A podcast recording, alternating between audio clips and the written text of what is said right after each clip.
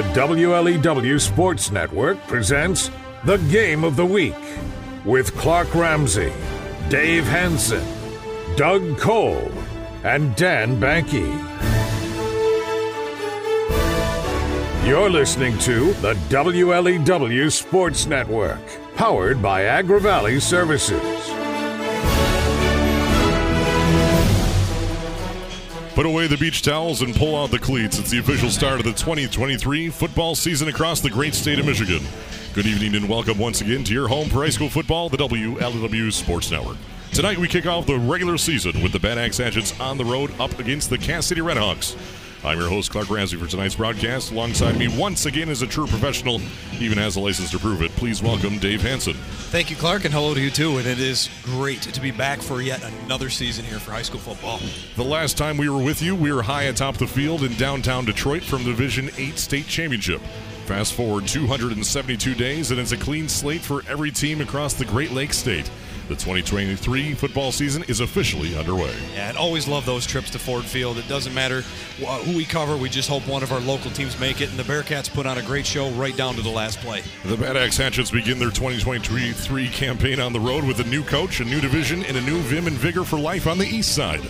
Longtime associate of the program, Nick Gibbard, is now at the helm of the program that saw a large majority of their starters graduate. Yeah, Coach Gibbard's a young guy, Bad Axe grad. He's got quite a bit of experience. Uh, I think he'll have his hands full with a lot of his key players missing from last year's team due to graduation, but uh, I think he's up for the challenge. It'd be interesting to see the product they put on tonight. The hosts of the Bad Axe Hatchets tonight are entering the 2023 season with high hopes and a team with limited turnover from a year ago.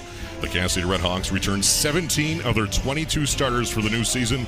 Head coach Scott Cathrell has the team firing on all cylinders. Oh man, the energy here is just on another level. This team has very high expectations. They are ready for a big run. I love the playmakers they have, and as long as this line can hold up on both sides, they're as tough as any team the West has to offer. Before we kick off the 2023 season in 57 minutes, we will host our media roundtable, discuss other area games, and break down the game of the week, Bad Axe at Cass City, from the coziest booth in all of the Greater Thumb Conference. It's all right here on your home for high school football, the WLEW Sports Network, being powered by Valley Services.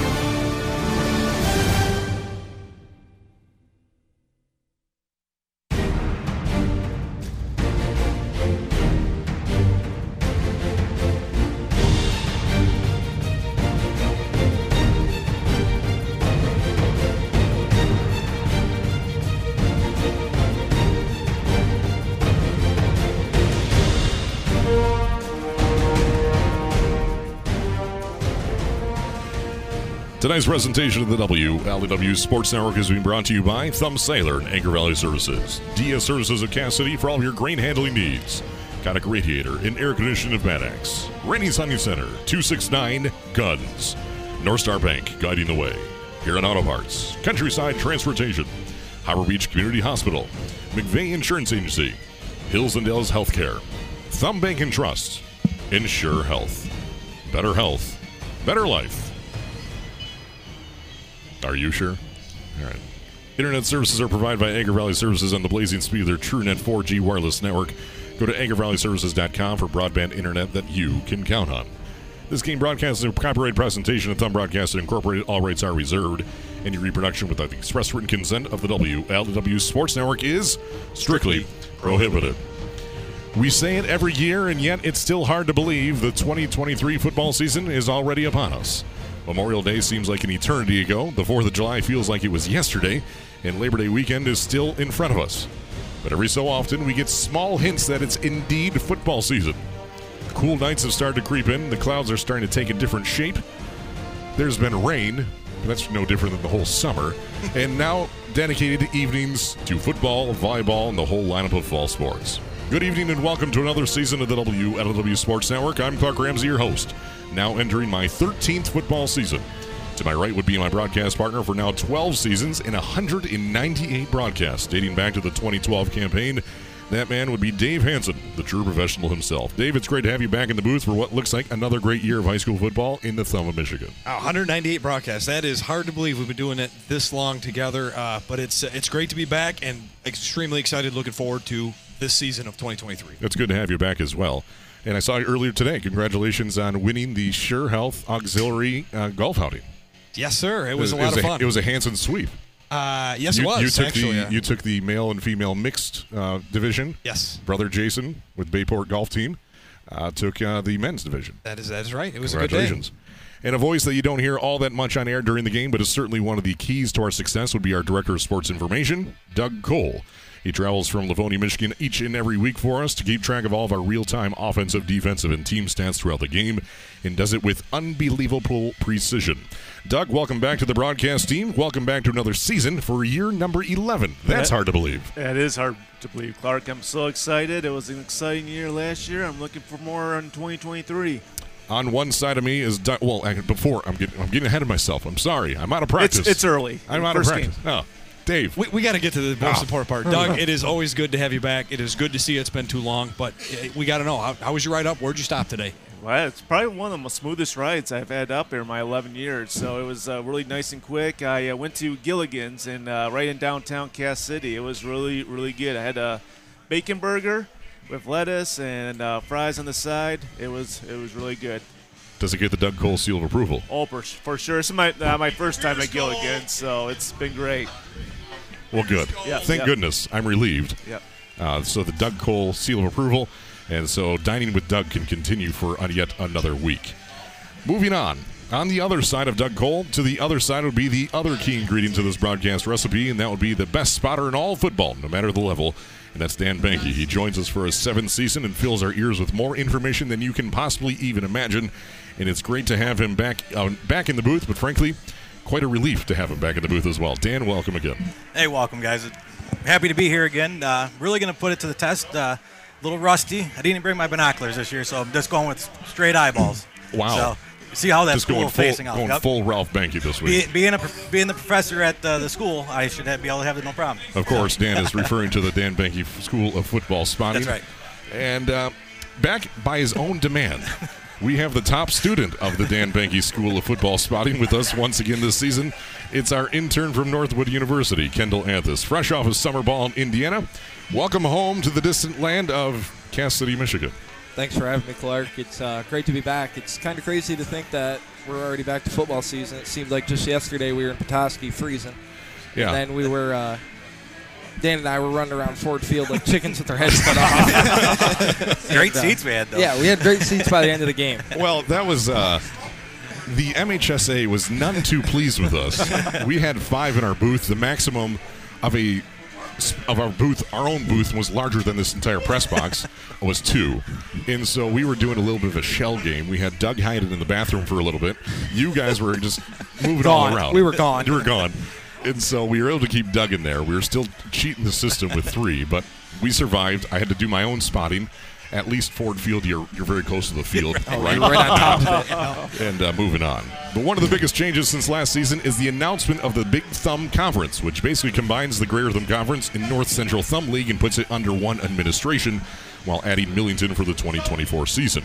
That's next year. In the interim, the Bad Axe Hatchets are now part of the Greater Thumb East, with Bat Cass City back into the West. Yeah, massive changes to say the least, and uh, hopefully for the best. Uh, I have lots of thoughts. I'll start with Millington. Certainly is an interesting name to add to the group. Certainly right at the top, it'll challenge the best that we have in the area. And uh, but hopefully, again, this is a good long-term answer without jeopardizing some of our favorite rivalries. It's the start of the 2023 football season. We have Bad Axe and Cass City kicking everything off for us. It's all right here on Sports Radio 1021 and live and worldwide at WLWSportsNetwork.com, I should say. When we return, we'll host our media roundtable presented by Thompson Chevrolet. You're listening to the WLW Sports Network.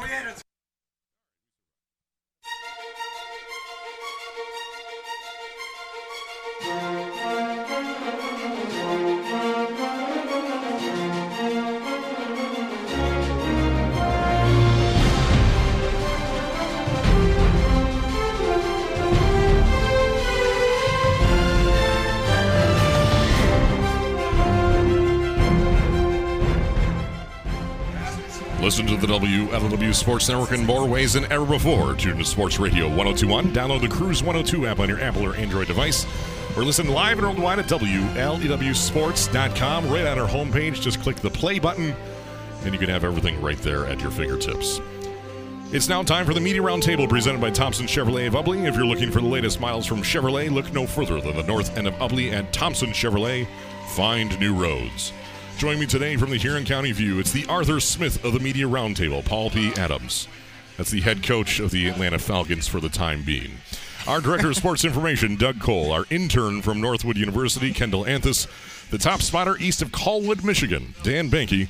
And the defending champion back to back years of the Media Roundtable, Dave Hanson. Through the end of the broadcast season, we keep score of our games predictions, and when that time comes, we will deem a Media Roundtable winner. Last year, Dave Hanson ran away with the championship, making for back to back titles in his fourth P1 finish in 10 seasons. My, oh, my, Dave. I felt good. I plan on repeating. though. we're going three times. That's for the goal this year, boys. My question, my question is, where's Colwood, Michigan?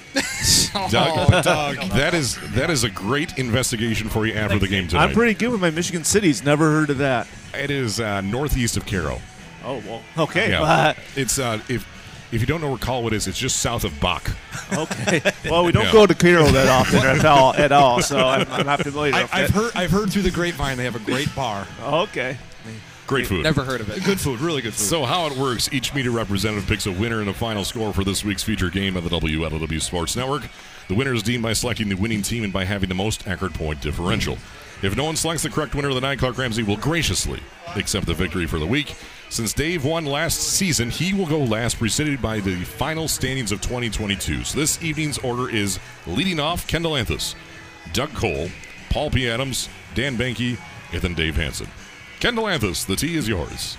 Well, I gotta say, I went one three and one last year, but I got a late start, so give me a break there. Okay. But uh, I've got a little inside scoop on this one. Most people might not know, but I live with uh, one of these guys on the team from I Cass say, you, City. you live with Doug Cole? No, I don't live with Doug Cole. My uh, my younger brother, not so Okay, younger. yes. Not so little. Not so little. But I think that the Red Hawks run away with this one tonight. I seen Um, that I don't the think it's going to be very close. I'm going to take the Red Hawks 42 to seven. 42 to 7. So you're taking the Cass City Red Hawks by 35 points, according to Kendall Anthus, the homer himself. Okay. Uh, moving on to Doug Cole. What do you got? Well, thank goodness there's no punishment for going coming in last place last year because uh, 112 and one that's not good. it's, it's not great. no. It's not great. well, this kind of reminds me of the Lions uh, Lions record during now no the uh, Rod Marinelli years, but um, I, think I, I agree with uh, Kendall here. I don't think it's going to be that much of a difference. I think Bad Axe they're rebuilding, and Cass City's got a lot of experience coming, especially with Bad Axe with a new head coach. I got Cass City winning this thing, 34 to 12. 34 to 12, so 22 points in favor of the Cass City Red Hawks, according to Doug Cole, our director of sports information, who went 1 in 12 and 1 last season. But that's tied for last, or tied for fourth, depending on how you look at it. Well. okay, moving on. Paul P. Adams from the Huron County View. Ah, good to join you guys. I've been kind of feeling like I was listening from afar. Yeah, But, uh, you know, to echo off what these guys said, I I think Cass City just on a different level, in my opinion. Um, they are, you know, who you talk to, the best or the second best team in the Greater Thumb Conference. Uh, Bad Axe is in a rebuilding year. Lost a tremendous class. Uh, I don't think this is going to be close. I think this wing T is going to find uh, find ways to score uh, early and often. I am going uh, really big. Um, 58 Cass City, six for Bad Axe. 58 to 6. 58 to six. I think uh, I think Cass City wants to come out and send a message to the entire thumb that says, "Hey, we are here and we are we are one of the best teams, and you're going to have to go through us to do it." So Paul Adams taking Cass City by 52 points, 58 to 6 in favor of the Red Hawks. Dan Banky, the top spotter this side of Colwood, Michigan. I agree with most of these, what, what these guys are saying as well. I don't know if I see it being a huge score. Typically, first game of the year, everybody has some jitters. There's always a mistake or two made. I also have Cass City winning. Um, not quite as big. I'm going to go 20 to six. 20 to 6. Oh, going with the close game. 14 points. And Dave, uh, Dan, I do believe uh, the first week is always a little bit eh, a bit shaky. Yeah. There's always a, a rhythm off a little bit. First true contact. Yep. All right, I like that pick. 20 to 6. A 14 point victory for Cass City. And that leaves Dave Hanson.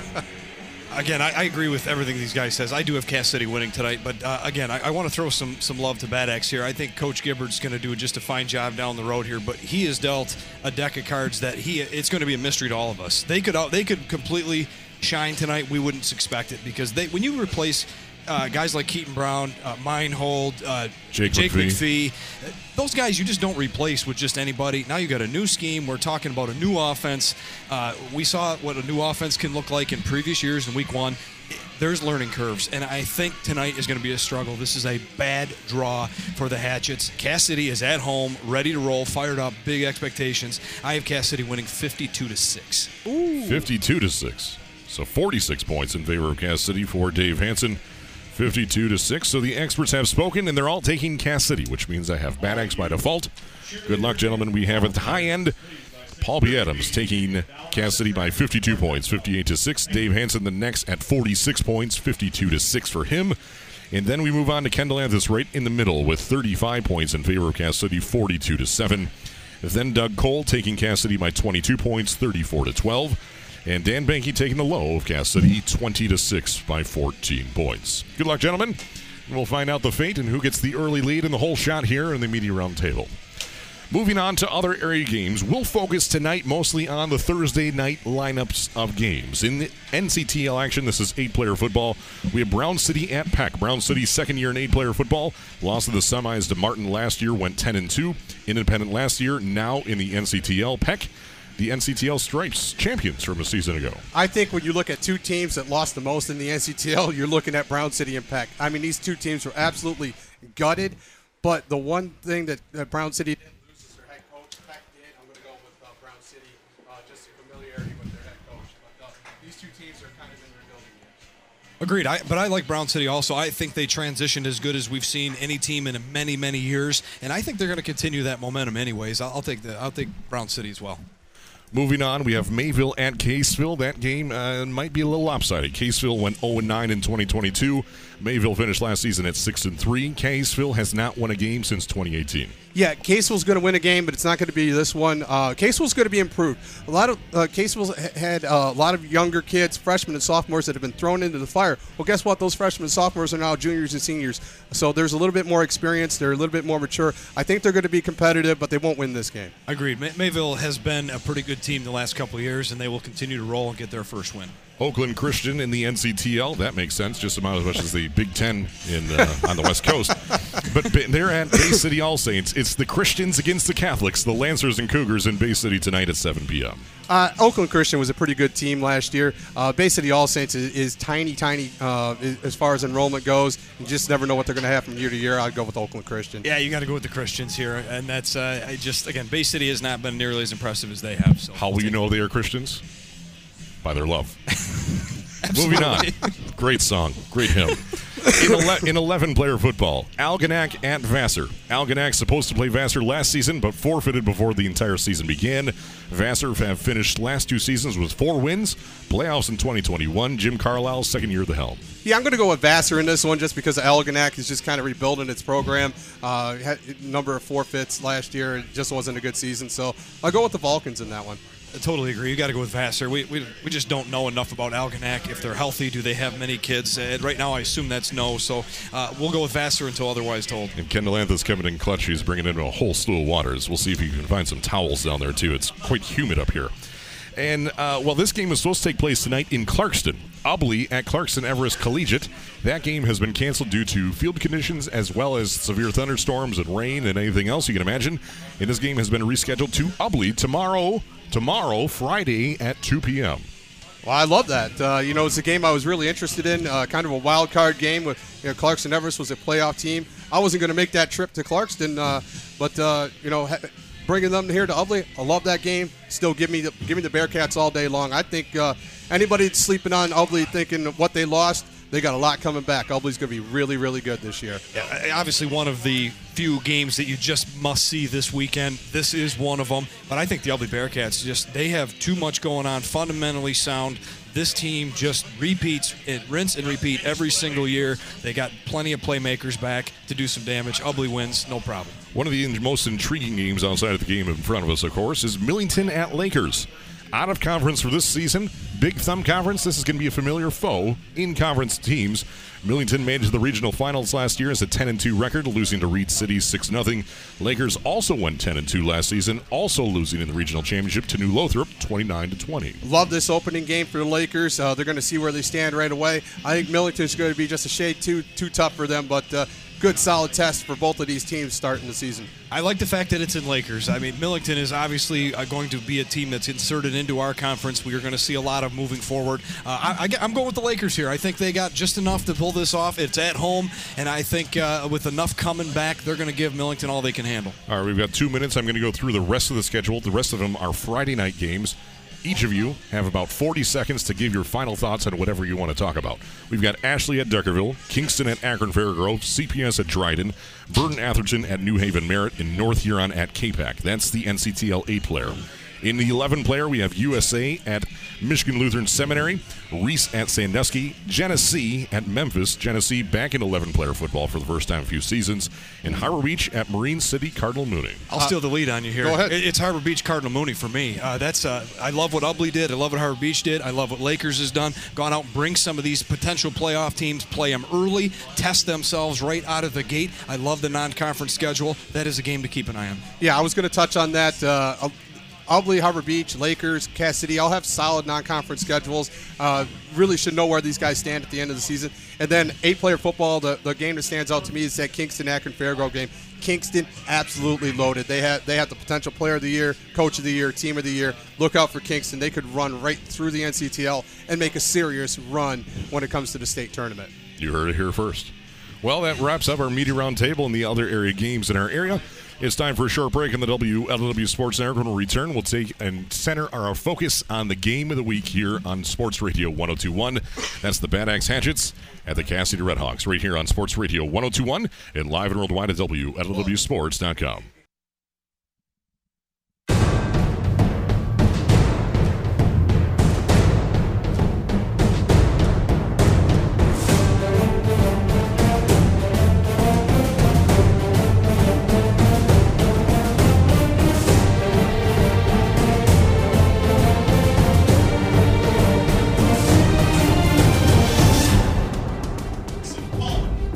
You're listening to the WLW Sports Network on Sports Radio 1021 and live and worldwide at WLWSports.com.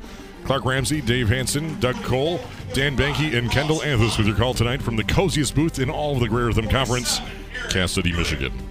It's the game of the week, and it's week number one, the kickoff of the regular season, and it's the Bad Axe Hatchets on the road at Cass City. And the Bad Axe Hatchets enter the 2023 season with a lot of new pieces in the mix, including right at the top. For the third time in four years, Bad Axe has a new head coach, but it's someone very familiar in the program and one that the kids know dearly. With the exception of one year, Nick Gibbard has been a part of the Hatchet program since 2009 at some level. Yeah, Nick Gibbard, a 2007 grad, Clark. I always got to love that. Junior high assistant in 2009. He's worked his way up from to junior varsity and then as varsity assistant. The, that year, he was not involved. He was actually the head coach down in Owen Gage at in 2017. He will replace uh, head coach Steve Berg, who was six and four. And, but uh, there are some uh, more household names, some familiar names on that staff. You probably remember Kelly Durr and Cal Polkley as well. Yeah, two former head coaches for Bad as well. Ryan Palmer was actually tapped to be the next head coach for the Bad Axe Hatchets, but then became the principal at Sandusky High School. Can't blame him there, which led them to Nick Gibbard, a great fit for the program. But he'll have his hands full taking over a program that saw a lot of attrition through his graduation this offseason losing 14 of the 22 total starting positions. That includes two year starting quarterback Keaton Brown. In replacing him will be senior Alex Andrich. Yeah, Alex Andrich, uh, not a name we're totally familiar with. Played some played some backfield last year. Uh, had had a few carries, caught a few passes, uh, scored one touchdown, but a little bit of an unknown. Going to step in from a very reserve role last year to a very important role this year, leading this new Bad Axe offense. Kind of excited to see what they have in store and how that offense is going to look. Bad Axe also lost its top two leading rushers in Griffin Meinhold and Evan Schenk, who combined for just under 900 total yards a season ago. With the new coaching staff, we're expecting the Bad Axe to Hatchets to ditch the double wing of last season and bring a fresh look to the Hatchet program. In the backfield, you'll find Nathan Blosky leading the way, who was the team's third leading rusher last season. Yeah, keep in mind Nathan Pulaski has got to be the guy this year. He somebody needs to step up and fill those two big shoes last year in Meinhold and Shank, uh, and, and a lot of Keaton Brown's runs as well. So we expect Nathan Pulaski to be that guy. And keep an eye out for Logan Miles. That's another name that I think is going to be involved in the offense one way or the other in that backfield. Bad Axe also graduated both of their starting tight ends in Jake McPhee and Drayden Romas. In fact, of the 919 receiving yards last season, the Hatchets graduated 807 of them. The only person to have caught a pass that is still on the team this year is Nathan Pulaski. That's absolutely right. But J- Jake McPhee was the guy. He caught 19 passes, 400 yards, seven touchdowns. Keep in mind, he averaged 50 yards That's a crazy reception. stat. 50 yards. He caught 20 passes. They averaged 50 yards in all those completions. So not only do you lose that big threat at linebacker, you lose your down the field threat, a guy that just had soft hands, would run over anybody, and one of the nicest kids you'll meet. And on He's just a guy you cannot replace. This offense is going to use multiple guys in different fashions to try and fool this Cass City defense and make plays a little bit underneath the safeties instead of over the top like Jake McPhee used to. Defensively, last season, the Hatchets had the fourth best defense in all the Greater Thumb Conference and second best in the West, behind only Lakers, allowing 17.8 points per game. Going to be a tall hill to climb to repeat that when you lose seven starters, two of your three linebackers, both defensive ends, a D tackle, and one of your safeties in the back. That's tough. The last time Bad Axe and Cass City squared off was in the 2021 season, in the second week of the season, with the Hatchets blanking the Red Hawks 42 0. Bad Axe beating Cass City in 2021 42 0. Overall, Cass City leads the series 39 to 34, but we'll cover that more in detail later. Keep locked on your home for high school football. Up next, we'll shift our attention to the home team tonight, the Cass City Red Hawks. It's all on your home for the entire 2023 campaign. The WLW Sports Network being powered by Agri Valley Services.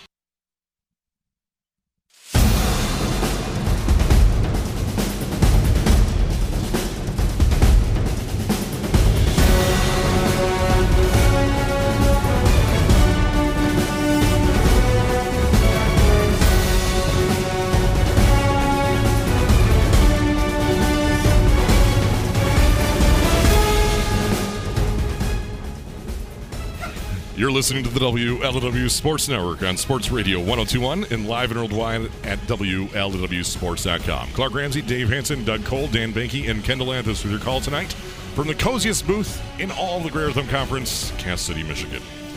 For longer than any of the current players of the Cass City program have been born, Scott Cathrell has been leading the Red Hawk program to new heights. 21 years in total with 202 games and all postseason hardware in school history has fallen onto the resume of Coach Cathrell. Expectations are riding high for the program this year, and for good reason. Yeah, a lot of sustainability at the top. Scott Cathrell, 21 years as head coach, two different stints. He coached from 2001 to 2008. Took a little hiatus, but 2011 he was back until now.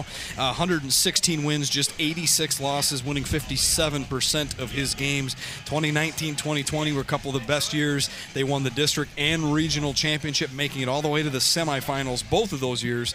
But two straight years of losing in the first round of the playoffs. Unlike the Hatchets, who lost 14 of their 22 starters to graduation, the Red Hawks return all but just five for the 2023 campaign. Cam Goschalk, Ethan Campo, and Josh Steely have now moved on due to graduation, but Cass City's starting quarterback is the same from a year ago by the name of Carter Patrick. The multi sport athlete is coming off of a solid year and looks to make some strides forward for his senior season. Yeah, dual threat, dual threat quarterback, uh, senior, six foot, 175 pounds. He missed the 2021 season with a collarbone injury, but 2022 uh, really showed he's good for the job. He had 108 yards, five rushing touchdowns. He also threw 74 passes, completing half of them for six TDs and over 575 yards. He completed as many passes last season as they had attempted in the entire year before at 37. Cass City's backfield rushed for over 2,200 yards a season ago and returned all but just 75 yards from that productivity for this year. Working out of the traditional T offense in the past, Landon Schott, Riker Walls, Tyler Cumber, and Cohen Sherman saw plenty of carries and yards in 2022. No doubt. Landon Schott is the guy, though. He is the guy that is going to be the workhorse, the guy that defenses are going to target first. Uh, just under 900 yards rushing, 14 touchdowns last year in the playoffs against Montrose. He ran for 126 of their 185 yards on the ground, scored both touchdowns. But Riker Wallace, Cohen Sherman really settled into those other roles last year. Uh, they are going to take another step forward. They are the speed threats around the outside. Those are a couple guys that are going to have very meaningful carries working off of Landon Schott. Josh Steely was Patrick's favorite target last season, bringing in eight catches for 148 yards, but close behind was Tyler Kumper and Cohen Sherman. With Patrick now a senior, I wouldn't be surprised to see Cathrell open up the playbook a bit more change up the offensive look a little bit and let a senior quarterback air things out. Well, they attempted 74 passes. I think that's a pretty good expectation of where they want to be. This is a team that is going to run the wing T first. They will run play action out of it regularly. You probably will see it early here tonight at some point, just because at some point that wing T, if it does its job, is going to lure those defensive backs in a little closer. They can hit you over the top. Tyler Kumper, though, is the guy that we expect to lead this team in receptions. He scored two touchdowns last year on just seven catches. Again, not a ton of pass plays to go around, but we've seen a spike last year under Carter Patrick, and I don't see that number going down. He is too good with the ball in his hands, whether he's handing it off, running it, or throwing it. Defensively, Cass City bolstered the fifth best defense in the Greater Thumb Conference, allowing 20 points per game, something they'd like to get down to two scores or less this season. No doubt about it. Three shutouts last year. They shut out Reese, Memphis, and Caro, but struggled in some of the bigger games. They gave up 39 to Lakers, 30 to Harbor Beach, and 42 to Ubly. Five games in total where they gave up four scores or more. And of course, Cohen Sherman on the injured reserve list broken arm to start the season. Not sure if he will get back at some point this regular season or not. We are 14 minutes away from kicking off the start of the 2023 football season. Keep locked on your home for high school football. Up next, we'll do a direct comparison look between the Bad Axe Hatchets and the Cass City Redhawks. It's all on your home for high school football, the WLW Sports Network.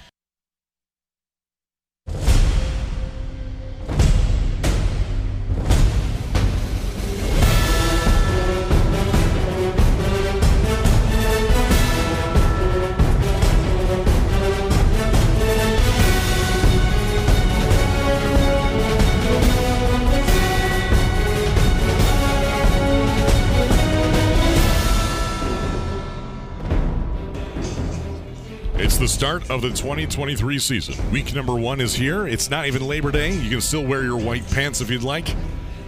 And we're 11 minutes away from kicking off Bad Axe at Cass City. As the crow flies, just 16 miles separate Bad Axe and Cass City High Schools, north by northeast. For those making the trek tonight from the Huron County seat, head out of Bad Axe and M53 and until you hit M81, head west and turn at the drive-through party store. If you see the superstore of Schneebergers, you've gone too far. In regards to school size, Cass City is once again above 300 students in high school, the first time in nine years for Cass City. With 309, that makes the Red Hawk Nation the second largest school in the Greater Thumb Conference, according to the MHSA numbers, which uses the previous spring count numbers of last school year. Bad Axe is number five at 291, so if by going by student enrollment, it's Cass City by 18 students. Tonight marks the 75th time in history that Cass City and Bad Axe have met on the gridiron since 1950. The Hatchets and Redhawks are each other's most frequent opponent as well, playing no one else more than each other. Cass City leads the series with 39 wins, Bad Axe at 34, with one tie coming back in 1950. To compare offense and defense, we have no good numbers to go off of aside from last season's, which means, frankly, absolutely nothing. So here goes nothing. In 2022, Bad Axe had the fourth most productive offense, scoring an average of 31.8 per game. Cass City at number five last season with a 31.5 point average. So on the offensive side of the ball, based on of last year's numbers, it's Bad Axe by three tenths of a point. Defensively, it's a very similar situation. Bad Axe with the fourth best defense in 2022. Across the conference, Cass City is slot behind at number five. The Hatchets allowed 17.9 per game a season ago. Cass City yielding 20 points flat, so defensively it was Bad Axe last year by 2.1 points. Las Vegas has set their line for the game. They're confident line unless it's wrong. Our colleagues at the Ohio State University and Jim Harbaugh Cheeseburger Sports Wagering Department. Set of factoring in all possibilities, stats, injury, weather, and location. The spread for tonight's game sits at Cass City, 12 and a half points. We'd like to say hello to all of our listeners tuned in today, whether you're on your way to the game, out running errands, or perhaps you're in search of some fresh sweet corn at Airs or MP's or anywhere in between. Which leads me to this week's trivia question about Michigan sweet corn. Dave Hanson. Sounds good. You're just you're making me hungry. That's all. gonna- well, you should have some history here with sweet corn. I do. Yep. You Let's had one of the most got. popular sweet corn stands on the east side of Huron County back in the day. Yeah, we did. But uh, I, hopefully, I can get a couple of these right. It's true. Well, nearly 10,000 acres of sweet corn are planted in Michigan each year across the whole state. My first question, Dave, is how many pounds of sweet corn is produced in Michigan each year? What's the acre to weight ratio? And then Oh. you'll have the rest of it. It's down pat. Great. That helps me tremendously. Um, I have no idea. So how about um, in the state of Michigan? Let's go with 50 million pounds. 86 million pounds of sweet corn every year. That's worth roughly $21.8 million. All in cash. All in cash. Cash business. When at a roadside stand, you'll see some people pulling apart the husk to check ripeness of sweet corn. But that's not actually necessary and frowned upon. According to Dave Hanson. How can you, my, my second question, Dave, is how can you tell if a sweet corn is sweet or not? Ah, that's a good one. Ripeness. you- you We're looking for yeah, ripeness Yeah, here. you can tell that at the top, right up by the ear. You just feel it. You can tell if it's full all the way to the top. It's a good cop. Good. Correct. Ring the bell. Look and feel the end of the ear. If the silks have turned brown at the end of the ear is and it's rounded or blunt, not pointed, it's ripe and perfect for eating. It depends who you ask, but some people believe that yellow corn is sweeter than white corn, while others believe white corn is sweeter than yellow corn. What is sweeter, Dave? Yellow or white sweet corn? Um, I've definitely had both, and personally, I, I'm going to get this wrong probably. I, I don't think there's much difference between the two. Ring the bell again. There is no difference at all. It's all in your heads. What we do know, though, is yellow sweet corn is slightly better for your health than white corn, as the yellow color comes from beta carotene, which your body converts to vitamin A. Granted, it's a bit of a moot point after you lather a pound of butter and salt onto it. But speaking of making hay while the sun shines, Dave, what are your three keys to tonight's game? All right, let's start with the uh, the visiting Bad Axe Hatchets. Uh, for them, the, the first game, new coach, a ton of new guys stepping into bigger roles. I think it starts with executing the fundamentals and running your base offense. The- to me, the score doesn't matter in this game. Go out, get some confidence, run your offense, build off of a good performance. Uh, win, lose, or draw doesn't matter. But these kids have to get comfortable in the offense, learn it quickly, and uh, I think that will be good for them long term through the rest of the season.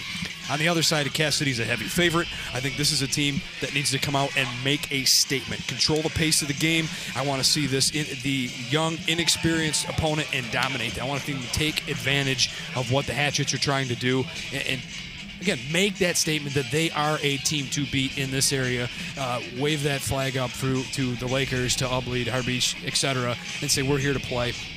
And uh, last but not least, for Cass City, I want to see them working all of their weapons. I I don't want to see you know just Landon Schott tear it up. I want to see all these guys get involved. Want to see Carter Patrick make a couple big throws early in the game and get all their weapons established. Really set the table for a good run the rest of the season. It's time for a short break in the WLW Sports Network. We'll be back in just one minute and we'll take a look at our starting lineups for both squads right here on the WLW Sports Network.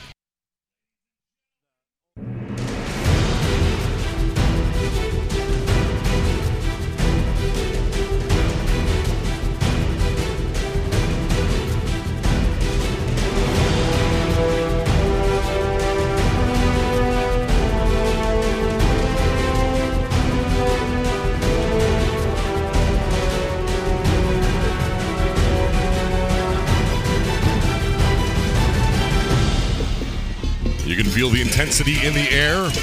The excitement is there. The humidity is there. The question is, are the thunderstorms there tonight? We will only find out in due time. It's the WLW Sports Network's presentation of the game of the week, Bad Axe at Cass City, and your home for the entire 2023 campaign right here on Sports Radio 1021 and live worldwide at WLWSports.com with Clark Ramsey, Dave Hanson, Doug Cole, Dan Banky, and Kendall Anthus across the whole way through. We're three and a half minutes away from kicking things off. Let's take you through the starting lineups. Bad Axe won the toss, elected to defer to the second half.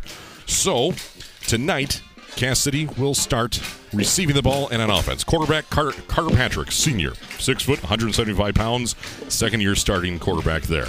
At center, Tristan Gruber, a senior, six foot, 180 pounds. Left guard, Luke Shearhart, a senior. Left tackle, Rylan Cruz, and Tyler Kumper, a tight end on either side.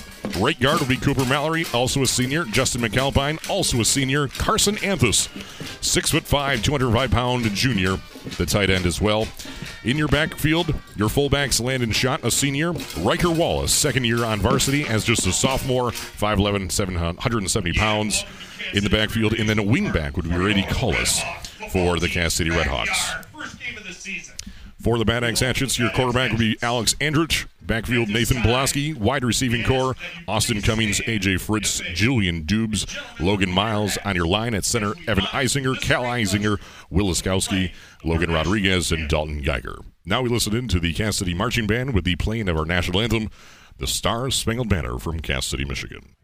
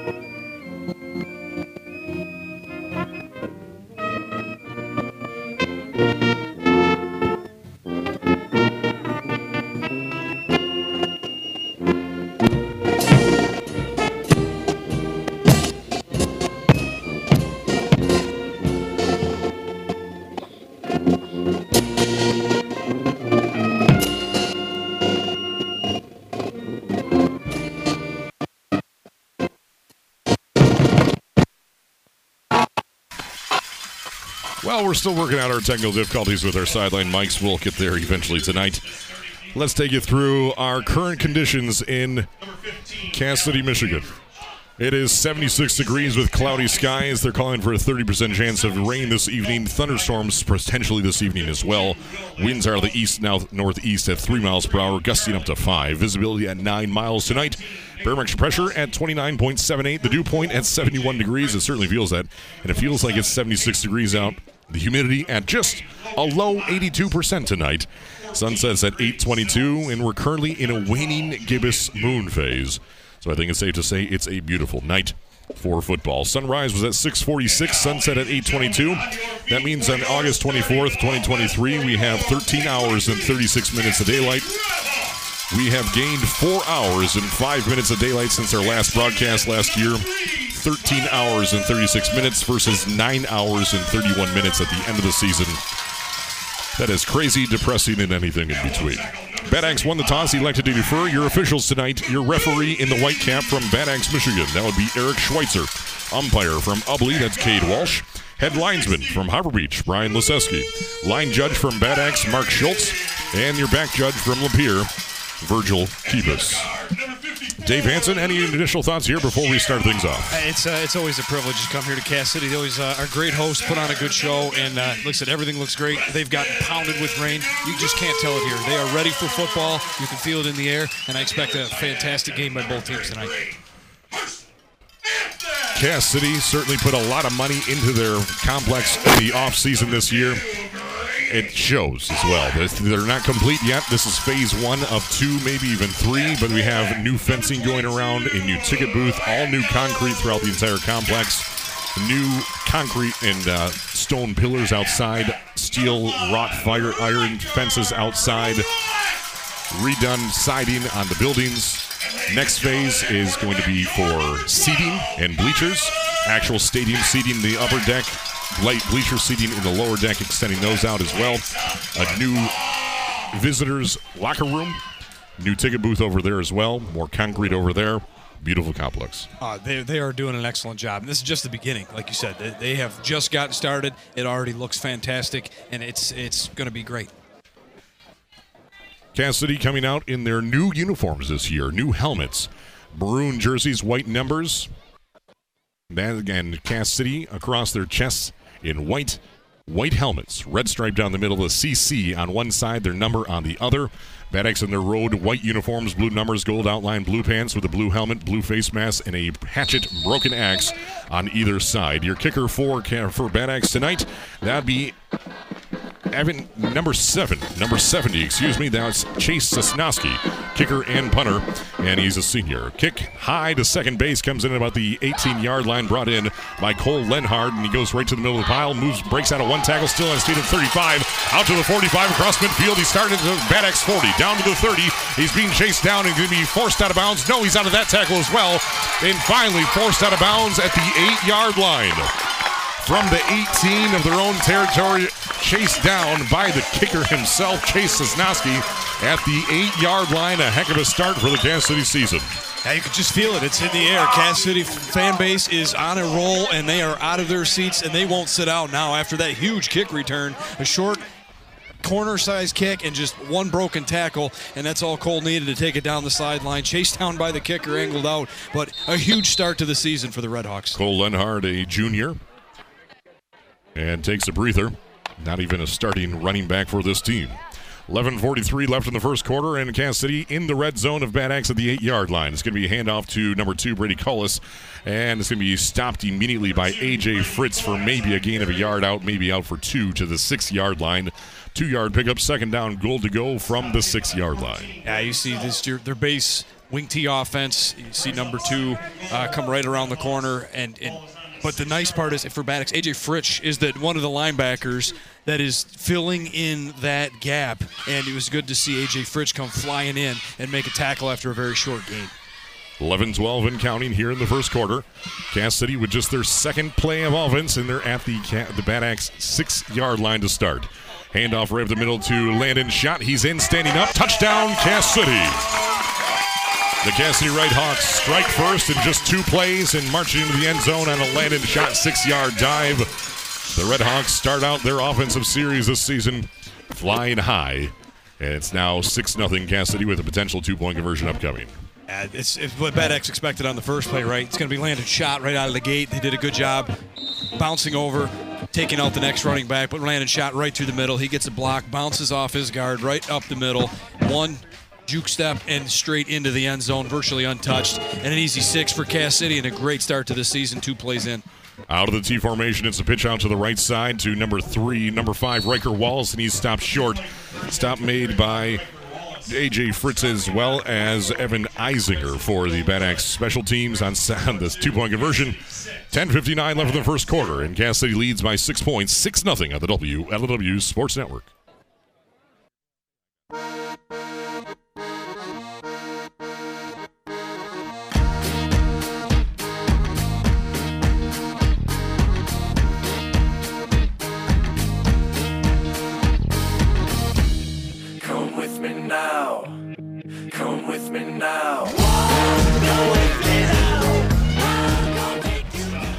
Cass City kicking things off into the hands of A.J. Fritz, sophomore. He gets out for maybe five, eight yards out to the 23 and a half yard line to start the drive. They're going to say that mark him down to the 24 yard line. Right to left cross your radio or the Bad Axe Hatchets already trailing 6 0 to the Cass City Redhawks in Cass City, We played a minute five so far in this ball game, and Bad Axe coming out in the spread formation, just like that. And they're going to go too wide to the left, too wide to the right, working off the right hash, and it's going to be a handoff from the middle to number 17. 17 Pulaski. Nathan Pulaski on the carry for out for four yards. Stop made by Riker Wallace, linebacker, also a sophomore out there for him. Second down, seven to go. Nathan Pulaski's sometimes away number seven, sometimes away number 17 for Nathan Pulaski. Ten and a half to play in the first quarter. Bad Axe facing his second down and seven. Yeah, you see the spread offense, two wide receivers in each direction on that first play, and it's a, it's a deep snap and a handoff. So a good five yards to get back to the line of scrimmage for Nathan Pulaski, but he slips through the line and gets a couple nice yards, splitting the tackles and getting a nice gain on first down. That's going to be quarterback keeper for Andrich. He's out for the running, has the first down in tow, and he gets across the 35 yard line and tripped up right at the 36. Stop made by number 62 for Cass City. That would be Kellen Levine, linebacker senior. Move the chains. First and 10 for Bad Axe at their own 36 yard line. Some familiarity on offense there from a couple years ago. Uh, I, I, believe Cal Pokley was kind of running that offense at that time. You're seeing a little sprinkle that early where you have two guys in the backfield and not sure who's going to get that snap. That time, a direct snap to the quarterback, designed run, where that time Pulaski becomes the fullback, the lead blocker, picks up the linebacker, and Andrich does the rest and slips into the backfield and gets a first down. Two to the right, one to the left, and it's Andrich with the keeper coming to the left side. Has room to run, has another first down and tackled forward all the way out to the 47, maybe the 40. 48 yard line. Tackle made by Cass City's Kellen Levine once again on the stop. Move the chains once again. Exact same play, just the other direction. Direct snap to Andrich, and then the the running back is Pulaski. This time to the left. Pulaski picks up the end, double teams the defensive end, and that allows Andrich to get around the outside. Uh, right now, again, fundamental base offense where the quarterback is becoming the running back the running back becomes the fullback, and what's happening is is Bad Axe is overloading one side or the other, using that fullback to seal the end and allow Andrich to make that decision what hole to hit. So far, he's two for two, back to back, nice runs for the Hatchets. Two carries, 19 yards, and this time it's a handoff to Nathan Pulaski. Hits the pile and hits the trenches, and not much further than that out to the 49. Tackle made by Cass City's 60. Cooper Mallory, nose tackle, six foot 180 pound senior.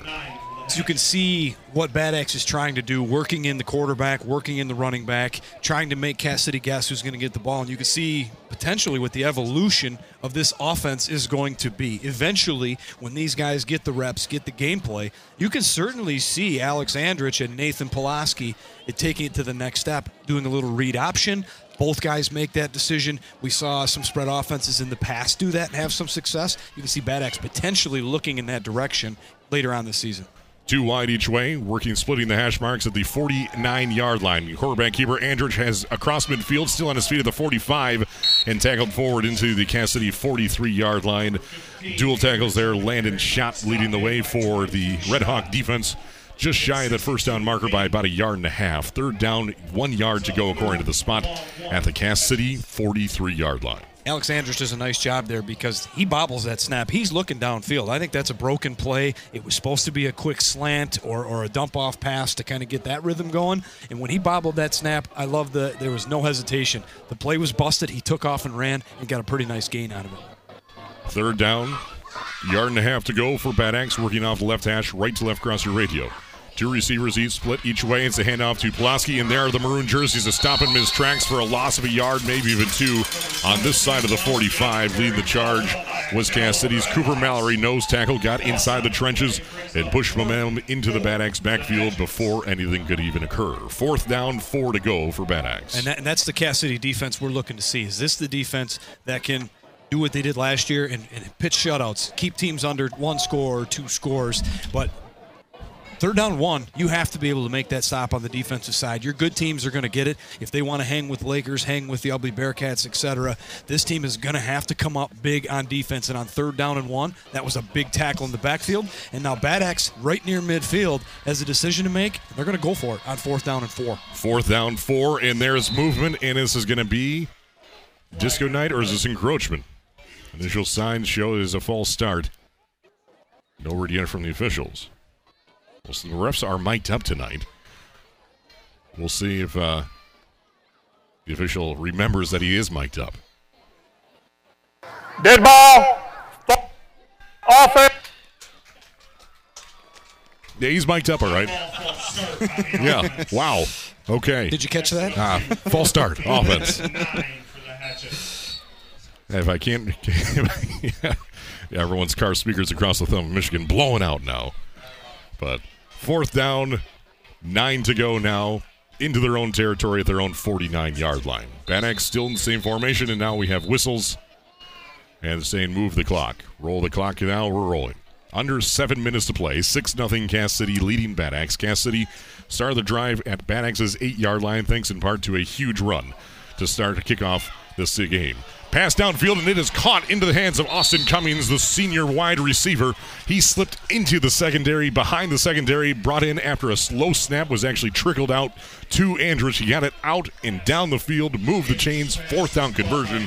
Bad Axe hanging on to some offense here. Yeah, one on one with Mason Nevick, and I think he fell for the fact that the, the snap literally rolled to the quarterback. yeah. It never was airborne, rolled all the way back to it. So kudos to the quarterback, Andrich, to scoop that ball up off the turf and make a good throw and Nevick bid on it. He stepped in to come help clean up the play instead of staying with his man. And 88 Austin Cummings comes open down the middle of the field, and it's a great throw and catch for a big fourth down conversion for the Hatchets. It's Andrich on the keeper, and Cass City comes in true in droves, stops him immediately at the original line of scrimmage at the 34 yard line, led by Riker Wallace, the sophomore linebacker for the Redhawks.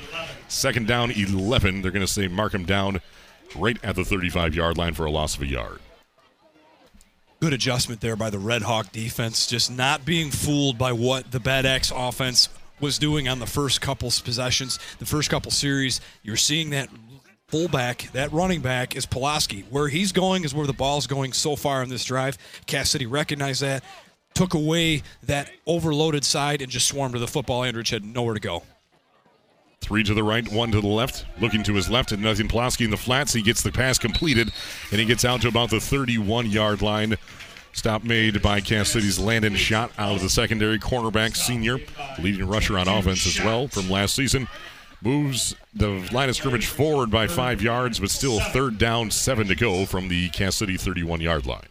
Another nice throw by Andrich, and they're asking him to do a lot. That was a, snap to him where he has to pump fake to his right and then completely shift his body and instantly throw that ball into the flats to his running back that slipped out of the backfield, and he leads him perfectly. Catches him in stride. Pulaski hauls in a fingertip catch, and they get a few nice yards on that play design, which is going to make third down manageable. They send Logan Miles and A.J. Fritz wide to the right, wide to left, Austin Cummings, and Another receiver, that's Julian Dubes. Back to pass, throwing to the far right side. This one is up in the air. It is um, tipped by number three, Tyler Kumper in defense. Had a lot of air in there, a lot of time to adjust. Pass was intended for the other number three, Logan Miles, the senior wide receiver, falls incomplete. Now another fourth down, seven to go from the Cass City 31. Yeah, it's an aggressive play on third down. He's got one on one that clearly liked the matchup. Uh, but again, again, right, you're right, Clark. Too much air under that ball. You'd like to see that uh, more thrown down the field where his receiver can catch it on stride. And uh, they, they had a chance to beat him. Tyler Kumper under under run that. He went up to get it and deflected. That ball got behind him for Logan Miles to have a chance to catch it anyways, but it falls harmlessly to the ground. And now Bad Axe on fourth on fourth down and seven now we'll line up and go for it again. Looking to pass on fourth and seven. It's a screen, uh, what I can call a screen pass, and he nearly threw it out of bounds, and he was a catch, but he's going out of bounds as he did it to Julian Dubes. And it's short of the first down marker by three yards, and that's going to be a turnover on downs at the Cass City 27 yard line. So, turnover on downs, Cass City back in offense, still leading 6 0, but Bad Axe moving the ball down the field. Some progress there. Oh, I, I, was I liked what they did. I thought they did a lot of good things. They ran the ball well. They mixed in Andrich and Pulaski, uh, did some good things, made a couple big throws, a huge fourth down and nine completion. Uh, you'd like to see on third down and seven, you'd like to see them get a few yards to make fourth down a little more manageable. Um, but hey, I, I, like the aggressive shot. It's early in the season. Let's test what Andrich can do for you his first time a quarterback. And uh, now we'll see if the defense can answer the call here. Landon Schott gets the handoff, and he's out for the out for a yard, maybe two. And there's a flag immediately. This could be an encroachment, as it was a free play potentially for Cass City's offense. As the officials will try this one again.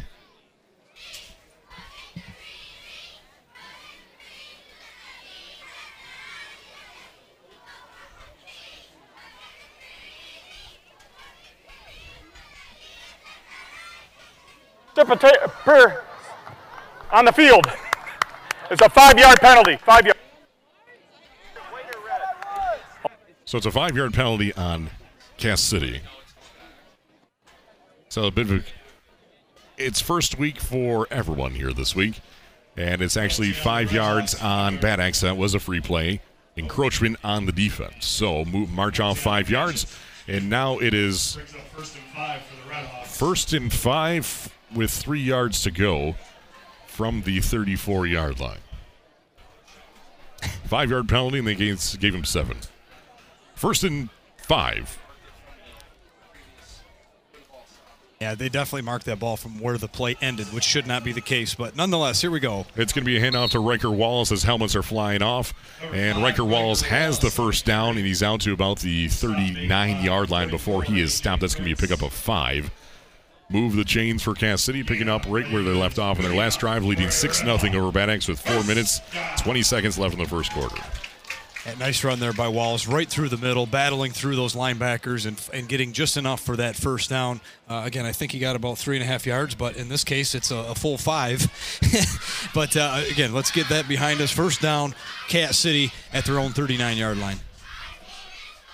Lakers leading Millington 3 0 currently. It's a pitch to Landon Shotter on the left side. There's a flag coming. This one's going to come back with a hold. Landon Schott as it stands right now into Bad Axe territory, the 45 yard line. A nice little 16 yard scamper for the senior running back. Tackle made by Bad Axe's Julian Dubes out of the secondary, a junior. And that one is not going to stick whatsoever, as it's ostensibly currently standing at the 45. Second down. Second down. Holding on the Red Hawks is the call. So it's going to repeat first down. That's a tough. That, that's a uh, that's a tough holding call there for Cass City because that play goes to their left, and the hold was called on the right side of the line. It was either Tristan Gruber or Luke Shearhart away from the play as they basically tackled uh, one of the Bad Axe defenders when the play was going completely the other way. So uh, again, one of them first game jitters type thing, first game mistakes. No reason to hold the guy that's nowhere near the play. It's going to cost Cass City 10 yards, and it's going to make this drive a little bit tougher now. First down at 20. First down and 20 from their own 29 yard line. Receiver wide to the right. That's Brady Collis. Under center, Carter Patrick pitches out to Landon Schott. In jumping out of his tackles, Alex Andrich, defensive end, and he brings him down for a four yard loss back at the 25 yard line. Alex Andrich jumped out of his own tackle and brought down the ball carrier for a four yard loss. Yeah, Andrich, uh, the quarterback, also uh, doing a good job on defense. He jumps out, and Tyler Kumper's got him sealed off, but assumes that Landon Schott's going to cut inside of him where Andrich had left, so he blocks him to the backfield, which is right where Landon Schott hopped around to. So the defender did a good job of making that tackle in the backfield for a loss on the play. Colox, excuse me.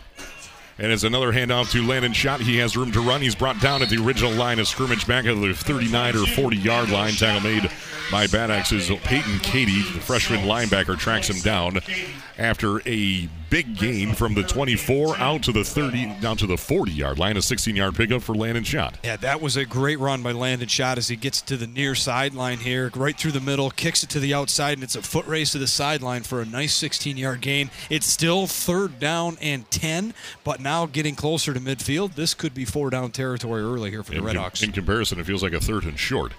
T formation for Carter Patrick and the Red Hawks, and they're going to hand it off to Riker Walls, and he gets two hard fought yards before number 52, Will Oskowski, brings him down, defensive tackle junior for Bad Axe, and stops him in his tracks at the 42 yard line, fourth down, eight to go. Love the discipline on Bad Axe's side yeah. for defense. That uh, that is easily a, a, wing T offense that you can easily fall into traps, lean into fakes. Certainly lean towards the play, the run action that Landon Schott side. They hold their ground. There's a double team waiting for Riker Wallace, and all he can do is run through a defender, get a couple yards, and now a long fourth down and seven. Carter Patrick on fourth and seven, rolling to his left, throws downfield. It's brought in by Riker Wallace. Is he going to get to the first down? He does. Across midfield and converts on fourth down by a half a yard right at midfield, forced out of bounds by Logan Miles out of the secondary.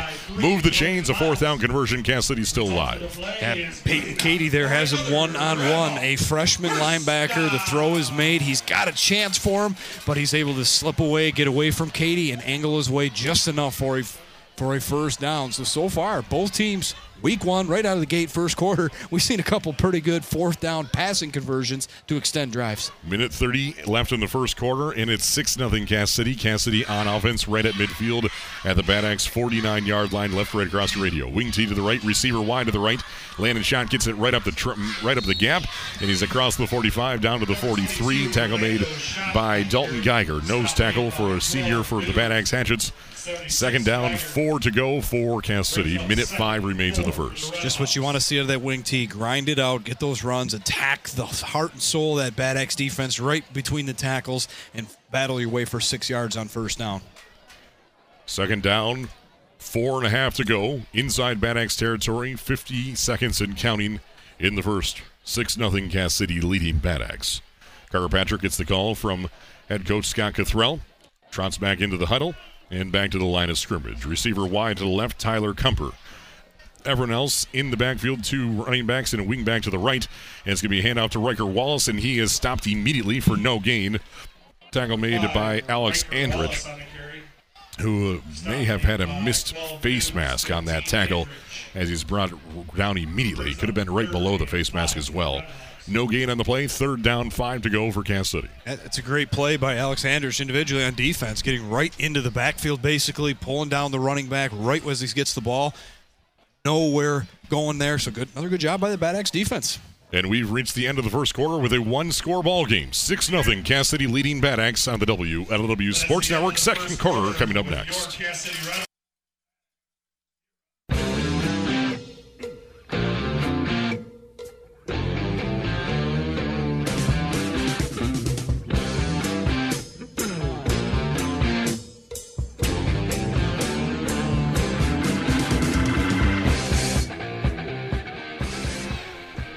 On to the second quarter. Third down and five for the Cass City Redhawks. Now marching right to left across your radio as they lead Bad Axe 6 0.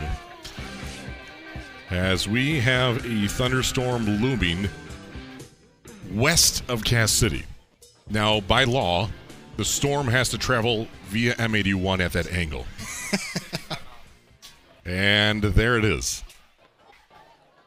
We are officially in a lightning delay. So, We normally we like to do this in weeks three and beyond because we're a little warmed up and we know what to talk about and we know how to buy time. Tonight, not ideal. As frankly, we're looking east, so we have not seen lightning, and I think the officials should put a blinder up to the left side of them. Unfortunately, very to the right side of your radio would be southwest. And that's where the storm's coming in. And if you pull up a radar, it is uh, a mighty storm coming in.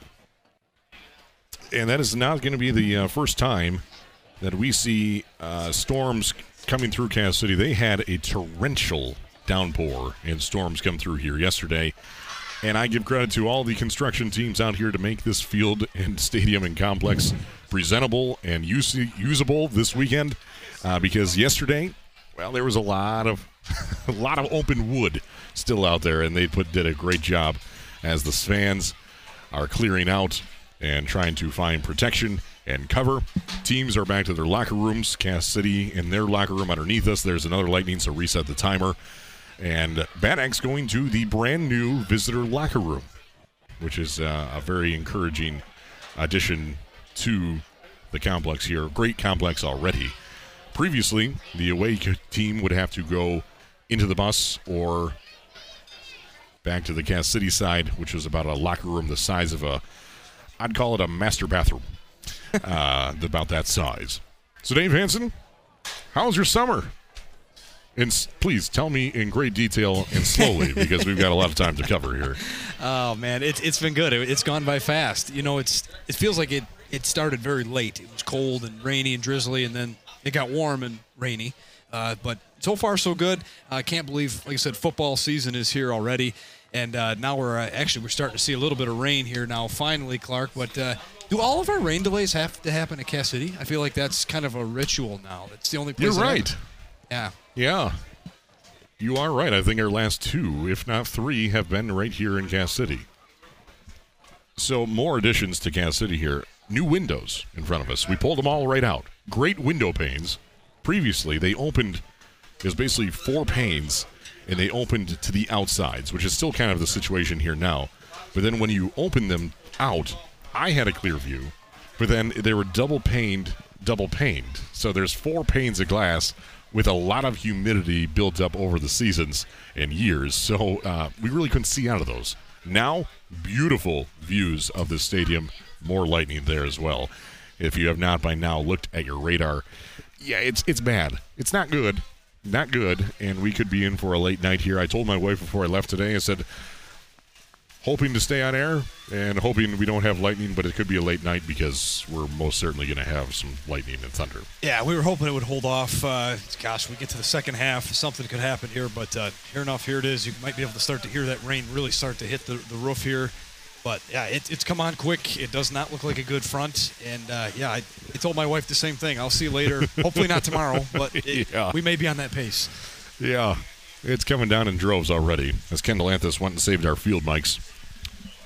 We're having my field mics go through a gate and compressor, and I think those that gate and compressor is, is maybe has seen its better days as cutting in and out, and we'll see. Of course, the press box now has Wi-Fi even, and I was a little concerned leading into this week. This if anyone has used a cell phone in the greater Midwest this summer, uh, it's been a little rough, and so uh, very pleased with uh, the having Wi-Fi here in Cass City, Wi-Fi now in Ubly, Wi-Fi in Laker Country, and there are that's seven of our nine games this regular season. The other one would be Harbor Beach and To be determined, right? to be determined. Yes, that's what it is. Sure. Yeah, absolutely. Ma- But, and that's a that, but that's a trend too. So that's, That's very true. That's And, hopefully I'm- that's something everybody starts to pick up on because it's very helpful. very pleased with. We have Matt Prescorn here with us, who is not solely responsible for the complex here, but pretty darn close. I don't I don't see anyone else out here putting in the effort like Matt Prescorn is. A little disappointed in him though. He couldn't get those field numbers painted onto the field. His uh, Mother Nature was not his friend this week. and if you've never come out and taken a look at the Cass City complex, field especially, unbelievable quality. Was out here mowing at about five o'clock today, mowing each five yards in a different direction, so you have that pattern and color differential. He talked to the folks down at Michigan State Fields and uh, grounds crew for Michigan Spartan Stadium. Got the same paint color for the uprights for the field goal posts. Unbelievable job Matt Prescorn does, and his wife makes a mean chocolate chip cookie as well. Oh yes, she does. Yeah, we, we uh, we've been fortunate over the years to be able to score a few of those, but uh, they are the best, and that's uh, not making fun of anybody out there. They are very good. They're very good. Very, very good. So, Dave Hanson, what before we get too sidetracked here, let's talk about game trends we've seen so far. Cass City, I mean, that first score was really set up by a huge kickoff return all the way down to the eight yard line, and they punched it in from there. A, mi- But- a missed tackle and uh, and basically a busted play for for Bad Axe right out of the gate. So that you could chalk that up however you want. Uh, but a, a big break for Cass City right out of the gate. They punch it in for six, but Bad Axe keeps him out of the two point conversion, minimizes the damage to six nothing.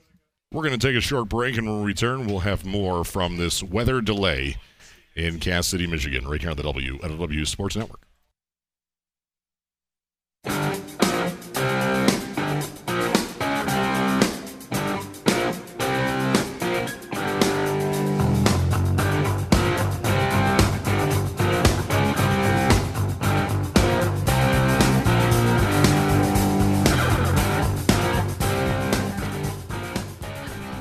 Smoke on the water, thunder in the air. We are in a lightning delay from Cass City, Michigan, as we have exactly 12 minutes of football under our belts, and we have just 36 more minutes to get underway here. We need what two quarters completed before they could before they can call game complete. We'll have to check up on. Like we said, we like a weather delay week three and beyond because we've got our all of our systems in check and we kind of are in mid-season form. But you're listening to the WLW Sports Network. Clark Ramsey, Dave Hanson, Doug Cole, Dan Benke, and Kendall Anthus with your Weather Watch 2023 wi- broadcast here tonight from Cass City as the lightning continues to strike uh, southeast now of Cass City. We're seeing it already. And the unfortunate part, it's a small cell. That's the good part. The unfortunate part is it's a small cell, a series of small, small cells going all the way back over about to Alma, Michigan, and coming beelining it right for Cass City. Yeah, and it's very colorful. There is it's there's lots of yellows and reds. Uh, it is it could be nasty. We'll see. We'll see what kind of luck we have here in the next half hour to an hour. So it's as it stands right now. It's Bad Axe zero, Cass City six. Cass City scored right away. They had a kickoff return from the 18-yard line brought in by Lenhard, Cole Lenhard, and then all the way finally brought down. Had a missed few missed tackles, and then was brought down at the Bad Axe eight-yard line. Two plays later, Landon Schott punches it in for six points. The two-point conversion fails, and then we are down six nothing. Cass City leading. And then Bad Axe has a turnover and downs, moved the ball quite well. They started their own 24 yard line, end at the Cass City 27 yard line, turnover and downs. On fourth down, they already converted one fourth down in a broken play as the snap was trickled back to Alex Andrich. and then thrown down to Austin Cummings Sr. and brought in on a bobbled catch and then brought it in enough to move the chains, keep the drive alive, and got down to the edge of the red zone for Cass City to Cass City's territory there. And now, after Lakers starting out 3 0 with a field goal for Lakers to start the season, and then Millington scores, and then they score again. 11 seconds into the 11 seconds left in the first quarter, according to Kendall Anthus. 14 to 3. Millington now leading Lakers in Laker country. And that game will probably continue because the Thunder and Lightning is far enough away as uh, Huron County does not allow Lightning and Thunder on football game nights. Brown City in Peck. In Peck tonight, it is 22 to 6 now. It was 22 nothing at the end of the first quarter. Brown City leading Peck but the Pirates on the board first in the second quarter to make it 22 to 6 in the second quarter. And those are the only two scores we have going on here aside from our game in front of us Cass City 6, Bad Axe nothing. Dave Hanson, I've been impressed. We've had two teams. I mean, so Bad Axe has been ran this double wing last year. Before that, they ran this single wing. Now I'd call it a single wing, but pushing the wing backs and star backs outside as wide receivers. It's almost like a like like you say, it has a hint of that direct snap to either the running back or the quarterback combined with the spread offense. It's not completely accurate, but uh, it looks and feels more like a spread offense, Yeah, right? Agree. with uh, with one running back in the backfield, keeping the quarterback company. And so far, we've seen lots of run action, right? You've seen the direct handoffs, the direct snaps. Um, you've seen where most of the time, if the quarterback gets it and it's a design run, then you'll see Pulaski end up being like that lead fullback. But they try to overload one side. You see it a lot in eight-player football right now. Um, try to create leverage, try to overload one side or the other. And when two running, when two guys are in the backfield that are a threat to run, the defense has to stay neutral. They can't favor one side or the other. So when that direct snap happens and the running back goes right and the quarterback fouls him, next thing you know, those linebackers have to rotate over, one to pick up the fullback and the other one then to make the tackle. And uh, that's not talking about the secondary, but if that works out well for Bad Axe, there's four or five yards that could be had on any play. And uh, again, you see it a lot at the eight player game. You see it a lot for teams that like to spread people out, get their athletes in space. Um, we've seen it run well. Uh, oh, what, almost a decade ago with the Beach Pirates? Yeah. No, that was a team that executed. Um, the spread offense very well, run first out of the spread offense. And I mentioned it during that drive, you could see all the different things they were doing with Pulaski, with Andrich, and now the next phase in my mind is read option, where the quarterback gets it, running back both have it in their same hands. They look for their opening. Whoever sees it first takes the football and goes. It's a very high end way to run the football. It's very confusing to defenses, and there's a lot of trust between. In this case, Andrich and Pulaski. But if they're going to be in the backfield, they can stay healthy all year. I think that's the next step to their creativity in the backfield to make that running game from the spread dangerous. Now that's the new Bad offense. Cass City coming out without, say, a wrinkle of a new offense. It's still the concepts of a T formation, straight T, but it's more like a wing T, with two in the backfield and a wing back out behind the tight end, outside of the tight end, or out wide right or left as well. Nice little wrinkle there. I like to see it, especially when you have a play caller like Carter Patrick, who's a true athlete. I was talking to Brett Ross, assistant coach and athletic director, as well as transportation director here at Cass City Schools, and it says, you know, previously Carter Patrick was playing quarterback as an athlete. Now he's a quarterback playing as a quarterback. He's he's really expanded his his uh, wheelhouse there and his abilities as a senior season, as you typically see with a senior play caller, second year starting quarterback. Missed his sophomore year with a collarbone. Otherwise, probably a three year starting quarterback year for Carter Patrick. But nice to see the playbook kind of opening up around him. And uh, so far, I mean, with Riker Walls in the backfield, you got Landon Schott in the backfield, got some pretty strong uh, pieces of artillery in your backfield as well. Yeah, no doubt about it. And uh, but like I said, we said at the beginning of the show, and we'll say it all season long. Carter Patrick gives Cass City an extra element, an extra weapon. Cass City is known, like the Ubly Bearcats, is the closest comparison I can find. That is wing T, run, run, run. They beat you at the line of scrimmage. Uh, they they beat you three and four yards at a time. They will slow play you, and eventually they will get that big run. Well, now, and especially with this new wrinkle, as you put it, They are looking to put the ball in Carter Patrick's hand and let him make decisions. He has earned their trust. He is that dual threat athlete. He has the ability to make those throws. He is very good at distributing the football, and he understands when it's his turn to keep it, or if there's nothing there, he has the ability to tuck it and run and take what's given to him.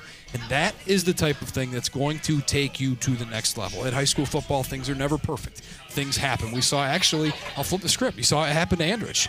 Uh, there was definitely a pass play where he was looking downfield. That snap got by his hands, hit him in the chest, and that ball rolled to the ground. He was able to pick that ball up and with no hesitation. The first opening he saw, he took it and he turned a busted play and a sack into a six or seven yard gain. Those are the types of things that Carter Patrick can do. Alex Andrich is showing he's capable of doing. Some of those teams that are willing to use that quarterback and let him make plays, those are the teams that tend to separate themselves and make not only our good teams, but become great teams in this area. If you're just joining us, we are currently in a lightning and weather delay here in Cass City. At the at, right as the first quarter concluded, we were about to start the second quarter, and we saw lightning. So that means immediately everyone must leave for 30 minutes. We're currently at 15 minutes, although we've seen plenty of lightning since there. But I want to try something here because we see a lot of headlights out there. Uh, everyone has, of course, cleared out and their uh, found some sort of cover. We see a lot of headlights on out there. If you're listening to us, I want you to flash your headlights at us right now. All right, we see one, two, Oh, three, four. Ah, this is fantastic. That is awesome. All right, this is. I feel very, very powerful man right now. I must say, that's great. Thank you for that. Thank you for indulging us and uh, keeping us entertained up here. This is. We'll have plenty more challenges for our listeners out there hanging out in the parking lots and in local neighborhoods of this beautiful Cass City complex. So, Dave Hanson, uh, it's kind of funny, Dave, because I go 14 weeks of the season feeling like you're my best friend, and we chat nonstop, and we're long lost pals on ra- on air. And then for the other, how many weeks in the regular off season, we barely see each other, but we pick right back up where we left off. And it's uh, I've seen you. I, I actually talked to you and saw you more times this off season than previously. But it's so good to see you. You look great, and uh, saw Abby today, the wife. Uh, it was great to see her as well. And the kids are doing well, the whole family. Yeah, can't complain. Like I said, who, who thought having three kids would make it easier for me to come and find you and see you, right? So uh, life makes no sense sometimes. But yeah, come out your way this uh, today. Um, Yeah. Support of Scheurer Hospital played in their golf outing today. That was a lot of fun, even though course was flooded and it was uh, drizzly, rainy all day. But no lightning delays there. So Yes, I that's guess for I sure. guess I can't complain too much. It was a good day. It was a good day. We had 35 teams out there for the Scheurer Health Auxiliary outing. It's been going on for, frankly, longer than we've been alive. And uh, great turnout. All the money and proceeds raised from today go to the Scheurer Health organization as a whole to help with capital improvement projects across the whole organization. Scheurer Health with five locate five communities serving across the entire thumb area and beyond as well with our reach. But that was today golf, and we're appreciative of the scenic golf out crew out there to just make the course presentable and usable with carts. I mean, half of the fairways were flooded, and so you had to evade that, of course. But Uh, very appreciative just to have the course on on open and usable. I was going to use the Dave Hanson line when I was doing my little speech before we started, Dave. The course is in beautiful condition. Let's keep it that way. But I decided not to. I, I couldn't couldn't quote Dave Hanson fast enough. That that would have been a perfect line, even Yeah. though there's no heather on that golf course. Uh, uh, driving carefully and not getting your cart stuck in the middle of the fairway could have been an option if you're not paying attention today. But uh, it worked out well. It seemed like uh, the course will hold up and get out of it quicker than people think. Yeah, well, certainly we're just playing to great heights at Scenic today. But uh, as the rain continues to pour down here, uh, we've been talking about some of the improvements here. Of course, a new sound system here at the uh, football complex. I'm sure you can hear the music in the background as well. It's been uh, quite the, the process of improving. Phase two next is going to be the bleachers and this upper deck. So, Cass City's uh, stadium actually has two layers of bleachers. The front, which is your typical um, your bleachers, classic bleach stadium bleachers, and then up here is actually concrete with bleachers on top of that. Moving forward, the word on the street is that's actually going to be stadium seating, so like arm armrests, cup holders, seats, and then the bleachers are going to be extended out either way with a tunnel put in as well. So looking forward to those improvements here in Red Hawk Nation.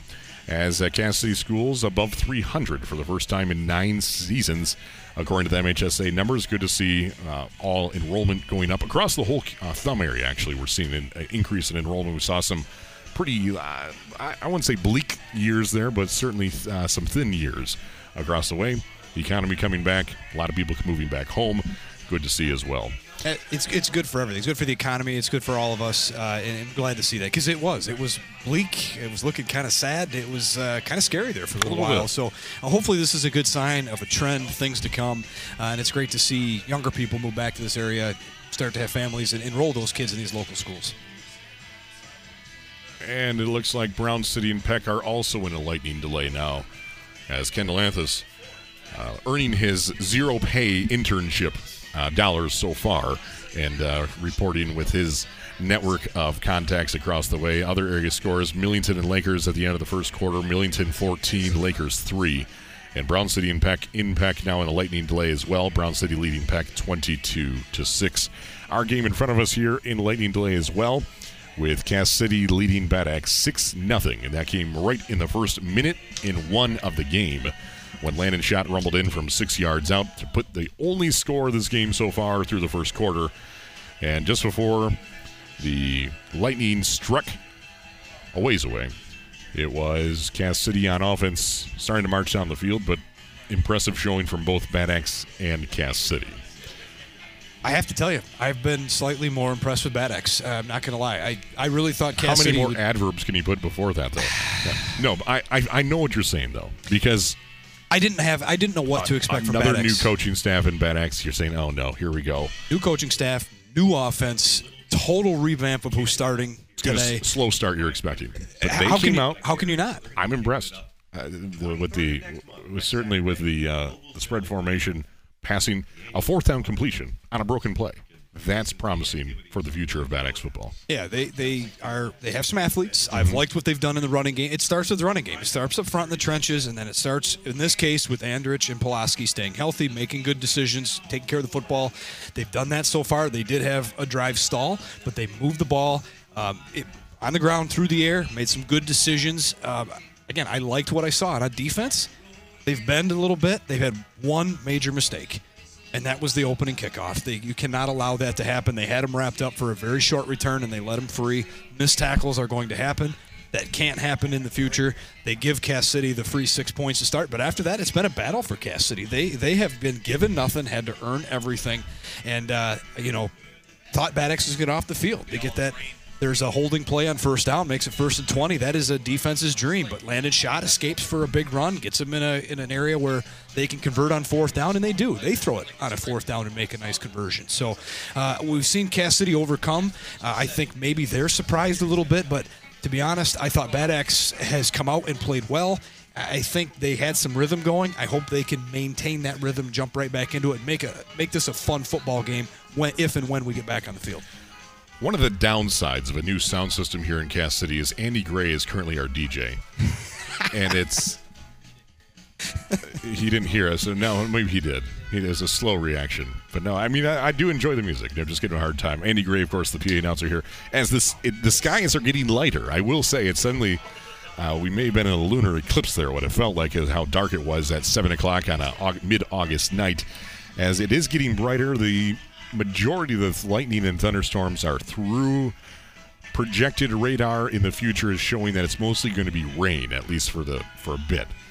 Now, what possibly could be wrong with a forecast and future projection of a radar? Nothing whatsoever in the state of Michigan. So they're always right. We have great hope that they'll get this game back under Vicks. I'm not sure if we just if the clock keeper went on strike, uh, but according to that, it shows that we haven't had lightning in 23 minutes. I hope he, I hope he's right. I, I I love the optimism. I'm not sure that's really the case though. So uh, this is the point in the in the rain delay and lightning delay that we uh, start to really get thin on what we're going to talk about in anything goes at this point. So Doug Cole is our director of sports information. Doug, how you doing? I'm doing great. I'm glad to be uh, here. Unfortunately, uh, we're in a little delay, but uh, can't uh, control Mother Nature, and uh, I had to be impressed. I'm impressed with Bad Axe, like you guys were saying. I, I think Cass, that one uh, kickoff return to start the game, I think that's the big difference in the game. Besides that, it's been pretty even. Yeah, no, I completely agree. And what's harder to fathom though, Doug, is your, is this your 11th year now? This is my 11th, 11th year us. 2013 was my uh, my first uh, my first game That's without, a- without the belt. Wait, That's right. Doug Cole forgot a belt. I think we discussed it We did this, uh, two years in, ago. In, in the last lightning Yeah. delay we had here at Cassidy. City. Yeah. This M81 Valley, just weather. My goodness. but uh, no, we, I'm sure some of you might recall this conversation, but Doug Cole shows up for the first broadcast ever. I mean, you were nervous, understandably. a little bit. Uh, and uh, you didn't wear a belt. And Dave Hanson called you out immediately for it. And uh, 11 years later, we still haven't forgotten. oh, nope, it So- never will. But, but you've never forgotten a belt since. Yep, yep. I, I've been uh, perfect score on this hot streak.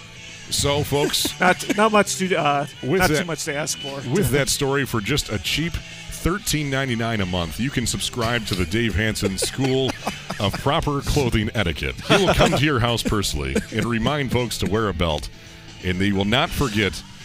Will not forget for 11 straight years. Now, mind you, Dave Hanson is wearing sandals, slides. We get you new te- new tennis shoes, and you're wearing slides. I know I haven't put them on yet. It's I will. okay. I appreciate the uh, the new shoes though. they look great. Uh, we went a little overboard on the apparel this year, but uh, that's hard to believe with, with me. But uh, uh, the new digs, Kendall Anthus, I mean, it was either that or he's going to have to go with a tank top, and we were just going, we're not going to allow that. So, uh, College kids budget, man. and no What are you gonna kidding. And and so speaking of Kendall Anthus, uh, coming off of uh, of course college athlete baseball, starting pitcher for Northwood now, transferred from Saginaw Valley, transferred last season. Uh, it's a good season, uh, conference champions. and conference tournament champions. Uh, we brought ourselves home a ring, which was pretty sweet. We uh, we had a rough. We lost our sec- or second or third game of the weekend in conference tournament, and we had to win another one that night, and then win two on Saturday to win it all against the same team, and we ended up doing it. So it was pretty exciting. Uh, headed to my first regional. Um, won our first game, then lost the next two, but had a great experience, something I've never done before, and it's a pretty fun time. And then talk to me about summer ball here because you were supposed to be going to Kalamazoo or Muskegon. Muskegon. Correct. You're supposed to play baseball in Muskegon for the summer. Correct. You get to Muskegon. Nope. You, I don't you, even you didn't get to get to Muskegon. Muskegon, and you get No. a phone call Correct. from my head coach at school, um, basically saying, "Hey, if you're okay with it, you're gonna go to Lafayette, Indiana." And I'm like, beautiful this time of the year. "Yeah, it, there's tons to do there. Uh, it's actually not that bad." But I was supposed to live with my aunt and uncle um, over in Grand Rapids, which was a great experience.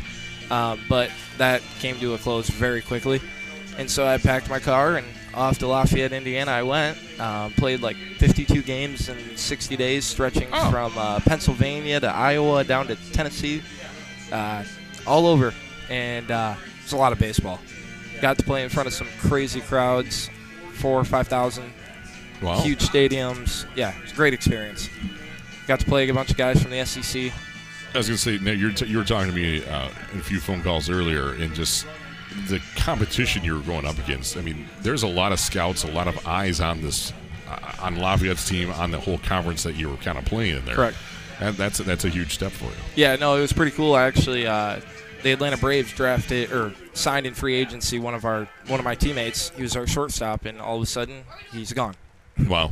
Uh, signed in free agency, and he's gone. So uh, that was unfortunate because he was our four hole hitter um, and our shortstop, and now he is off the pro ball, and he's gone. But yeah, you're getting to play in front of scouts and all these other people, televised games, stuff like that. It was a pretty cool experience. Yeah. Well, the same thing almost happened to me.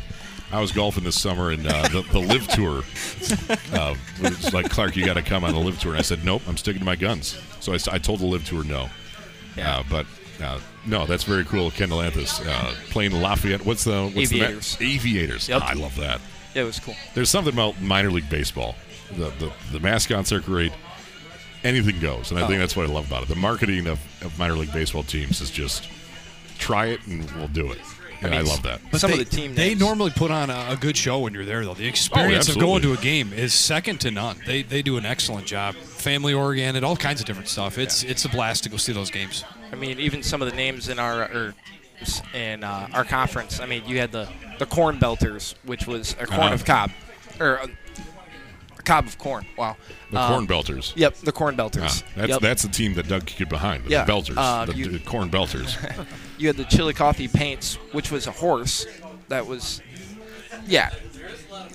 Well, I mean, all over the place. Great Lakes Loons have a rally camel. Yeah, I mean, it's which is some great. of the I love that. things. But no, it's a very cool experience. And now back to back to school, back to Northwood for Correct. what is this your 17th year of eligibility or what? No, no, fourth year. Fourth year. Fourth year, and I'm done. This is it. This is it. Yep. And Okay. I gotta go find a real job. I can't just come work for you all the time. Well, I'm, work for me, yeah, and, and, we, and we don't pay you, so it, it's it's it's quite quite a good gig for us. You got a new shirt though. I did, and, sh- And two shoes. shirts, two shirts, Two polos, and we're going to give him a vest as well. and I got a quarter zip last year. That's right. So you're, you're I got a you're- whole new wardrobe. Yeah, no kidding. You've, the- you've got just three more days to fill there. Yeah. You could wear the vest with no shirt underneath, and there's Oh, another day yeah, for you. that's a good look. Yeah. I'm gonna have to hit bold the gym look. before that one. Yeah, it's a bold look. So uh, we got uh, the Cupid Shuffle going on now, which I'm not going to say it. Never mind. It's a good sign that we might be playing football pretty soon. No I'll go with kidding. that. So they're saying 13 minutes away. If we are clear in 13 minutes, uh, we will find out as Dan Banky I'm talking with the officials. So there's a reason he's the best spotter in the business. Uh, he's doing his homework right now uh, to see what's what's going on here. Uh, Paul Adams, I, how was your off season, Paul Adams? Well, yeah, uh, hold on. Well, there we go. How about now? Oh, can you hear me now? I, There I we got are. you. Yeah. So off season was good. Back off season was good. Back, back in Uh, the swing of things now. You know, recharge the batteries, get a lot of golf, and uh, you know, just uh, laid laid low for the summer. Okay. So what are your what are your views here? Uh, you mean you picked, not calling you out here, but you picked Cass City to win by Yeah, I don't feel so good about that pick right now. points. 52 points. I'm not going to lie, I felt really good in the first minute about that pick. All right, hold on. We have breaking news here from Dan Banky. Dan Banky, take it away. Just went down and talked to one of the officials. We are going to be starting play, or they're going to start warming up in 11 minutes, a 10 minute warm up, and then no halftime. They're going to play right through. Oh, So Okay, three then. quarters in a row. okay. Wow. That's So it. that's the update. Thank I you, like that. I like that. Okay. Well, thank you, Dan Banky. Comes in and gets out just like that. Mike So- drop. Mic drop. That's what he does. That's what he does. So Paul Adams, uh, Uh, yeah. my, my thoughts are, you know, I was listening to you and Dave, and you know, kind of break this thing down during during the uh, uh, weather delay, and I agree totally. I think Bad Axe is uh, not only played even with Cass City, maybe outplayed them a little bit. Um, uh, really, I think surprised Cass City with their uh, offensive alignment, and Cass City's having a hard time really adjusting to what Bad Axe is doing. I don't know if Cass City really expected Bad Axe to come out in this kind of uh, hybrid formation that they're playing, but uh, Bad Axe is doing really well, hanging in there. Um, you know, you take away that opening kickoff, and, and this game's dead even. So uh, I, I like if I'm a Hatchet right now, I feel really good because I, I think they they look good. Uh, they've been able to they've been able to not only move the ball, but more importantly, stop Cass City. They have frustrated Cass City. Cass City hasn't really broken anything what over maybe 10, 12 yards. Uh, I don't, you know, Landon Schott had that big run after the holding call to get him into position. 16 yards. That's that's it. Yeah, really. I mean, so if you're Bad Axe, you got to feel good with that. You're making Cass City earn every single yard they got. Uh, and uh, as far as my prediction goes, uh, Bad Axe has already let me know about it. So I might have to, uh, I might have to spend the Move. night over at Clark's house. They don't know where he lives yet. So, well, I, Oh man, well, I know they know where I live because uh, they know where Coach Gibbard lives. So, that's very true. I, like I said, I, I'm impressed. I, I like what they've done. This break to me is a huge advantage for Cass City because now they can go in and take a quick minute and rethink about what I Bad agree X has done to beat them. And if Ca- if Cass City can make that adjustment, I think this break is a big break for them. Now it may not matter. Bad has more tools in the toolbox. You're just seeing the start of what these two guys can do in the backfield. You saw just a couple quick passes that have worked. Uh, Alex Andrich four for four in passing completion, one big fourth down conversion, a fourth and nine, where he made a nice throw down the slot. But otherwise, like we've just scratched the surface on what this playbook looks like for Coach Gibbard. Coach Polkley, I'm sure, is involved in this offense. They're just scratching the surface, and Cass City has struggled to answer it. Bad Axe has had some nice runs. Uh, again, And- and, and Andrich if- just averaged six and a half yards on the ground. You're going to get a lot of first downs and extend drives. and defensively, Bad Axe has looked very good too. I mean, Bad Axe has frustrated uh, Cass City, and you know, Cass City's not reinventing the wheel over here. You know what Cass City's going to do, and, and has been well prepared for that. Uh, they Ba- Cass City has not been able to really, uh, you know, establish their will on Bad Axe like they do against a lot of teams, and you know that's part of the reason that I ex- you know I picked the score that I picked because I thought Cass City would be able to do that with uh, you know Bad Axe with some uh, growing pains and, and some learning under the new coach. But man, they've they've looked very sharp so far. Um, look like a team that's To, to be fair, Bad Axe, Bad Axe was a mystery, right? Everything is Yeah. completely different from what you see. New offense, basically a whole new starting line on both sides of the ball. Um, you lost your three key, four key playmakers from last year. They were a giant mystery. So you, the safe assumption is there was going to be growing pains. Everybody is going to be new. The, the, the line had some pieces, which was important. But Cass City was returning to everybody. I mean, this should have been a chance for Cass City to shine. They haven't done anything poorly, but they haven't stood out yet. Bad Axe to me is the team that has made some plays. They haven't made any mistakes. They, they've looked like they're about to make a mistake, and both times Alex Andrich was able to save that moment and turn it into positive yardage, extend a drive. They have made. They've covered up their mistakes, and they have looked like a team that's willing to compete and ready But I'll, to go. I'll say this about Cass City: Cassidy and Ubley are very similar teams with the offenses that they run. And uh, having covered Ubley, uh, you know, quite a bit, when does Ubley do a lot of its damage? In that second quarter, when they've adjusted, they've seen what the what the opposition is going to give them, and then they make those proper adjustments. And I think you brought it up, Dave. Uh, you know, this rain delay, this weather delay came at a great time for Cass City. They were kind of on their heels. And uh, you know now they've been able to go back to the drawing board and say, "Hey, well, they're, they're doing this. We didn't think they would do this." And I, I guarantee you, Coach Cathrell's down there, uh, right beneath us, and he's him and his staff are saying, "Hey, we've got to clean this up." Uh, Can you feel the floor vibrating? Yeah. Right? I, I, and I'm not But saying he's clean- mad. I'm saying he, he knows what it needs to happen to but that's also a credit to Bad Axe. Bad Axe has come out with, uh, you know, surprised Cass City a little bit. Maybe this is who Bad Axe is. Bad Axe, like you said, they- they're a huge mystery right now. But the kids who are here, they know what's being said. They know that uh, there was 12 seniors gone, a lot of talent gone off of, off of one of the best runs we've we've seen in, uh, from Bad Axe in 40 years. And these kids could do two things with it take it to heart, get mad, and come out and say, "Hey, you know, we're gonna we're gonna continue this on ourselves, or just turtle up and, and let teams roll over them." From what I've seen in the first quarter, uh, it's they've taken this thing to heart, and uh, they're playing with a little chip on their shoulder, and I like that a lot. I think the biggest thing for me is they've taken advantage of a situation, right? The unknown. Let's take advantage of the unknown. They don't know what to expect. We're underdogs. Let's face it. Let's take advantage of that. Let's let's hit them right where it counts. Let's see if we can make a few plays. And- and they pressure- come out and have done that. No pressure on Bad Axe either. No pressure. Pressure's on Cass City. You know, they're supposed to come out and roll over and win the West. I mean, everybody's picking them to win the West. Everybody's back, right? Well, that creates some pressure on on Cass City, and uh, you know, I don't know about I don't Bad know Axe about winning the West. none. I don't know about winning the West. I, I think Lakers will have something to say about that. I, but I, I think those are your favorites Right, nonetheless. right. I think that that is the matchup that I think we're looking forward to. But I like that Bad Axe has come out early. Wave that finger. Uh, not yet. Uh, let, let us let us compete for a while. They're just they're down six nothing. They gave Cass City a gift. It's been dead heave and heat. Since Remind me, who's got the ball uh, when we start again? Cass City. Cass City. Cass City's got the ball. So I, I think this this next uh, this next possession is a huge possession for both teams right now. Uh, you're coming out. Uh, you need to reestablish things. If you're Cass City, you need to you need to establish that ground game. Get they get those five six yards per carry like that wing T offense is meant to uh, meant to do.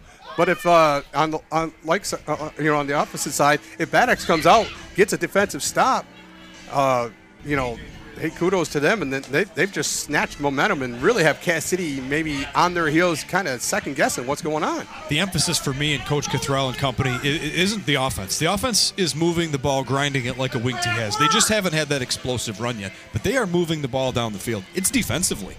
The adjustment needs to be made on the Cass City side defensively, trying to slow down this, I'll call it dual backfield between Andrich and Pulaski. Who's going to get the ball, and if Andrich gets the ball, what's happening after that? And if they can slow down that, that running game and then force third down and seven, Andrich has shown he will throw the ball fearlessly. Cass City has to be ready for that. Put them in, put their defense in more predictable situations to take advantage of it. For now, Bad Axe put themselves in that position once and overcame it. A nice fourth down and nine throw.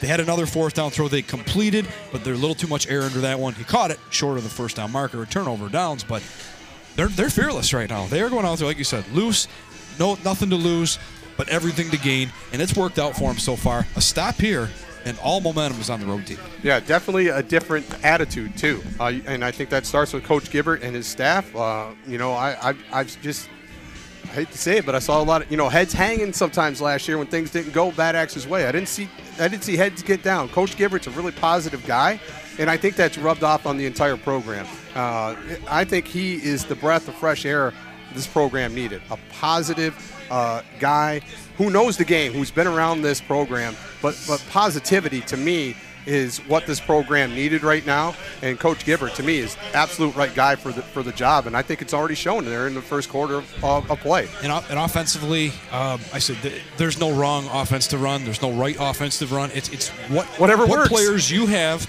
and then putting them in the best position to make plays. And I think the offense he has chosen for this team, nobody thought they would see coming, right? Because you run a spread offense, you need athletes. You need them all over the place. And that was where my question mark came for Bad Axe. Who is the athlete? Who is the playmaker? Who is the Jake McPhee? Who is the Keaton Brown? Who is the Evan Shank? Who, who is the Meinhold? Who is the guy that's going to make the play for Bad Axe? And Andrich has said, I'm going to be the guy. Who's the next guy? And if they can continue to do that, they're running a fun offense. The kids like to run Yeah. these offenses where multiple guys are involved. It's not two running backs, it's not a quarterback. They got four guys out there looking to catch a pass. They got two different guys running the ball. Everybody's involved. And I think long term, they can execute this offense. These kids are going to have fun. They're going to continue to play, and they're going to play well. And to build on that, the, the the thing is, as a coach, you have to evaluate the talent on your roster and say what is going to work for us.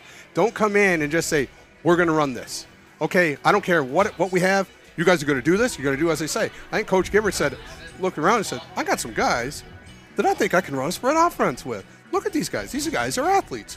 I'm going to utilize that. And, and I, I think that surprised Cass City a little bit. I, I think it certainly surprised us. We didn't know what to expect, but I, I think he, you know, Coach Gibbard is doing, he, he is tailoring an offense to the talent that he has. And, you know, we know the talent that was lost, but there's some athletes out here in case you guys aren't, you know, uh, looking. I mean, there's some guys that can make some plays, and they're Bad Axe to me is just scratching the surface of, of what they could do.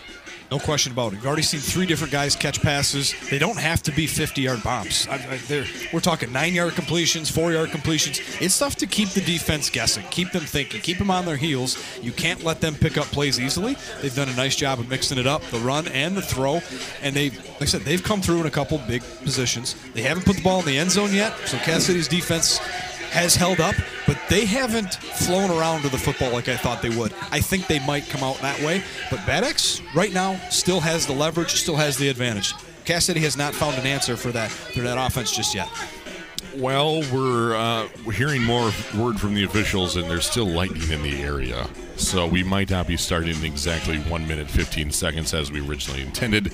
But the good news is, by looking at the radar, shows that uh, higher powers are indeed football fans. Most of the uh, weather is going to the south of us here. Any thunderstorms that were headed toward Cass City are going to the south or have dissipated, and hopefully making for a clear window to get this football game in. Not saying a clear night, but a clear window to get this football game in, and at least to a point where a final can be determined in week number one of the regular season. Taking a look at our future broadcast schedule, we shift our things back. We'll be in uh, Huron County once again as Lakers at Ubley next week in a crossover game in the Greater Thumb Conference. The Elkton Pigeon Bayport Lakers, the green and white, against the bl- orange and black of the Ubley Bearcats. Two juggernaut of programs and uh, two teams that had a great success last year and beating on the gridiron again in 2023. You know, we talked about this in, uh, off the air. It's amazing what happened when you actually put Bad Axe where they should be, which is in the Greater Thumb East geographically, where Bad Axe should be, and the realm of possibilities. It opened up for the rest of the schedule. Ubley, Harbor Beach, Cass City, and Lakers all play each other this year. There's going to be zero question who the best team in the Greater Thumb Conference is. Last year there was, you know, there was an argument because Ubley and Lakers is at Ubley, yeah. Ubley and Lakers didn't play each other. So I love that second that second week matchup. Uh, you know, and they're they're both going to be coming off good, solid first week matchups too. No doubt about it. And I, what I love about, correct me if I'm wrong, we're doing Thursday night again next week, right? Yes, Thursday night. Back to back Thursday night week. So, like I said, I, I think it's a great matchup. We'll, we'll see what Lakers kind of has. That's a that's a really great but tough game they got at home against Millington tonight. Uh, that game right now is at the half. They're down 20 20 to to three. three. You know, But the- I again, I, I love it because we get to see arguably the favorite in the West against the clear favorite in the East. Duke it out right away in week two. We'll see what these teams got. Both teams wanted each other last year. They're going to get it this year. And I think you're going to see an, a great football game next week, battling back and forth all night long. The term I use for Lakers this year is everybody. You know, we all know Lakers lost a ton of talent, a ton of talent, ton of size.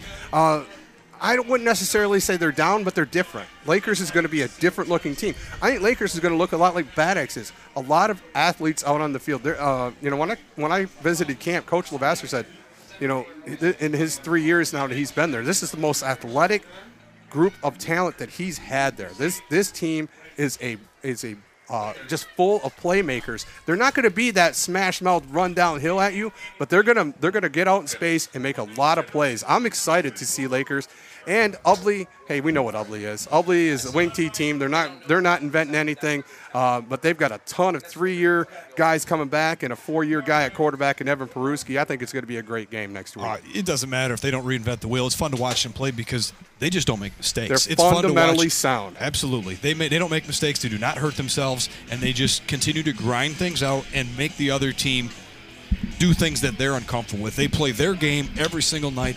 That's why we've seen them the last handful of years make deep runs into the playoffs because they are just simply hard to take out of their element, out of their game. And as for Lakers, I'm looking forward to it because for Coach Lavasser to say this is the most athletic team he's had, uh, he's had some pretty athletic He's had some guys. athletic and, teams. and you can say what you want about size, but those big guys were athletic too. Those guys moved people in the line, made things a lot easier for other guys. So it's going to be tough to replace them. No question about it, but we might see some more speed, some But more attacking where, the uh, outside. That they will be very fun to watch as well. Again, that's where Coach Lavasser's not trying to force a style. Last year, he knew what he had. He had the, he had big horses up front. He had Ethan Wisner. Hey, you're going to use that. You're going to go downhill between the tackles. Now he's looking around and saying, "I got guys that can fly around the field, and I can do I can do some different things with them." So Lakers is going to look totally different from what they looked last year. They can't. Lakers can't play the way they did last year. So take a look around. Guys like Jay Sears, and, and the list goes on and on. You start making adjustments and say, we're going to adjust to the talent that we have. And I think Coach Lavas is going to do that, and uh, it's going to be a lot of fun to watch. And we got a couple very high-end teams this year that I can't wait to see. We just mentioned a few of them, but these are some teams that I can't wait to see, and we're going to get two of them right away next week. Uh, before we cut, we'll continue this conversation about Ubley Lakers because I love that. Uh, sounds like 8:30 is the new warm-up time, so they just put 17 minutes on the clock, so that puts them right to 8:30 uh, for a warm-up period, and then game will begin probably 8:40. But like we said, no halftime. Just gonna push this through like it's an international basketball game. We're just gonna keep on surging through here, and we might even angle the the paint. Well, I. I feel good about that because when this rain delay and this weather delay started, it looked uh, it looked bleak. I mean, we all have our uh, little our phones out, and it looked like it was just going to keep on coming. Uh, the football gods have uh, shined upon us and, and given us a break. So hopefully, you know, we can get this thing started and get this thing in. So back to the Lakers Ubley. Last time Lakers and Ubley played was 2021. Week number one in Ubley, Lakers or week two, excuse me, in in Lakers or in in Ubley, excuse me, and Lakers had just lost Ethan Wisner the week before. They're down and out. Really weren't quite sure. Their quarterback was out as well with a Yeah, they were banged they, they up were banged badly. up. So not a full strength Laker crew there. And that team really came on strong and played New Lothrop uh, really tough at the end of the season in, in the in the playoffs. Uh, that Laker team really grew.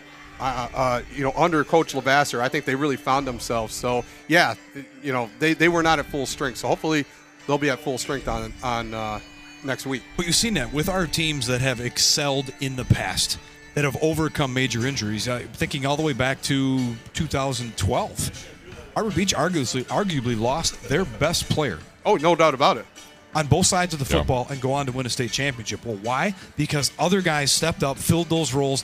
Instead of being a power team, they became more of an athletic team. They spread out. You just said that with Lakers. We're seeing we've seen this in the past. The teams that are well coached, the teams that are disciplined, the teams that get kids to come out and play, play in year and year out, those teams rise to the top. Why? Because even things like injuries don't slow them down. It didn't slow the Lakers down then, doesn't slow these other teams down. Ubley loses a piece. It's next man up mentality, and they are put in positions to excel at what they do, and that's a credit to the coaching staff and these kids being ready to go when it's their time to be called at any given moment. I was just going to say that, Dave. Uh, that is a credit to the coaching sta- staff for uh, not allowing the kids to feel sorry for themselves. You know, hey, you know, a couple years ago when Ethan Wisner got hurt, man, that's a devastating loss. They were going to have a great season. They were going to ride Ethan Wisner like we saw last year. I mean, that kid had a special season, and he was going to have that as a junior, and they lost that. Um, but instead of uh, letting that letting that fester and feel sorry for themselves. I think that's what Coach Sylvester did. I think a tremendous job because Yes. that team, and they got blown out at Ubley. I mean, Yeah. that, that was not a close game. And uh, you know who, who knows? You're one and one. The season could have went the other way. Instead, that team ended up in a regional championship, playing New Lothrop tooth and nail on their home field. Uh, I, I think that's to me, that's Co- Coach Lavasser uh, and his staff gets a lot of credit for that. Uh, just that that mentality, and I know Ubley has that too. Hey, Ubley, let me tell you, you know, I hope it doesn't happen, but if, if somehow Evan Peruski were to go down, it's next man up over there. You know, that's the way it is, and that's the way it's got to be. Uh, you let those kids feel sorry for themselves, the whole season is going to be lost. It's it's next man up mentality. It's always been that's the that's the most cliche example you're going to give. Ubley and next man up. That's just the way they roll. The next kid come in the backfield, next thousand yard rusher, the next 15 you know rushing touchdown season. They just come in groves over there. That's because that's how they play football. That's what they do. And uh, I think Valmering would step right up in that position and take right over and not miss a beat. But replacing a four year starting quarterback virtually impossible. But there's a team that has enough weapons, has a next man up mentality that they would still be tough to beat week in and week out. So that's our week two broadcast. And if we go at this rate, we should have all of our schedule out by the end of this rain delay. uh, week number three, we're into September now, September 8th. Back to the Friday games. Bad Axe at Harbor Beach. That is a Greater Thumb East game. Greater Thumb East game to start divisional play across the Greater Thumb Conference. Bad Axe at Harbor Beach could see a lot of passing if this first quarter was any sentiment of what we're going to see in the future for Bad Axe. You know, I as still well. think Harbor Beach is a bit of a mystery too. Uh, you, know, you've got you got two sophomores, obviously uh, Benny Harper and uh, Caden Buchholz, that are you know they get a lot of the headlines. Uh, man, you, you're, you're pinning a lot of your success on a couple of sophomores. I'm, I'm wondering who else is going to be able to fill in for Harbor Beach. I think Harbor Beach is, is to me a wild card team. I think they they could be they could make a run at the East, or they're getting into five and four. If you look at their schedule, their schedule is tremendously tough. Harbor Beach's schedule is very tough schedule. To me, a, a mystery team. I can't wait for a chance to get to see them. Uh, I, I, think the, the, the potential is really there for Harbor Beach. No question about it. They are they are all upside as far as I'm concerned. They're young. They're ahead of schedule. Um, but again, led by a sophomore quarterback. The nice part for him is similar to Ubley four years ago. That freshman quarterback got reps right away as a freshman down the stretch. Uh, so he's gotten some quality time. And now with a full offseason to prepare, a playbook built around your quarterback for the next three years, the expectations are high in Harbor Beach. But it's early. Start drinking the orange Kool Aid a little early for them. They're still sophomores. It is a team that could surprise some people, but they have athletes. They're going to tr- attempt. They have to run the football better for me. I to, love- to, to stand behind Harbor Beach and say that they are going to be a competitive team. They have to get back to run the football. We have too more- much pressure on Buchholz Clark, Clark passing is waving his hand. We have more important news to carry here. Kendall Anthus, which is why I got a hot dog. That was not authorized. What's And- the penalty for that? But I'm I'm more offended by the fact that you put ketchup on this hot dog as well. you psychopath. I took the mics down and then got myself okay, a hot dog. all right, all right. So we got the microphones down there. Okay, all right, I'll allow that. That still doesn't explain the fact that you got ketchup on that hot dog. You're, you're still no Doc Messing as far as I'm concerned. That's true. It's very true. Doc Messing of Harbor Beach uh, started in that Inside game uh, th- with the first game that they had lost uh, Harbor Beach's key player there, uh, and uh, I'm drawing a blank. What was his name? Sloan? Sloan Klasky. Klasky, and uh, looked over, and we were playing that game in. You were Axe? you, no no you weren't no no the following week when they played Menominee Oh, correct. in I was not Gaylord there. Gaylord Yep. you were gone and I look over and Keith Messing Doc Keith Messing is uh, just downing a hot dog like you to me away through glass and for whatever reason that was the good luck charm that whole rest of the season he went and got a hot dog at halftime and the rest of his history but so Kendall Anthus is uh, picking that trade back up uh, we'll have to cut that ketchup off though that's Yeah, that's, that's, that's, not gonna that's not gonna I mean, fly. that's that's uh, yeah, not good. That's that's you, you can go right for a daily paper if that's the case. All right. Uh, so there's a whole there's a whole story there that we don't have time for. Uh, moving on. Then September 15th, Friday. Uh, Dave, we have not missed a game of, of, of the backyard brawl in 12 years. And It's been longer than that, but well, well, officially- yes, yeah, officially on air yeah. And Harbor Beach at Ubley on September 15th for the Backyard Brawl regular season edition. And that one certainly should um, be interesting because, like Paul, you were talking, a lot of questions still around the Harbor Beach program, a lot of wild card situations. We know what Ubley's going to be, we know the playbook, and everyone knows the playbook, but no one can stop them. And so, what's that going to look like for Harbor Beach and Ubley this year? Uh, it's it's no different than Bad Axe is to us right now. It's a mystery. They are a wild card. They are dangerous. They, they could they could surprise everybody and win the East. They could be five and four. I know we said that already. That's who they are. They they could beat a team they're not supposed to and turn around and lose to a team they shouldn't. But they are well coached. We know what they are going to attempt to do. And again, for me, it starts on the running game. Starts on the line in the running game. If they can get back to running the football and then allow your Benny Harpers to make plays down the field through the air, maybe involving him more in the running game, I think that team could be very dangerous offensively. And then we come back to the other mystery. Can they stop anybody? Can that team get into the trenches with Ubley, slow them down, get off the field? Can they handle a spread offense like Bad Axe is going to bring to them right out of the gate? They're going to have a lot of questions to answer, but they have youth. They have weapons.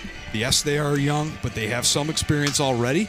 They might be ahead of themselves by a year or so, but they are dangerous. You go back to that game last year. There was two key plays that really that really swung the momentum for Ubley. There was two interceptions, one for a touchdown and one deep in uh, deep into Ubley territory. Early Uh, in the game, too. Yes, Yeah. it, you know if those go the other way, uh, who? You, I'm not saying uh, Harbor Beach wins, but it, it- it's certainly a lot closer than the shutout last year. So you know Harbor Beach cannot shoot themselves in the foot with uh, turnovers like that. Ubley, more than probably any team in the area, you you make a turnover on Ubley, they're cashing that in probably 90% of the time. In worst case scenario, they're milking seven, eight minutes off the clock at worst. So Kendall Anthus, you have something to share here? I don't know what you guys were ripping me for, but I'll find out. Ketchup on a hot dog. There's nothing wrong with that. There was everything wrong with that. All right, show of hands here. Better- Okay, all right. Uh, if we have headlights out there still, you can vote as well. Uh, show Turn of your hands- cars on, uh, please. Yeah. Ketchup on a hot dog. If you put ketchup on your hot dog, flash your lights. Come on, let me see them. I don't see any lights. There's lights. not a single. There's Yeah, not a yeah, we single- got one. One. We got two. Two. Two, three. Two. That one We got already had its lights on. Okay, We all got right. two flickering over here. So we have three cars saying ketchup on a hot dog. Mustard only, or relish, or I should say, no ketchup. No ketchup on a hot dog. Flash your lights. Yeah, a lot of flashing lights over here. The same One, one's two. flashing. How's the same one flashing? two different vehicles. Well, two different people. two different there. people. The 2020 election all over again. Totally. oh God. Uh, total, mail- uh, uh, ketchup wins, Clark. I'm well, sorry about that. well, no, Clark We're said gonna- mayo. no, no, Clark likes mayo on his hot dog. no. We're going to have the, the mail-in votes come in in the middle of the night. That'll decide this whole thing for us. No, I'm just poking fun here. Oh, Thanks- here comes thanks for- another one. That's a th- ketchup. Thanks for playing along here, folks. Uh, but no, mustard only. No. and lots of onion. No. I can't do either. No onion. Mustard on a brat. Yeah. Mustard only on a brat. No onions.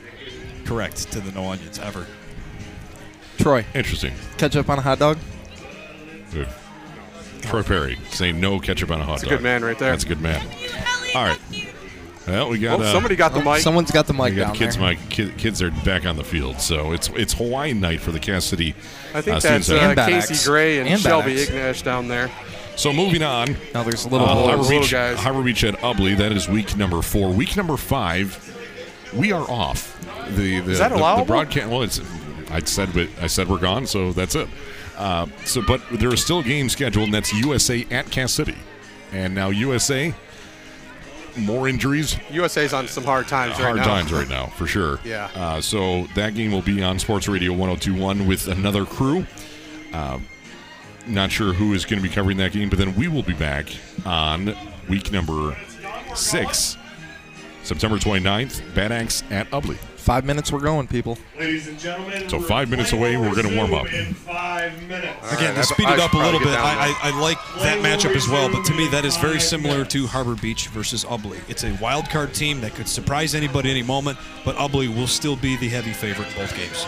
Well, All right. I got to wrap up and get down there. Yep. Paul Adams, Thanks, thanks, for having me joining on. us. Yeah. Yeah. a little impromptu uh, strong side. Exactly. Thanks for help filling that time. All right, Thanks, it's gonna time, we're going to take another short break. Our lightning delay is almost over, and we're going to return in just a few moments with your second quarter action running right through halftime and on to the fourth quarter right here on the WLW Sports Network on Sports Radio 1021. Right now, it's Cass City 6, Bad Axe nothing at the end of the first quarter. Lightning delay at the moment.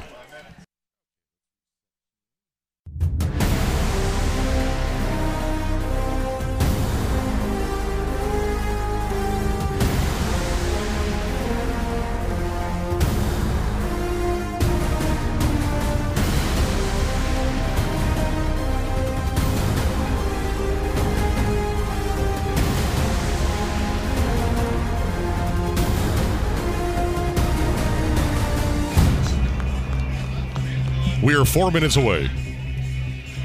It's the delay that never stops. Delay with more delays inside of it.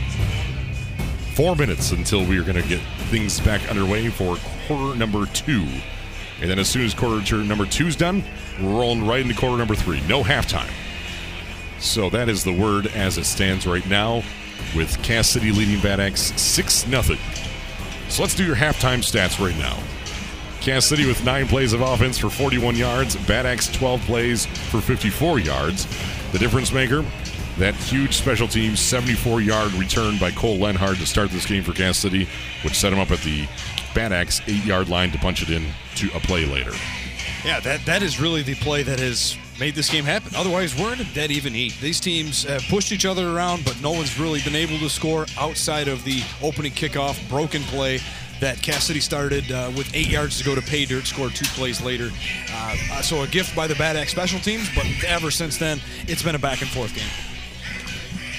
Three minutes left before we start things underway. We just want to give a quick update, and we'll return in 60 seconds with your we'll call it second half action from the second quarter right here on the WLW Sports Network. If this is a sign of what this season's going to be like, hang on your hats, folks. We're going to have quite the radio broadcast this year. Buckle up. Buckle up. We'll be back in 60 seconds.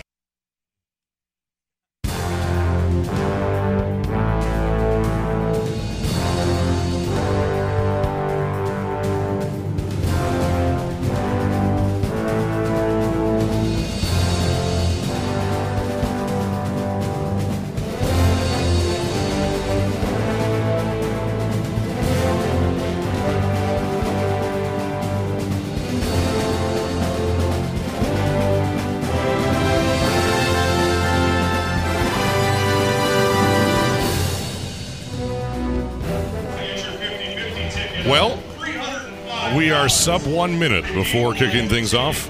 And by kicking things off, I mean starting the second quarter. 36 minutes of play remain. Cass City leads by a lone touchdown. 6 0. We are back underway. Survived our first lightning delay of the season, and hopefully only. But as the first week goes, so goes the rest of the season, historically. And if that's the case, well, oh boy. It will be a third and five situation for Cass City at the Bad Axe 44 yard line to resume play here in Cass City. Dave Hanson, have any thoughts left?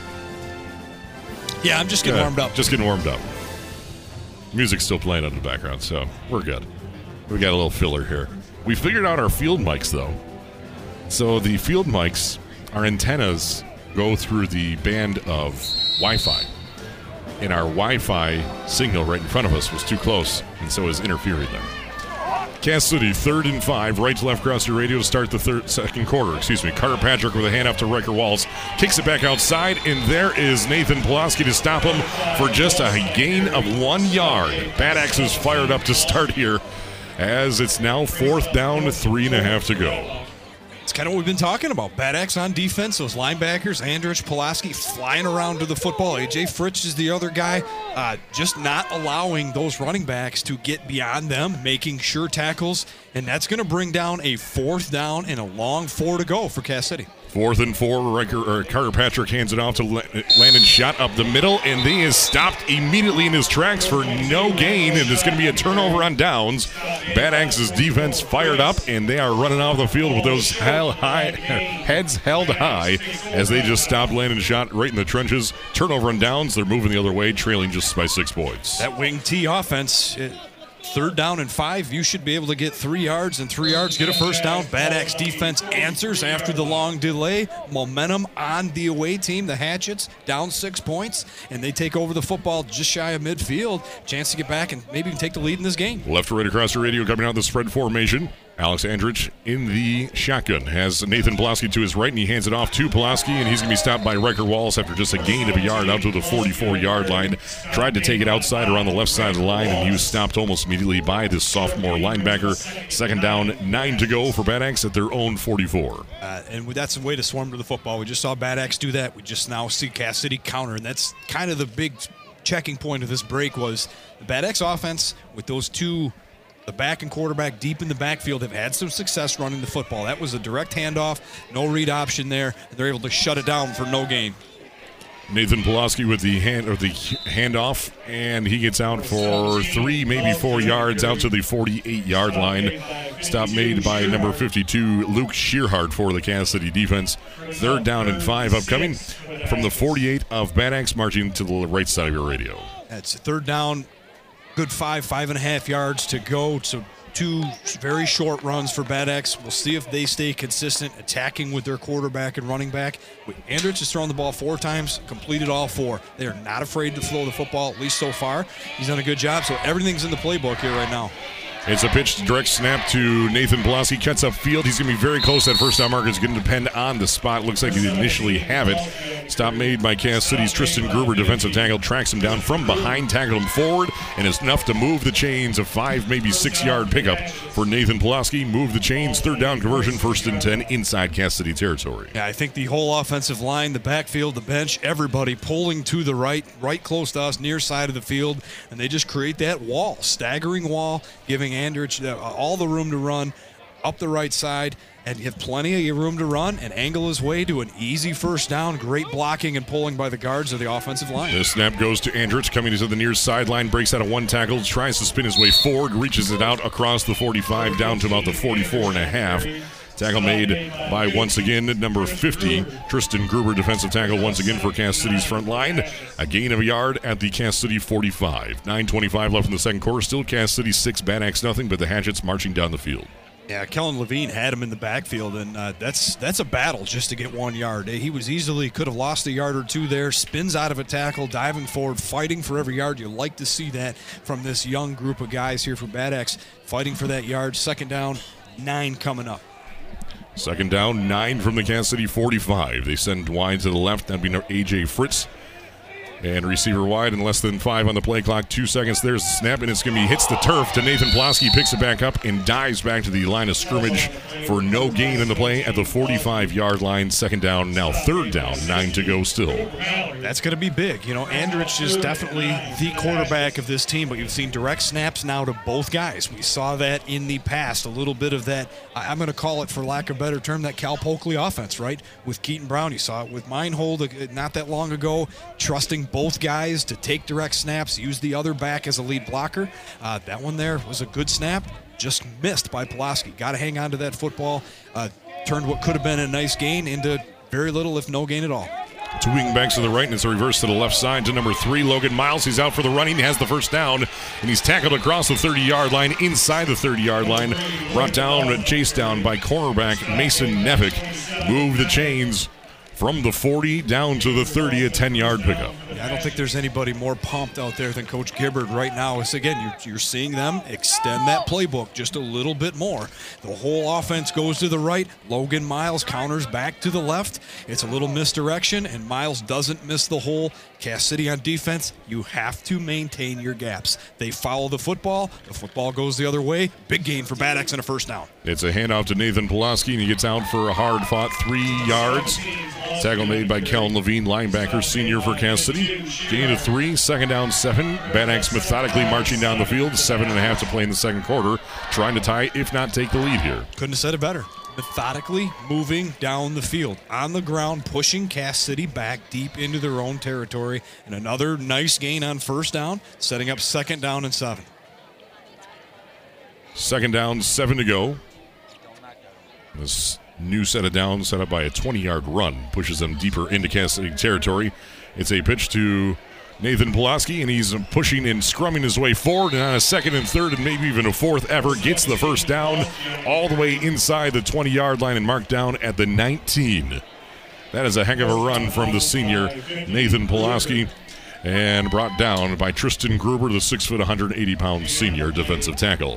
First and 10 once again for the Bad Axe Hatchets, this time inside Cass City's 20 direct snap. He keeps it to the short side of the field, which is the opposite side where we're at, and uh, not a lot of room to run, but patiently gets all the way to the sideline. And as soon as he sees even a slither of an opening, he cuts right through that gap, gets all the way down, and a fresh set of downs for Bad Axe. Great patient run there by Pulaski. Receiver wide, that's AJ Fritz. Direct snap to Andrich. rolls to his left, trying to find some sort of air to breathe, and there's nothing there, and it's going to be a loss of a yard, maybe even two, as Dylan Berger was not letting him out of his sights. That's a sophomore defensive end for the Cass City front line. Loss of two, second down in 12 from the 21 of Cass City. At time, those Cass City defensive linemen maintain their gaps, right? The snap goes to Andrich. The, uh, the cell is Pulaski coming to the near side of the field. They don't fall forward at all. A wall barricade. Andrich can't get around it. No gain on the play. Maybe a little loss. Just nowhere to run around that left side.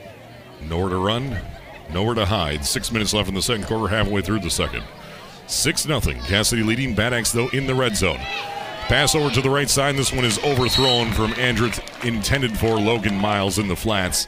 Little bit of a screen pass with no one there to protect him as well. Goes over his head, falls incomplete. Third down and 12 from the 21 of Cass City. Yeah, lots of action in the backfield, right? Supposed to be play action. The snap isn't quite clean, and but it's it's just a dump off out of the backfield, right? Let's sell sell run action, sell run up the middle, and then a quick pop pass to your running back leaking out of the backfield.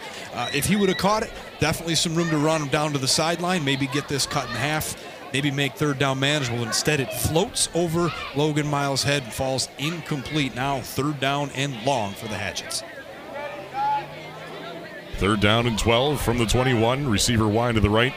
Slot receiver to the right as well. Back to pass, throwing downfield. Wide open. Wide open. Is cannot bring it in. It was thrown behind him. He had to spin. Intended for A.J. Fritz. Wide open in the end zone in the far side. And incomplete. It sets up a fourth down and 12 now. Bad going to be kicking themselves in that one, but great play call from the Bad coaching staff. The play call was perfect. The design was perfect. The throw was a little behind him, but there was nobody near him. Andrich throws that ball to a wide open area. Fritz, as far as I'm concerned, Fritz has got to recognize where that football is and catch the football. That was thrown behind him, but through his arms. Should have been an easy throw and catch. Instead, a busted coverage. Now it's fourth down and 12, and the offense stays on the field. Working off the left hash from the Cass City 21. Two wide each way, and they throw it downfield. And this one's going to be brought in by Logan Miles, but he is short of the first down line to gain. He's brought down to the 10 yard line. They need to get down. This is going to be very close, actually. And they're going to say short. Short by about a yard, maybe even two. So another turnover on downs. That is three straight turnover on downs between the two teams, which means we had a touchdown in the first two plays of this game, and ever since it's been turnover on downs, turnover on downs, turnover on downs. Bad Axe with two of them, Cass City with one. Yeah, it's a good defensive stand by Cass City, but they can consider themselves lucky. There's another broken coverage there. Mason Nevick, 27 in coverage. He lets a guy run right behind him. That throw needs to be made. That catch needs to be had. Um, a break for Cass City. Now, the defense makes the stop. Now we'll see if the offense can go the length of the field on this pesky Bad Axe defense. Quarterback keeper for Carter Patrick and lowers the shoulder and gets out to about the 15 yard line before he's upended by Alex Andrich, who meets, seems to be everywhere on the field right now for the Bad Axe Hatchets. They're going to mark him down right at the 15 after a nine yard gain. Second down, one yard to go, 5.25 left in the second. I love the play call. Right now, the Bad Axe defense has done a good job with option one and option two in the running game. They've stuffed Landon Schott. They've kept all the other running backs at bay. Riker Wallace, the next leading carrier, has had no success on the ground. Five carries, three yards to his name. I love the play call. Let's get Carter Patrick out there. They're selling out on our backs. Let's make our quarterback beat him. Landon Schott with the handoff, trying to spin his way off his first tackle, and here comes the scrum. He has the first down. Lost the ball for a brief second, but looks like he managed to get the first down out to about the 22 yard line. Tackle made by Peyton Katie, linebacker freshman. And Landon Schott is down. And the officials calling on coaches to check him out.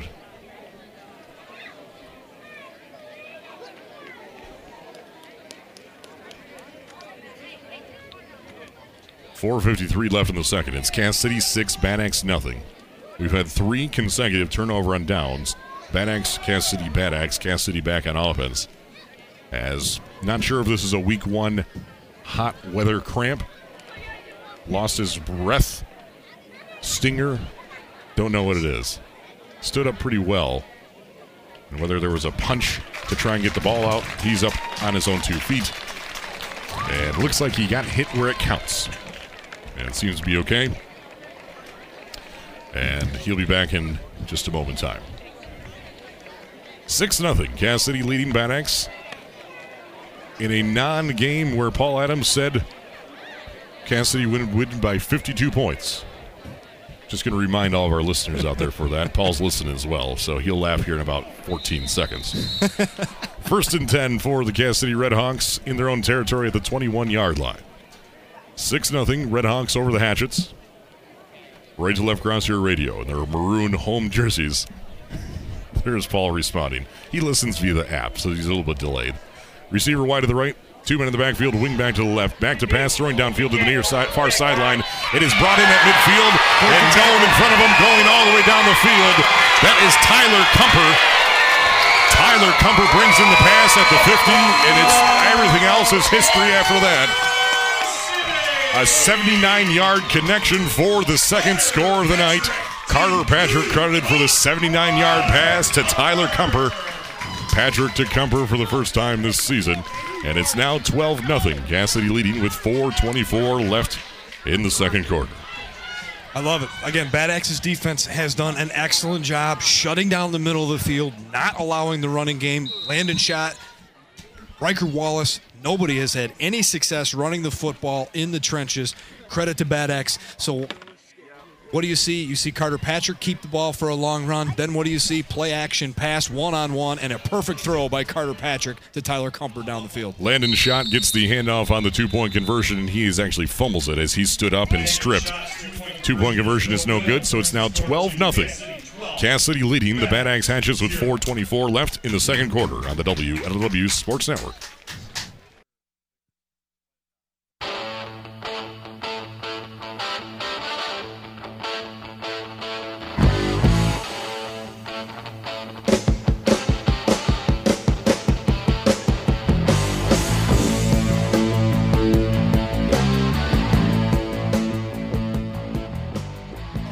Twelve nothing. Cass City leads the Bad Axe Hatchets. 4:24 left in the second quarter. Still here. Clark Ramsey, Dave Hanson, Doug Cole, Dan Banky, and Kendall Anthony with your call tonight from Cass City, Michigan. Post lightning delay. It's almost nine o'clock, and we aren't even to the end of the second quarter. I wouldn't say halftime because there's no such thing as halftime tonight. We're going to play right through. We've had a long enough halftime tonight already. 12 nothing. As Cass City camps off a 79 yard drive it was a score on a 79 yard play as Carter Patrick connects with Tyler Kumper, throws it from the 21 yard line to the 50, beats his defender there, scram- scampers into the end zone for the next 50 yards. In for the score, two point conversion fails. 12 0, Cass City leading Bad Axe. I love it. They, they had to break it up. Cass City does an offense. Running between the tackles just hasn't worked. Bad Axe has completely shut it down. You see Carter Patrick with a keeper, gets him nine yards. Uh, maybe stuns Bad Axe defense just a little bit. And uh, a play or two later, you see play action pass to get one on one down the sideline. A perfect ball by Carter Patrick. Uh, number three, Tyler Kumper does an excellent job getting underneath the football, hauls it in on the run, and doesn't miss a beat. Takes it to the house for pay dirt. Kick comes into a, or AJ Fritz. He's still on his feet across the 35 and finally brought down to the 37. Brought down by Tyler Kumper. Plays starting tight end and safety on offense and defense. Senior. First and 10 for the Bad Axe Hatchets, trailing by two possessions, 12 0, 4 17 left in the second quarter. And that one stings for Bad Axe, but that was, again, two huge plays they have given up. They haven't had their big play yet. If they can grind this down the field and score before the end of the second quarter, they're still in this game. They are not out of this by any means. They have done a lot of good things well. Now they need to finish a drive and put some points on the board.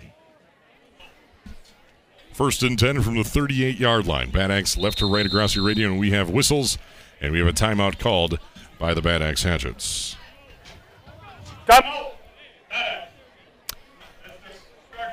First timeout of the half. 4.17 left in the second quarter. 12 0. Cass City leads the Bad Axe Hatchets right here on the WLW Sports Network.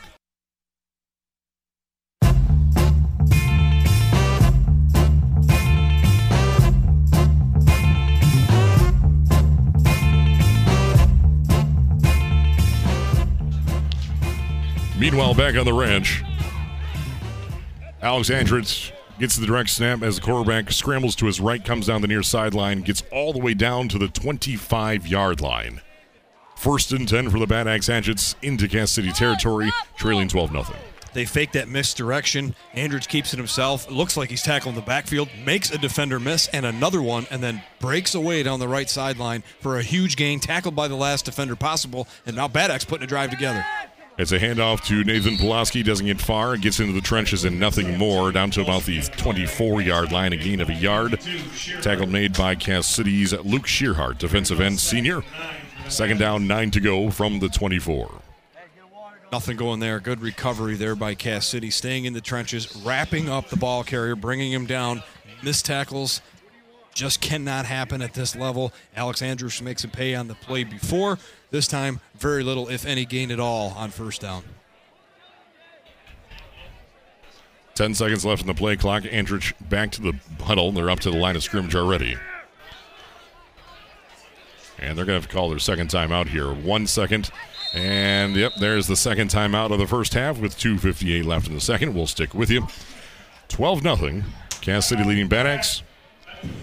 So, Dave Hanson, we're first week jitters, of course. Uh, trying to things take a little bit longer. The rhythm's not there. The the snap count's not there yet.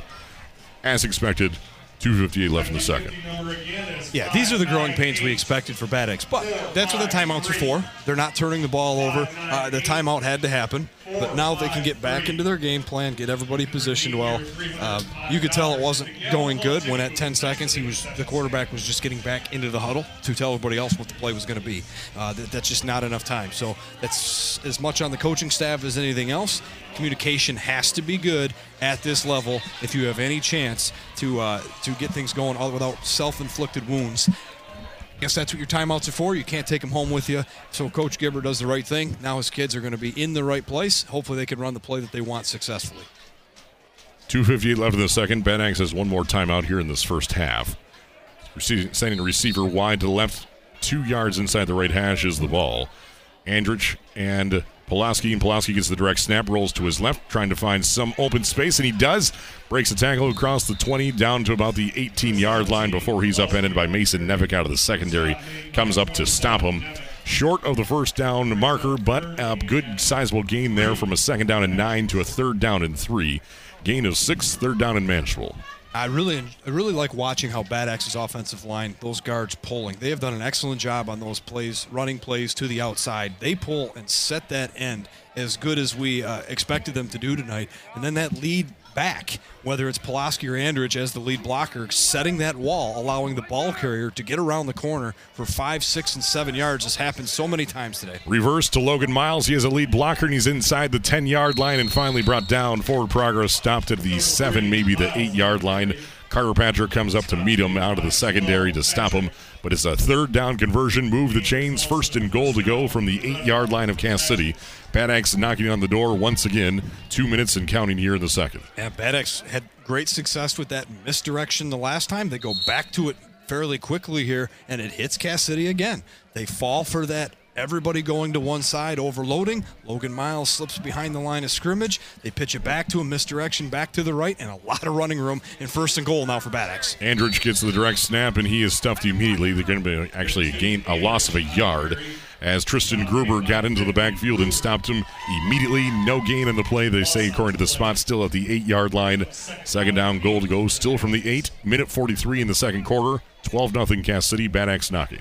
Bad Axe with a timeout still in their pocket, trying to work the clock as best they can, not allowing too much time on the clock. For Cass City to get another shot at this, doing a good job with time management. That play goes nowhere though, straight up the middle, right into the teeth of the Cass City defense. Nothing happening. Very short gain as as Bad Axe now watches that play clock roll all the way down before they snap the ball. Minute 15, it's a direct snap to Pulaski. He has room to run. He's into the end zone. Touchdown, Bad Axe. Nathan Pulaski scrambles in from eight yards out, and the Hatchets are on the board for the first time this season and brings it back within a one possession ball game. It's now Cass City 12.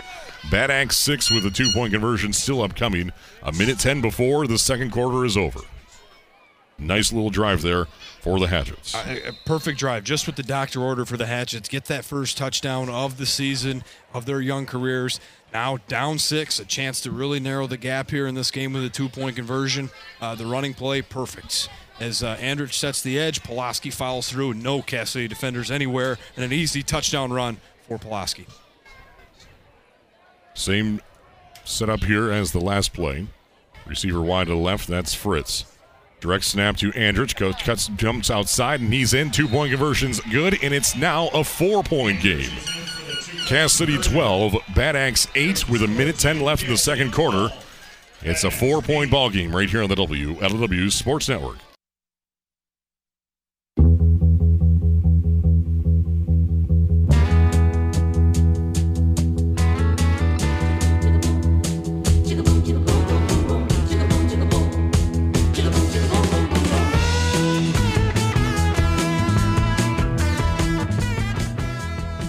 Minute 10 left in the second quarter, 12 to 8.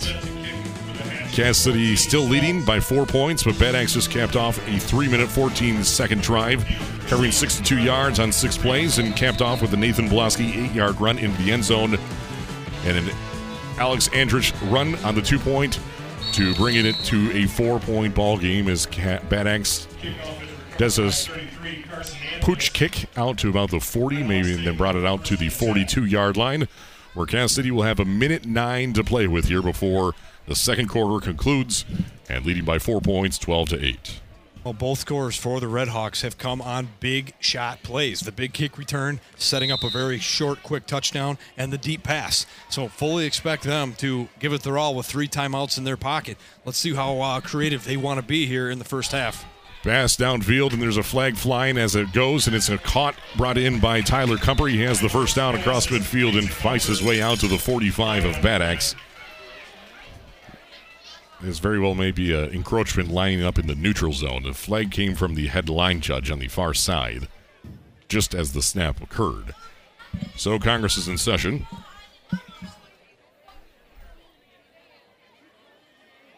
Offsides. Cass City Replay, first down. So lining up in the neutral zone on the offense. That's not offsides. That's an illegal formation. It's first week for everyone. May I remind you. And the play should not continue. Yeah. Brings up first and 15 for the Redhawks. So, don't even think about that last pass. Didn't happen. And Cass City's pushed back five yards to their own 38 yard line. First in 15 Less than a minute and counting here in the second quarter. Sending wide. Brady Kolax and his quarterback keeper to Carter Patrick to the near sideline and runs right out of bounds. And is tackled out of bounds by Logan Miles. Stops the clock with 44 seconds left after an eight yard pickup. Second down, actually a six yard pickup. Second down, nine to go. Stops the clock with 44 seconds left in the second quarter. Cass City leading by four points, 12 to 8 over Bad Axe. That's been the uh, the only success Cass City's had in offense is the Carter Patrick keeper to the outside and him distributing the football through the air. Uh, we'll see if they continue to attack that way in the second half as Cass City tries to get set here for the second down play. Setting Kumper wide to the right. Carter Patrick staying in the pocket, looking downfield to pass. Throws it. It is overthrown and out of the reach of Riker Wallace. Streaking to the far sideline, laterally from the line. Falls incomplete, stops the clock with 38 seconds left.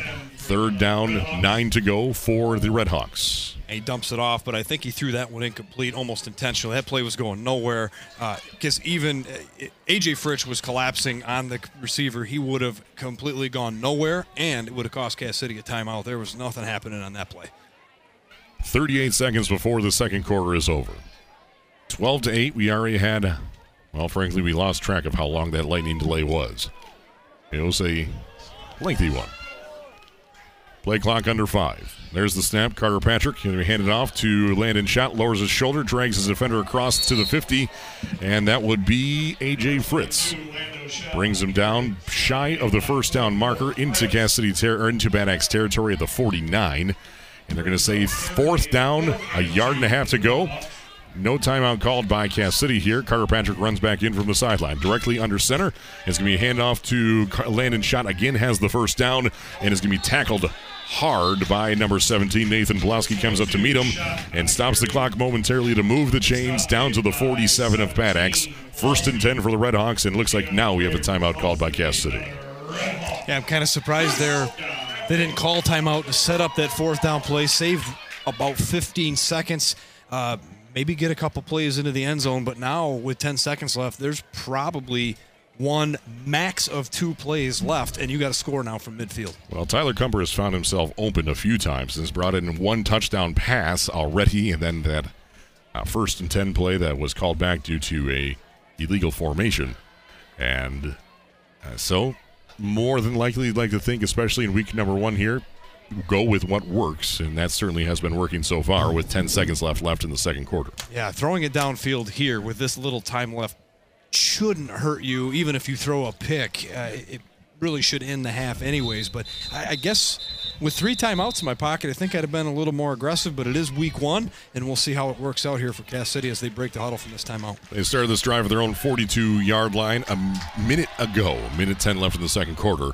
Now there's 10 seconds remaining, and they're at the Bad Axe 47 yard line with a first and 10 new set of downs, but it doesn't really matter. They've got maybe one, maybe two more plays here as they send two wide to the right. That's Mason Nevick and Tyler Kumper. Wide to the left, Riker Wallace.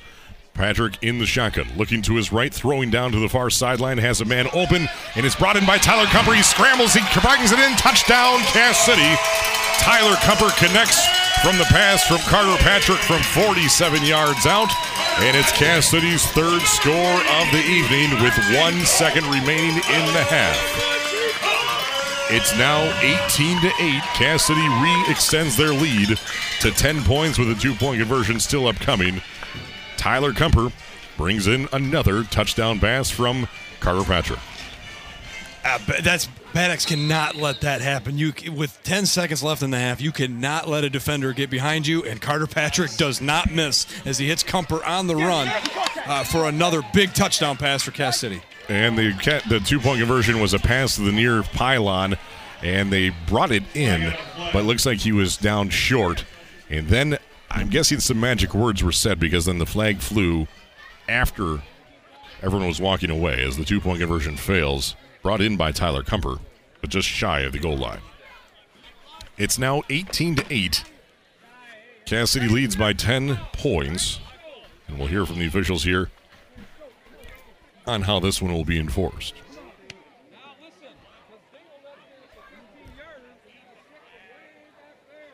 One second remains in the second quarter. Sportsmanlike conduct on Cass City. That will be assessed on the kickoff.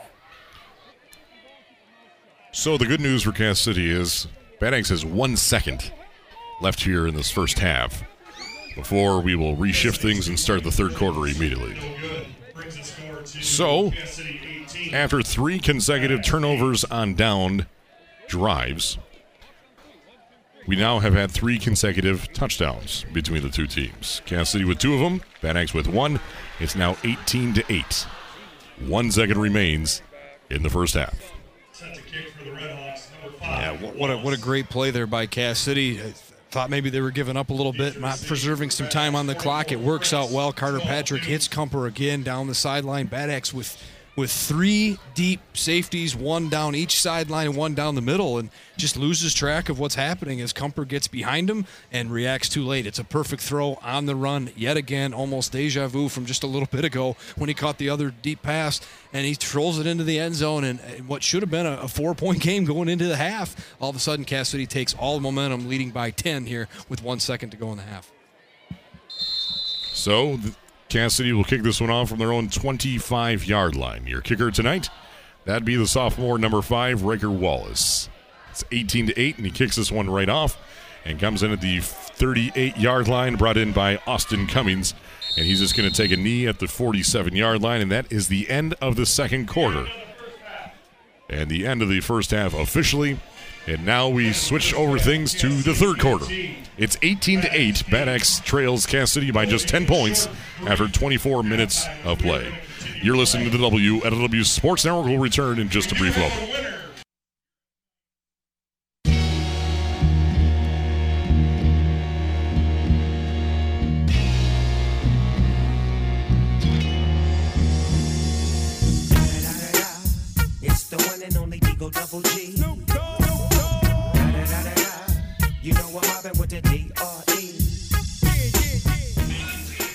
It's halftime officially.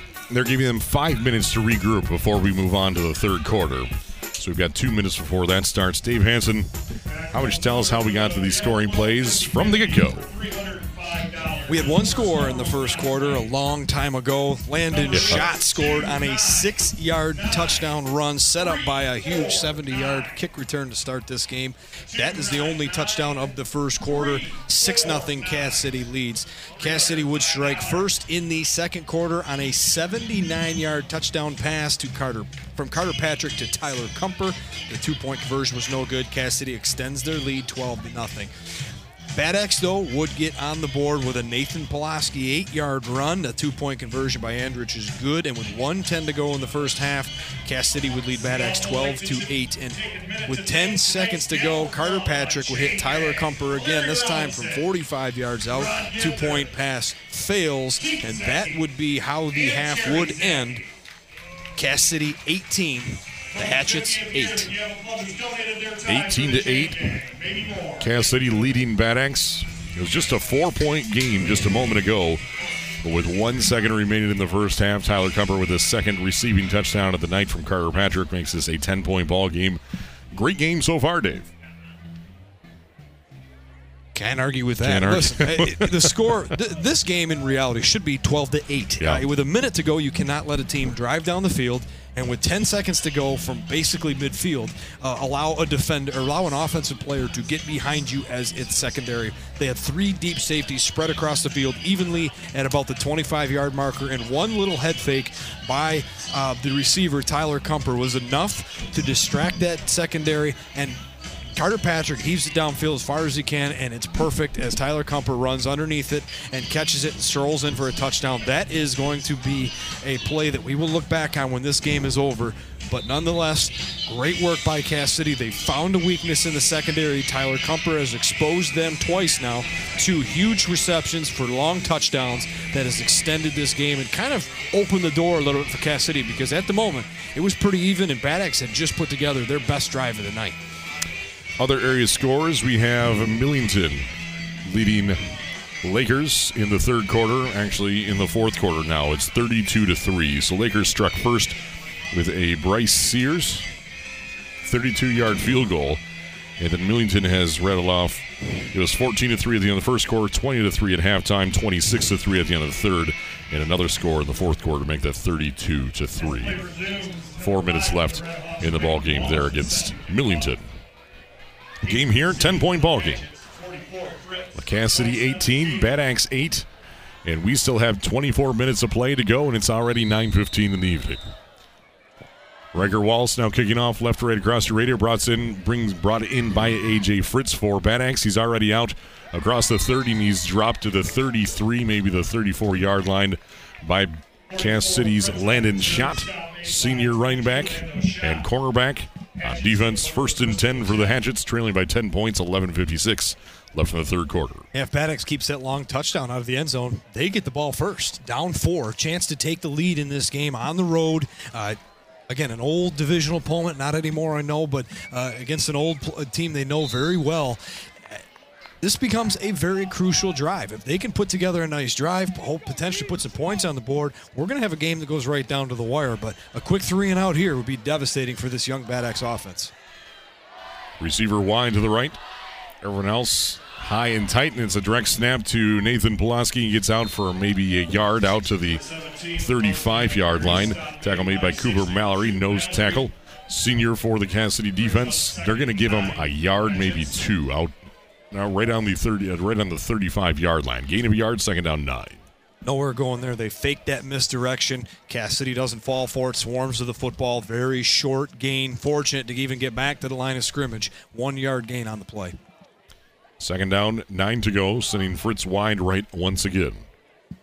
Andrich and Pulaski in the backfield, wingbacks to the right as well. Direct snap, it's going to be a reverse to the left side, and they get out for out for two, maybe three yards. Bound to that pile would be Loket Biles. And he stopped made by Tristan Gruber, defensive tackle, senior for Cass City's defense. That's the first time that misdirection, that reverse play, Cass City was ready for it that time. Bad Axe tried to sell it on the first play. Nobody was buying, so they run it the second play. Very short gain on the play. That is an adjustment that is made by Cass City. The backside, you're never out of that play. Don't chase the football. Maintain your gaps. That time, the misdirection runs right into the laps of the right side of the defensive line, and they chop it down for a short gain. Gain of three, and it's a direct snap to Nathan Pulaski. He tries to fight out two tackles. He has to break out a third tackle. Dragging his defender has the first down, and all the way to midfield, and the ball comes loose at the very end. They're going to say he was down before Carter Patrick brought in that ball out of the air. And Nathan Pulaski, acting like a man out there, gets out for 12 yards. His first point of contact was after a gain of just one. He dragged his other defenders down another five, and then another four after that, right to midfield, moved the chains, a third down conversion. And that's all Pulaski because the edge was set. The, the defensive end cut him off, forced him back to where his defense is supposed to be, and those two linebackers completely whiff on the play. Pulaski does a heck of a job, but uh, you're going to fight for extra yardage. You better hold on to that football because that was very close to being a big turnover in this game. Andrich gets the snap. He rolls to his left, and there's the maroon jerseys to bring him down. They're trying to strip him while he goes down as well. And they say he's down after a loss of just two. As the whole front line, Riker Wallace can be credited for that tackle out of the linebacking core for a loss of two. Brings Andrich down to the backfield. Second down, 12 to go from the Bad Axe 48 yard line. Good recognition by Cass City on defense there. There were three guys in the area to stop Andrich from making that play. Didn't matter which direction he was going, he ran into a maroon jersey and a loss of at least two on the play. Second down, 12. Nine and a half to play in the third quarter. Cass City 18, Bad Axe 8. The Hatchets on offense. Two wide each way. In the shotgun, Andrich with Pulaski to his right. Andrich hits a snap, stays in the pocket, throws downfield, and this one's intercepted at the 45 of Cass City. Brought in by number 62 for the Cass City defense, Kellen Levine, middle linebacker. Saw that one from the get go, grabbed up, grabbed it, and moved into Bad Axe territory. And there's our first non turnover on downs turnover of the night. 9 13 left in the third quarter. Andrich underthrew that ball a little bit, but credit to uh, the defense there. The, the middle linebacker does a great job of reading the quarterback's eyes, floating to the football, and when Andrich released it, the linebacker was already moving that way out reaches out those hands, snags it out of the air, and we get our first crucial turnover of the game. Cass City with a 10 point lead now takes over in Bad Axe territory. It's a handoff to Landon Schott across the 40, still pushing his feet and still dragging three, maybe four white jerseys with him all the way down to the 40, the 36 yard line. A 12 yard gain, 10 for the first down, and fresh set of downs coming Cass City's way. Going to mark him down to the 36, first and 10 into Bad Axe territory. Nine minutes left in the third. That is the Landon Schott run that we are so used to seeing. Uh, once soon as he explodes past that line of scrimmage, he is a load to take down, and it took three, maybe four defenders to eventually drag him down up the right sideline. Big run for Cass City. Another handoff to Landon Schott. He's down to the 30 yard line, getting gains in chunks right now. Tackle made by Warren DeBoer for the Bad Axe Hatchets, just shy of that 30 yard line. They're going to say a gain of five. Second down, five to go from the 31. Those, that is the wing T offense that we have known from Cass City. This is what they have to do, the backbone of their offense. They have to win at the line of scrimmage and win with that T deception and get those three, four, and five yard runs. And as the game goes on, hopefully they become bigger runs. Quarterback keeper around the end. Carter Patrick is upended after a nice sizable gain. Has the first down down to about the 23 yard line. Stop by Julian Dubes came out of this from the safety position to upend Carter Patrick.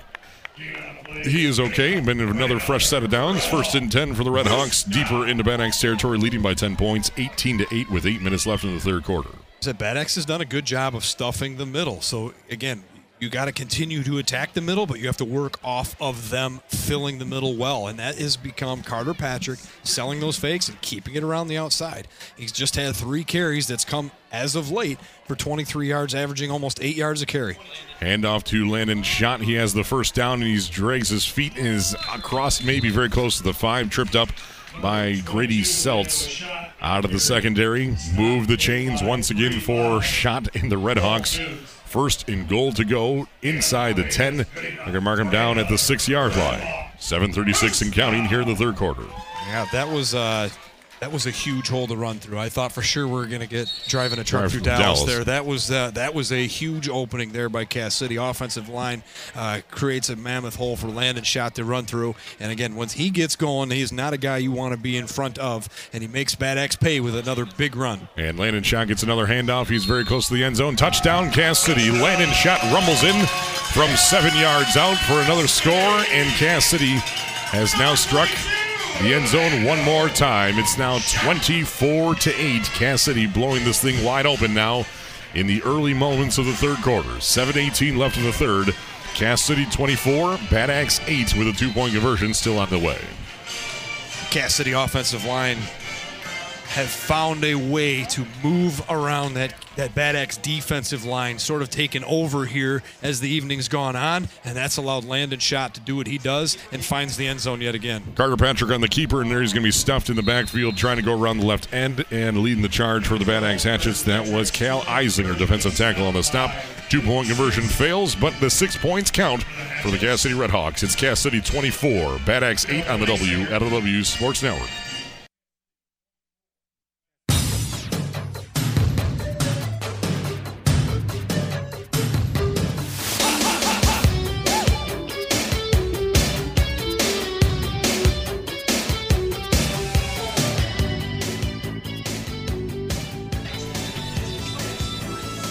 Seven eighteen left in the third quarter, and Cass City strikes for the fourth time this evening.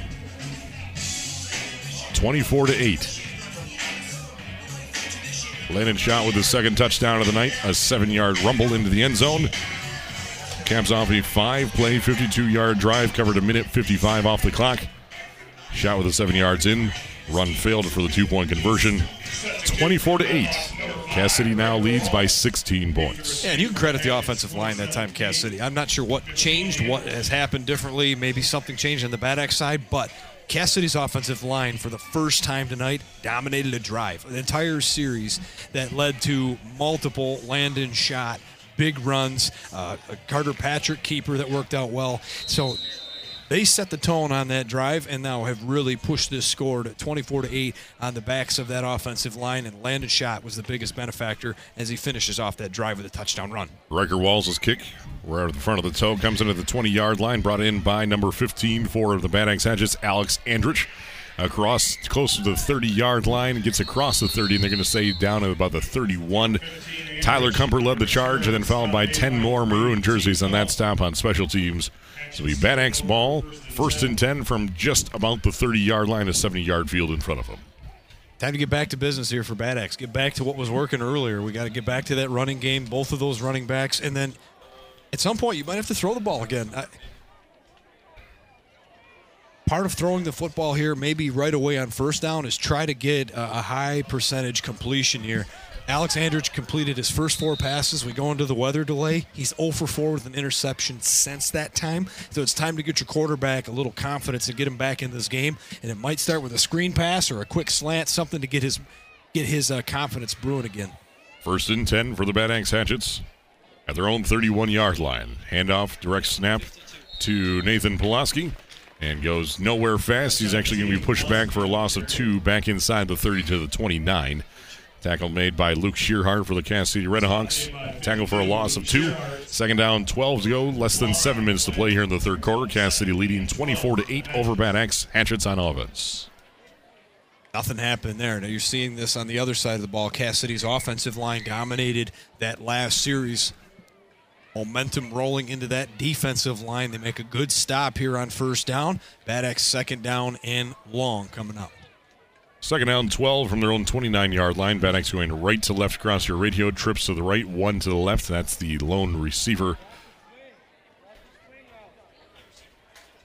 A quarterback direct snap to Andrich, throws it downfield. This one is off the mark a little bit, thrown into double coverage. Pass was intended for Logan Miles at the far sideline at about the 38 yard line. Two maroon jerseys there. That was number three, Tyler Kumper and Riker Wallace. Incomplete. Third down and 12 from their own 29.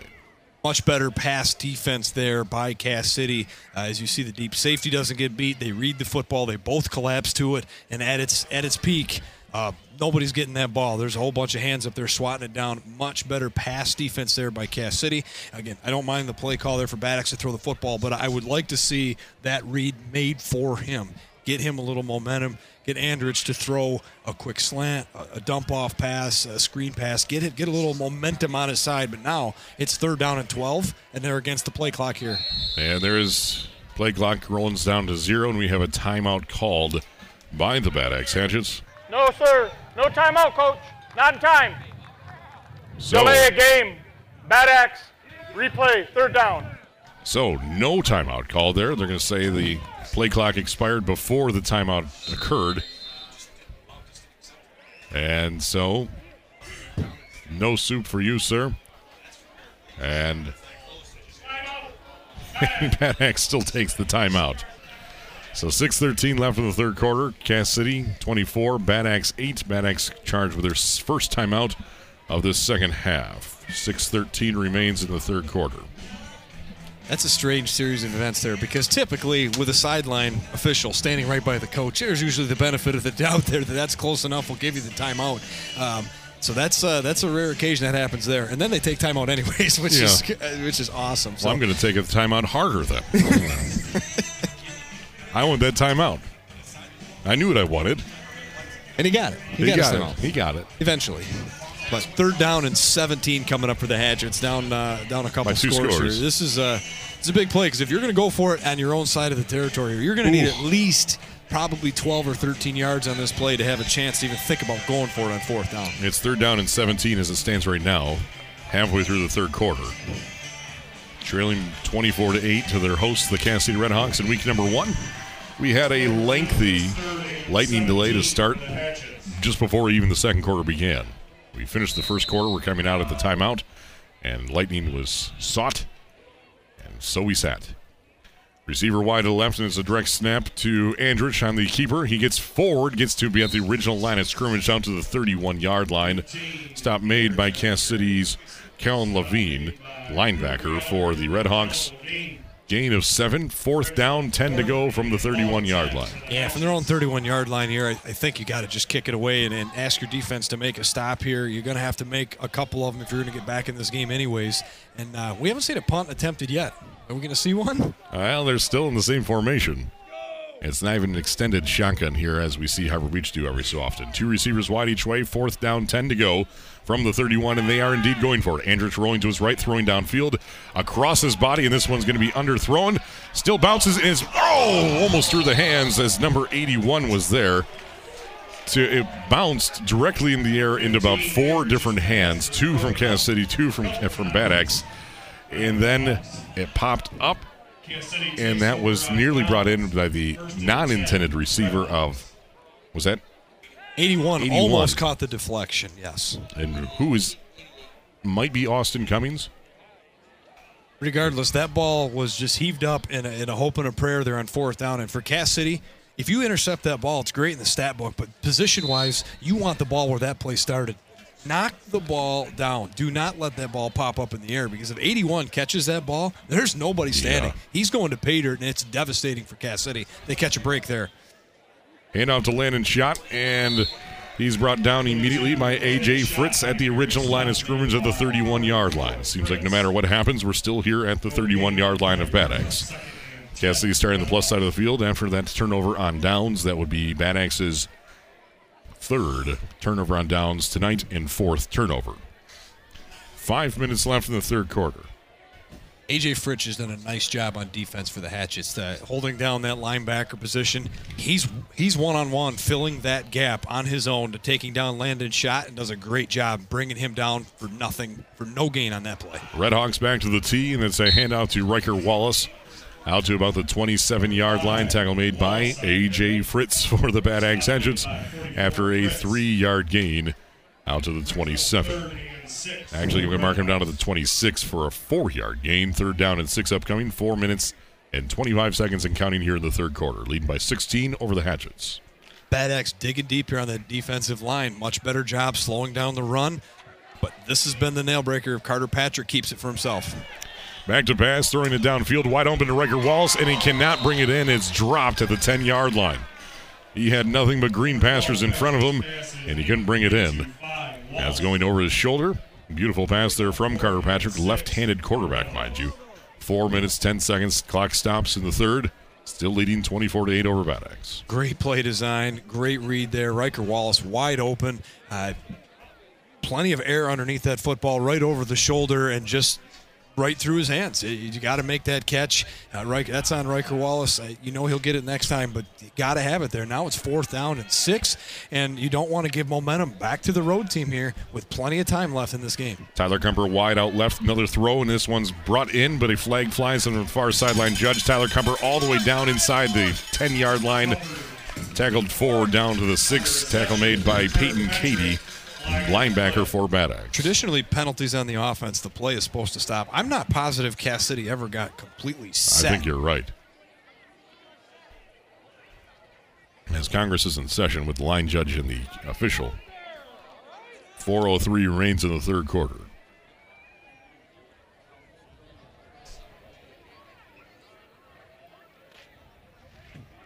It appears to be on Cass City.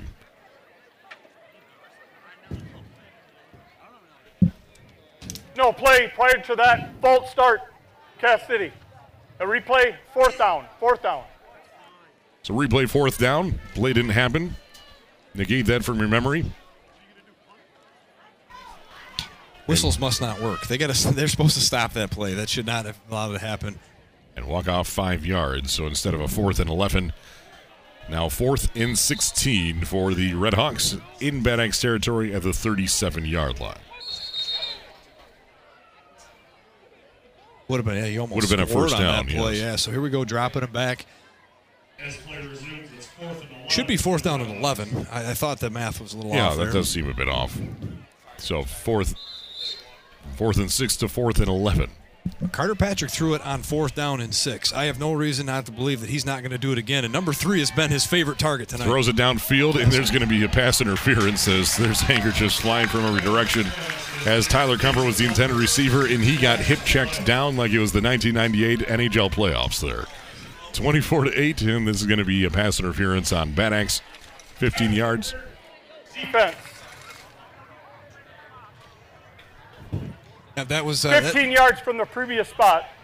that is an First easy, that is an easy pass interference call. It was a, a, a middle range slant, about five steps and cut to the middle of the field. You hope to hit him in momentum where he can catch it. About a 10 yard pass play, and he was completely knocked to the ground by one of the defenders. Uh, by the time the ball's about halfway there, uh, so an easy pass interference call and uh, a chance for the Bad Axe, young Bad Axe defense get off the field. Penalty is going to extend this drive now for Cass City as they are deep into Hatchet territory. We've seen some good passes from Carter Patrick, but Virgil Keepus may have had the best throw of the night with that handkerchief from about 30 yards away. Landon Schott with the handoff right up the gut, gets down inside the 10 yard line. They're going to say fumble at the end of the play. And looks like he's going to be down before the fumble occurred. Tackle made by A.J. Fritz for the Bad Axe defense on linebacker core at the nine yard line. Gain of seven on the play. Second down, three to go for the Red Hawks trying to tack on their fifth score this evening. They've had two on the ground, two through the air. Sounds like a long night in Boston. Two if I see. Landon Schott doing what he does best, just taking that handoff quickly right up the middle, battling for extra yards. He Gets a hard fought seven. Be surprised they don't go right back to him here. And Landon Schott gets another handoff. He's down close to the goal line. They're going to short by about a yard, but it's enough to move the new move the chains. First and goal to go for the Cass City Redhawks inside the five, down to about the two yard line. Three minutes, eight seconds left, and counting here in the third quarter. Already leading by 16 points, trying to make this a three possession ball game. Week one of the regular season. Cass City brings back a lot of players, and Carter Patrick on the quarterback keeper is going to try to run this one in, and it is touchdown Cass City. Carter Patrick from two, th- or actually three yards out.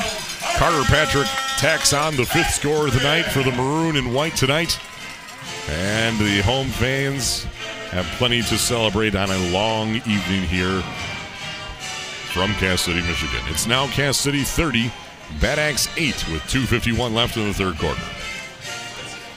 Good drive there by Cass City, and uh, Again, some of their best weapons has been through the air tonight. Not sure if Bad Axe defense wasn't ready for it or if Carter Patrick and that passing game can be that good, but that has been the difference maker tonight. Carter Patrick making some good throws, pass, drawing a pass interference call to Fumble. extend this drive. Fumble on the two point conversion, and it's going to be brought down back at the five yard line. So another failed two point conversion by the Cass City Redhawks. 0 for 5 on two point conversions tonight makes this a 30 to 8 ball game, leading by 22 points and the two, with 2.51 left in the third quarter. Right here on the W, LW Sports Network, Cass City over Bad Axe in the third.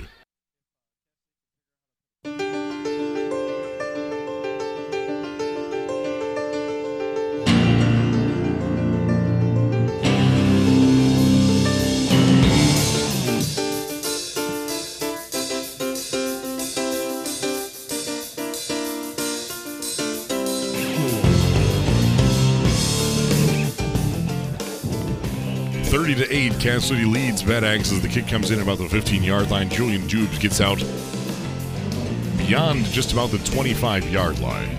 We're going to mark him down right at the 25. First and 10 for the Hatchets as they trail by 22 points. Game's got out of hand quickly here. Cass City has made the adjustments. Their offensive line has picked it up. Communication's gotten better. The running game has suddenly come around, not dependent on the big pass play, and they're able to put together a couple back-to-back drives, one with the help of a turnover, to really kind of blow this game open by 22 points.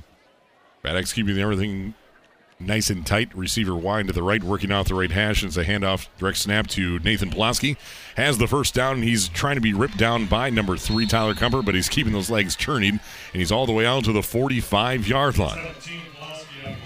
Nice little run there for Nathan Pulaski, the senior, from the 29 down to the 45, a 16 yard pickup. First and 10 for the Hatchets. Great work there by the offensive line. You see the direct snap to Pulaski. Andrich becomes that fullback. He picks up the linebacker, and there's a lot of room to run. He gets into the secondary, and that's guys like Tyler Kumper out there, Riker Wallace trying to pull these guys down. And extra yardage for Pulaski. Big gain on first down for the Hatchets. First and 10 from their own 45, trailing by 22 points, 30 to 8 to the Cass City Redhawks. Direct snap to Nathan Pulaski again as his Dragon Defenders blows out of two tackles and finally dragged down in a second and third shoestring all the way into Cass City territory at the 42 yard line. Tackle made by Cass City's Mason Nevick out of the secondary. He's a junior cornerback, 6 foot 170 pounds. Nathan Pulaski ro- running downhill, it seems now.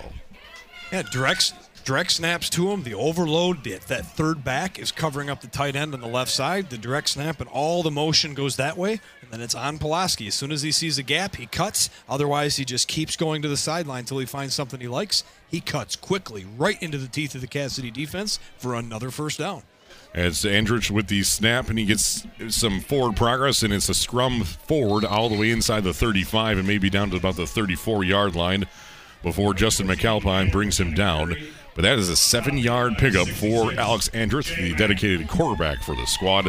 Less than 90 seconds to play here in the third. Bad Axe still showing some life here. Oh, their offense has got some plays that are working, and that direct snap, overloading one side or the other has worked. And now they're luring Cass City in to then cover up that overloaded side. That'll leave them exposed to that misdirection the other way here coming up quickly.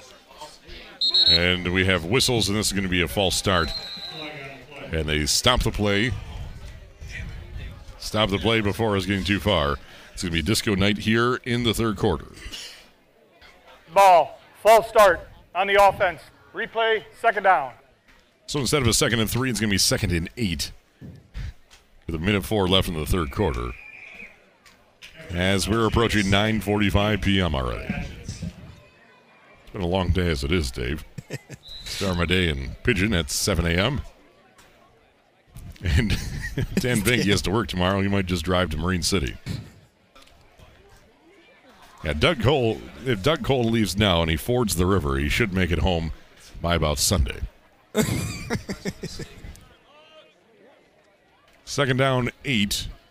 And it's going to be a direct snap. It's a handoff to number 15, Nathan Pulaski. He gets very close to that first down marker.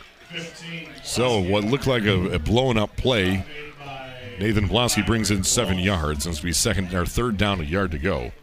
Fake reverse. Alex reverse Andrich on that Alex Andrich, carry. excuse me, Yes. yes. The 15 and 17, a little too close for me. in uh, dimly lit night here. This fog is making things a little difficult. Yeah, on the false start play, they were definitely going to go with that misdirection. Yeah. So they, out of the penalty, they come and fake that misdirection hard. Alex Andrich extends the ball, pulls it back, keeps it himself right where that pulling running back leaves, and he hits the gap hard. Another big run brings up third down and very short. Andrich with the direct snap, and he has the first down. He's across the 30 yard line and finally ripped down by Cass City's Cooper Mallory. Nose tackle. Move the chains, a third down conversion for the Bad Axe Hatchets, and we are on to the fourth quarter with a 22 point ball game. Cass City 30, Bad Axe 8 on the W, Sports Network.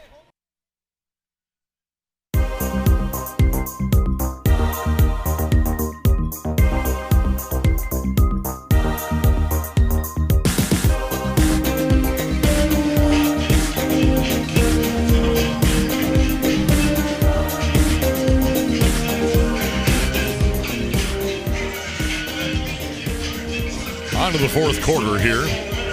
Axe marching the ball in deeper and deeper into Cass City territory. But still a 22 point lead for the Cass City Redhawks as they blew open the game here in the third quarter. Final score from Laker Country Millington 32, Lakers 3. Millington Cardinals with a 29 point victory over the Green and White. But a 32 yard field goal for the Lakers. Love to see that. First drive of the game. First They drive of the game. first. Boom. Love it. Bad Axe now marching left or right across your radio. Direct snap to Andrich. Goes to the right. Cuts back inside. Goes right down the gut at the right at the hash marks and gets out for a hard fought three, maybe four yards. Tackle made by Cass City's Luke Shearhart, defensive end senior. Gain of three, hard fought yards. Second down and seven upcoming from the 26 yard line.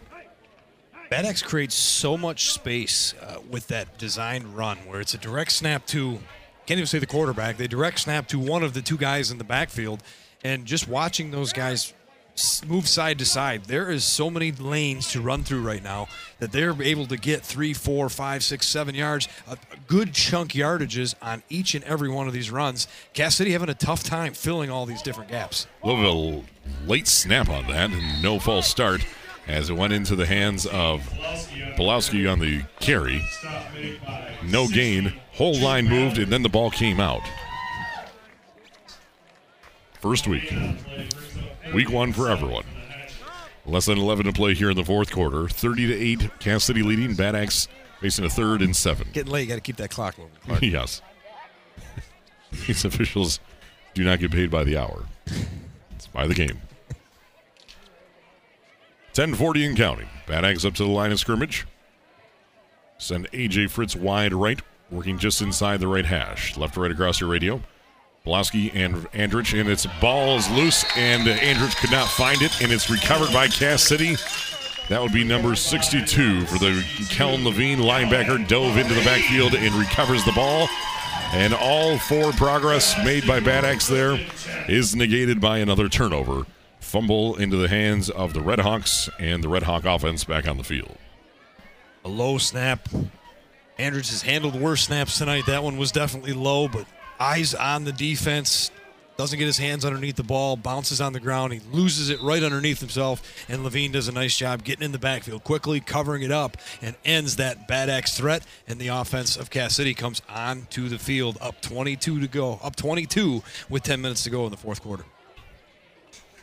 Receiver wide to the right, and it's a handout to Riker Wallace. Leaps over the line of scrimmage and pushes his way all the way out to the 40 yard line. Tackle made by number 14 for the Bad Axe Hatchets, Grady Seltz, safety junior for the squad. Gain of seven, second down in three from the 40. Nice run there by Riker Wallace. Uh, haven't heard much of his name on offense yet. Uh, hasn't had a lot of running room, but finds some there. Nice seven yard gain on first down. 10 minutes till 10 o'clock tonight. Cass City trying to milk the clock as much as possible. Play clock under 10 seconds. Now they're the line of scrimmage. Frankly, I'm thankful for that as well. Carter Patrick hands it off to number two, Brady Kullox, and gets the first down all the way out to the 45 yard line. Tackle made by A.J. Fritz, sophomore for the Bad Axe defense out of the linebacking core. Move the chains at the 45, right to left across the radio for the Red Hawks. good downhill running there by Cass City. You're going to see lots of different backs attacking at lots of different angles here. Nothing too too wild as they try to run this clock down. Nice first down run there. Fake it to Landon Schott. That's going to draw some defenders, and then the handoff to Brady there along the left side. He explodes through the line, gets four or five yards, and a first down for Cass City. First and 10 from their own 45 yard line, right to left across your radio. 9.15 in the fourth remains. Carter Patrick, keeper around the left side, has positive yards, lowers the shoulder, lo- lowers the ball at midfield, and it's recovered by the Bad Axe Hatchets at the 48 yard line by Logan Miles. Carter Patrick was going down, the ball popped out. Looks like Carter Patrick got hit right in that right arm, and that's what caused it. That's his off arm, mind you. And looks like he's holding that elbow a little bit. Right in the funny bone, I'm sure. Nothing funny about that for him, and it's first and 10. Bad Axe back on the field at their own 48. As right in front of us, he, he takes a helmet right to that arm. Ball pops free and right into the lap of a Bad Axe defender, and it's uh, Cass City's first turnover of the game. And just like that, the Bad Axe offense comes on the field at their own 48 yard line. So we had three turnover on downs together. We had three touchdowns together. Then we have two fumbles together. One from each team gives the ball back to the Bad Axe Hatchets. Trips to the left, one to the right, working off the right hash of their own 48 yard line. 9.06 remaining. Back to pass. Andrich throws downfield to the far sideline. This one is overthrown. And this was intended for Logan Miles. No flag as that one was uncatchable. Carter Patrick in defense. And coverage there at the 30 yard line in Cass City. A little bit overthrown there, one on one. He's really locked in with Logan Miles. That's when he's in trouble. He knows where he's at. That's the guy he's throwing it to in his direction. And uh, Carter Patrick does a good job of it, of contesting that ball at its peak. Overthrown both of them by quite a good amount, and it's good defense. No gain on the play for for Bad Axe. Second down, 10 to go from their own 48. Nine minutes left in regulation. Cass City 30, Bad Axe 8. Andrich out of the spread, throws it to the far sideline. It is caught, brought in by number 12. Has the first down and moves the chains all the way inside the 40. That's Julian Dubes with the catch. And brought down at the 37 yard line by number Stop made by 62. 62, Kellen Levine. As both of my spotters here completely forgot who they said. It's okay. It's late night. They, they go off the clock at 10 o'clock. So A- Andy Gray's a very distracting guy, okay? It Yeah. happens. Screen pass there, though, by Bad Axe, uh, set up very well. The lead two receivers pick up some good blocks. The screen throw is underneath, and he makes a good play on the ball, tackled after, but not until Bad Axe gets that first down with eight and a half minutes to go. Fritz wide left, trips to the right. Andrich out of this shotgun and spread, throws it to the near sideline. This one's brought in by Julian Dubes once again, and it has enough for the first down. Brought down by number 62, Kellen Levine, and brought down at the 26 yard line, enough to move the chains. A little bit of a wheel route there. You see Dubes come out of the backfield late, just leak down the right sideline. Andrich doesn't like what he sees, so he knows where his dump off back is. Makes a makes a really nice throw and another fresh set of downs for Bad Axe. 12 yard pickup on that catch and run. Now, first and 10 from the 26 yard line. Left right across your radio. Bad Axe still showing some life here. Eight minutes left in the fourth quarter.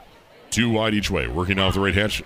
Right hash, direct snap to Andrich. Stays in the pocket. Now rolling to his right, looking to throw. He's got maroon jerseys all over, has to let this one go. And this one's nearly intercepted and batted down by Kellen Levine. Pass was intended for A.J. Fritz at the 25 yard line. Not a whole lot going there in the first place. And Andrich, luckily, to get that one away.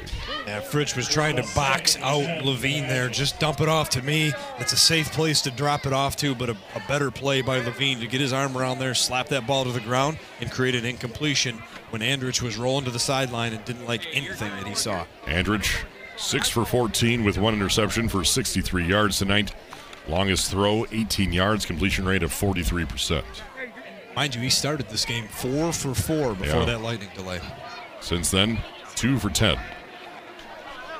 Andrich and Pulaski, direct snap to Pulaski to the left side. Has lead blocker, cuts around the corner, has the seam, and is still on his feet. Has the first down, lowers his shoulder, and somehow gets inside the 15 and down to about the 14 yard line before he's finally brought down by Cass City's Mason Nevick out of the secondary.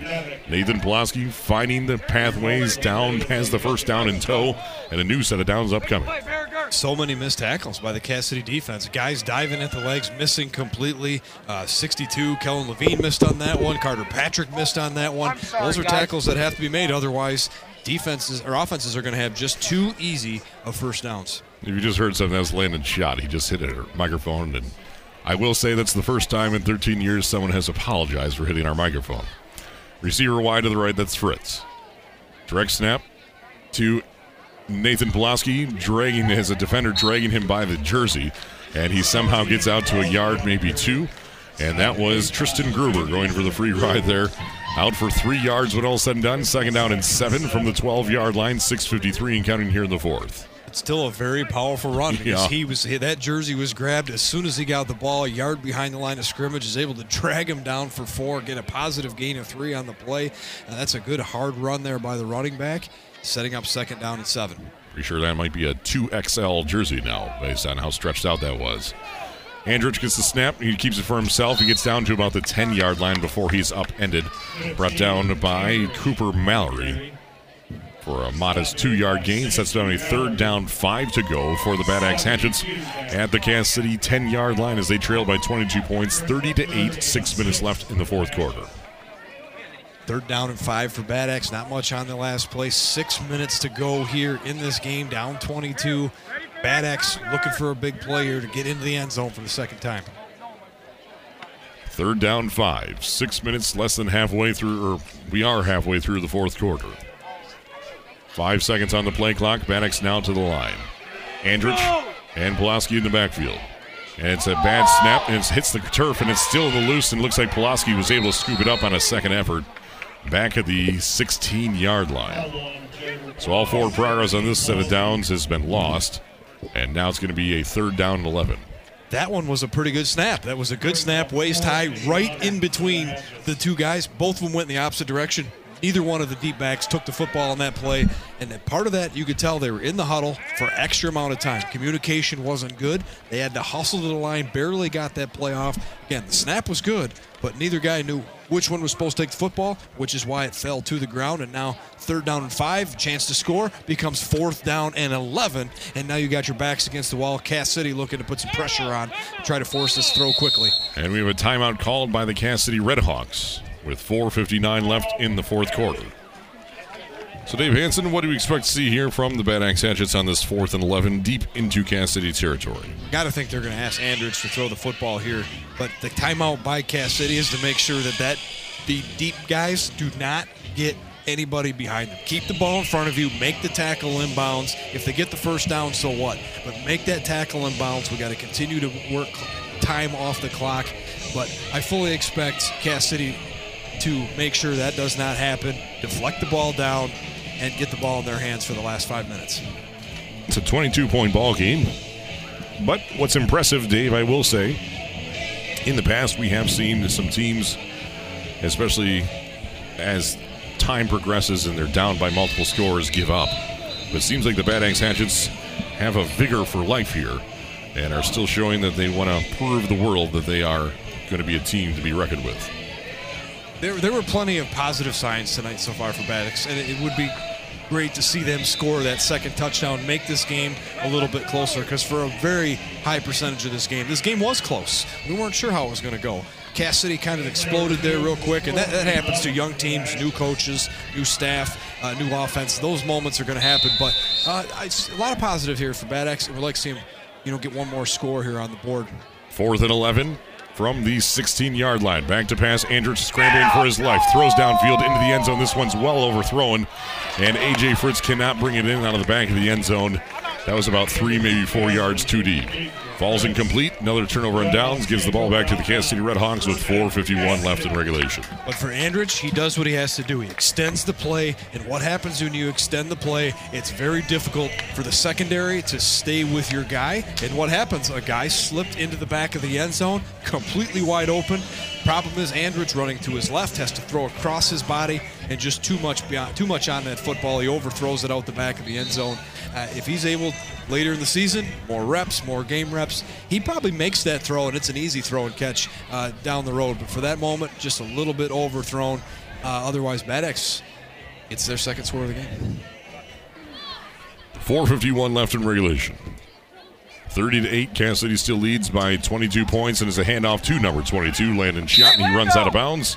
22, landed a shot on the Just shy of the 30 yard line, and it's going to be a gain of eight on the play. Brings it up second and Good run there by Landon Schott. You'd like to see them stay in bounds in this situation. You want So to did run their the, coaches. You want to run the clock down, lay down. Who cares about the eighth yard? Just lay down on the seventh yard. But uh, nonetheless, a good run should allow them to, hit. with two yards to go, plenty of opportunities here to get a first down and get that clock moving. 4:45 as the clock stops.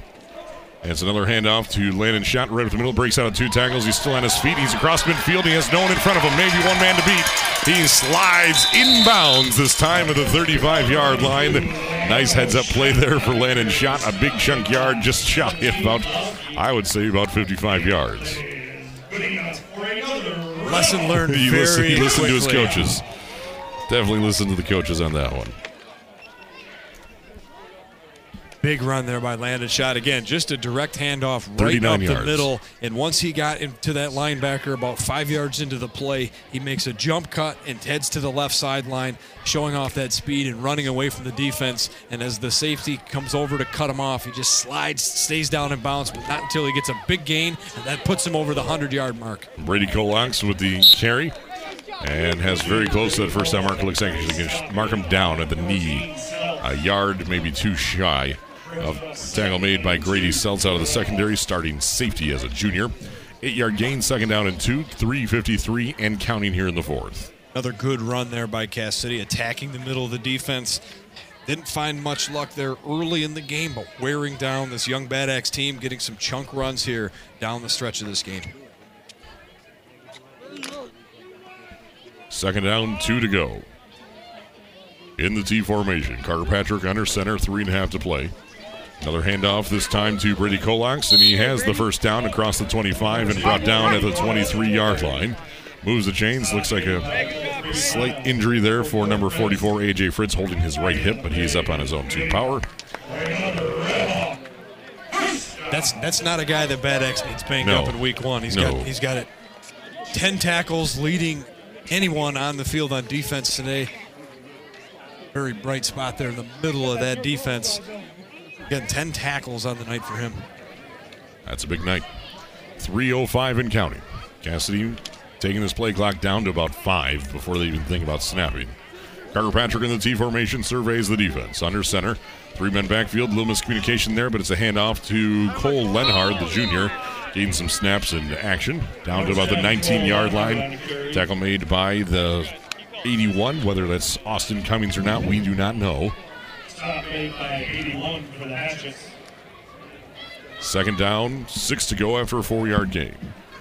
Yeah, pretty fortunate four yard run. Like I said, Cole Leinhardt jumps into the game and instantly runs right into Carter Patrick. They're able to eventually get the handoff and get his way forward for about four yards. Could have been a lot more on that play.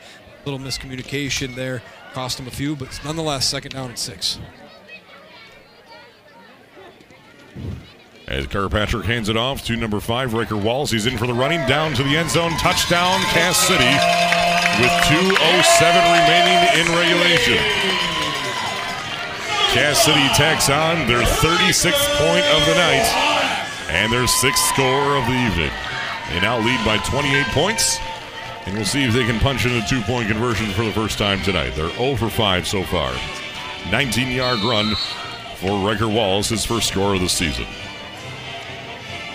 Nice run there by Riker Wallace. He's kind of been stuffed all night long. It was good to see him break free there, makes a guy miss, and shows that speed as he hightails into the end zone for Cass City. And it's a handoff to Riker Wallace, and they do make the two point conversion count. It's now a 38 to 8 ball game, a 30 point lead for the Cass City Redhawks. 2.07 left in the fourth quarter. You're listening to the W at W Sports Network.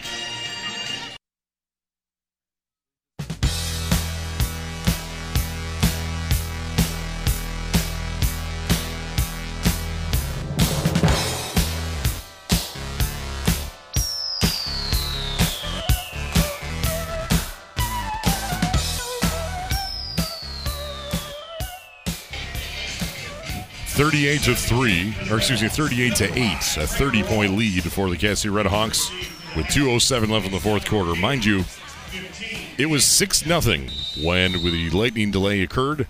It was 18 to 8 at halftime, and it was Bad Axe brings in the kick at about the 20 yard line as Alex Andrich ref- going to the opposite field across the 30 and brought down by the 33 yard line by number 33, Carson Anthus. First time we've heard him tonight. Certainly has more talent than his older brother, though. Potential is there, that's Yeah, for sure. Potential more more talent. Minute 58 left in the fourth quarter. Bad Axe back in offense.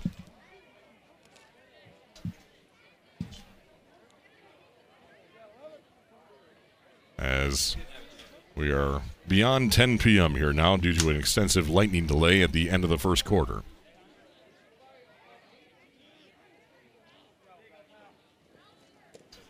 Handoff to a direct snap to Nathan Pulaski. Breaks out of one tackle, loses footing, and gets out to about the 37 yard line before he's upended for a four yard gain. Clock continues to roll here under two minutes. Second down and six.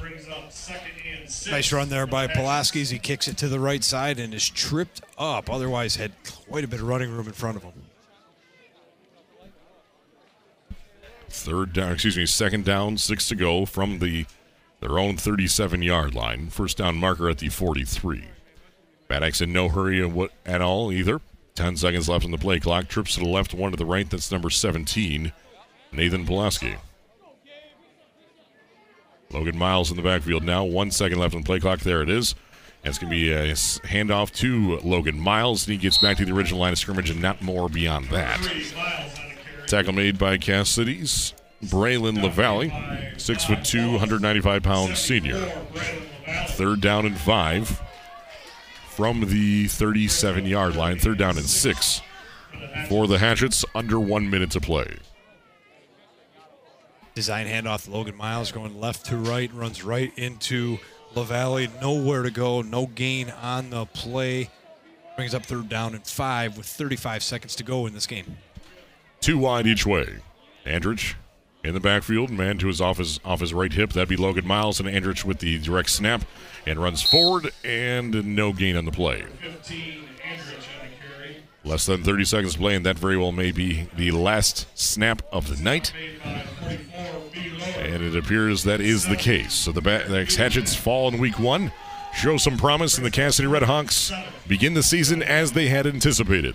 A 1 0 record taking out the Bad Axe Hatchets by 30 points. Slow but steady gain and trajectory of their score, and they win by 30 points when all said and done on a lightning strewn night from Cass City, Michigan. Cass City final score Cass City 38, Bad Axe 8 on the WLEW Sports Network. We'll return in two minutes with your path, with your post game wrap up, and we're getting the heck out of here as well. You're listening to the WLEW Sports Network.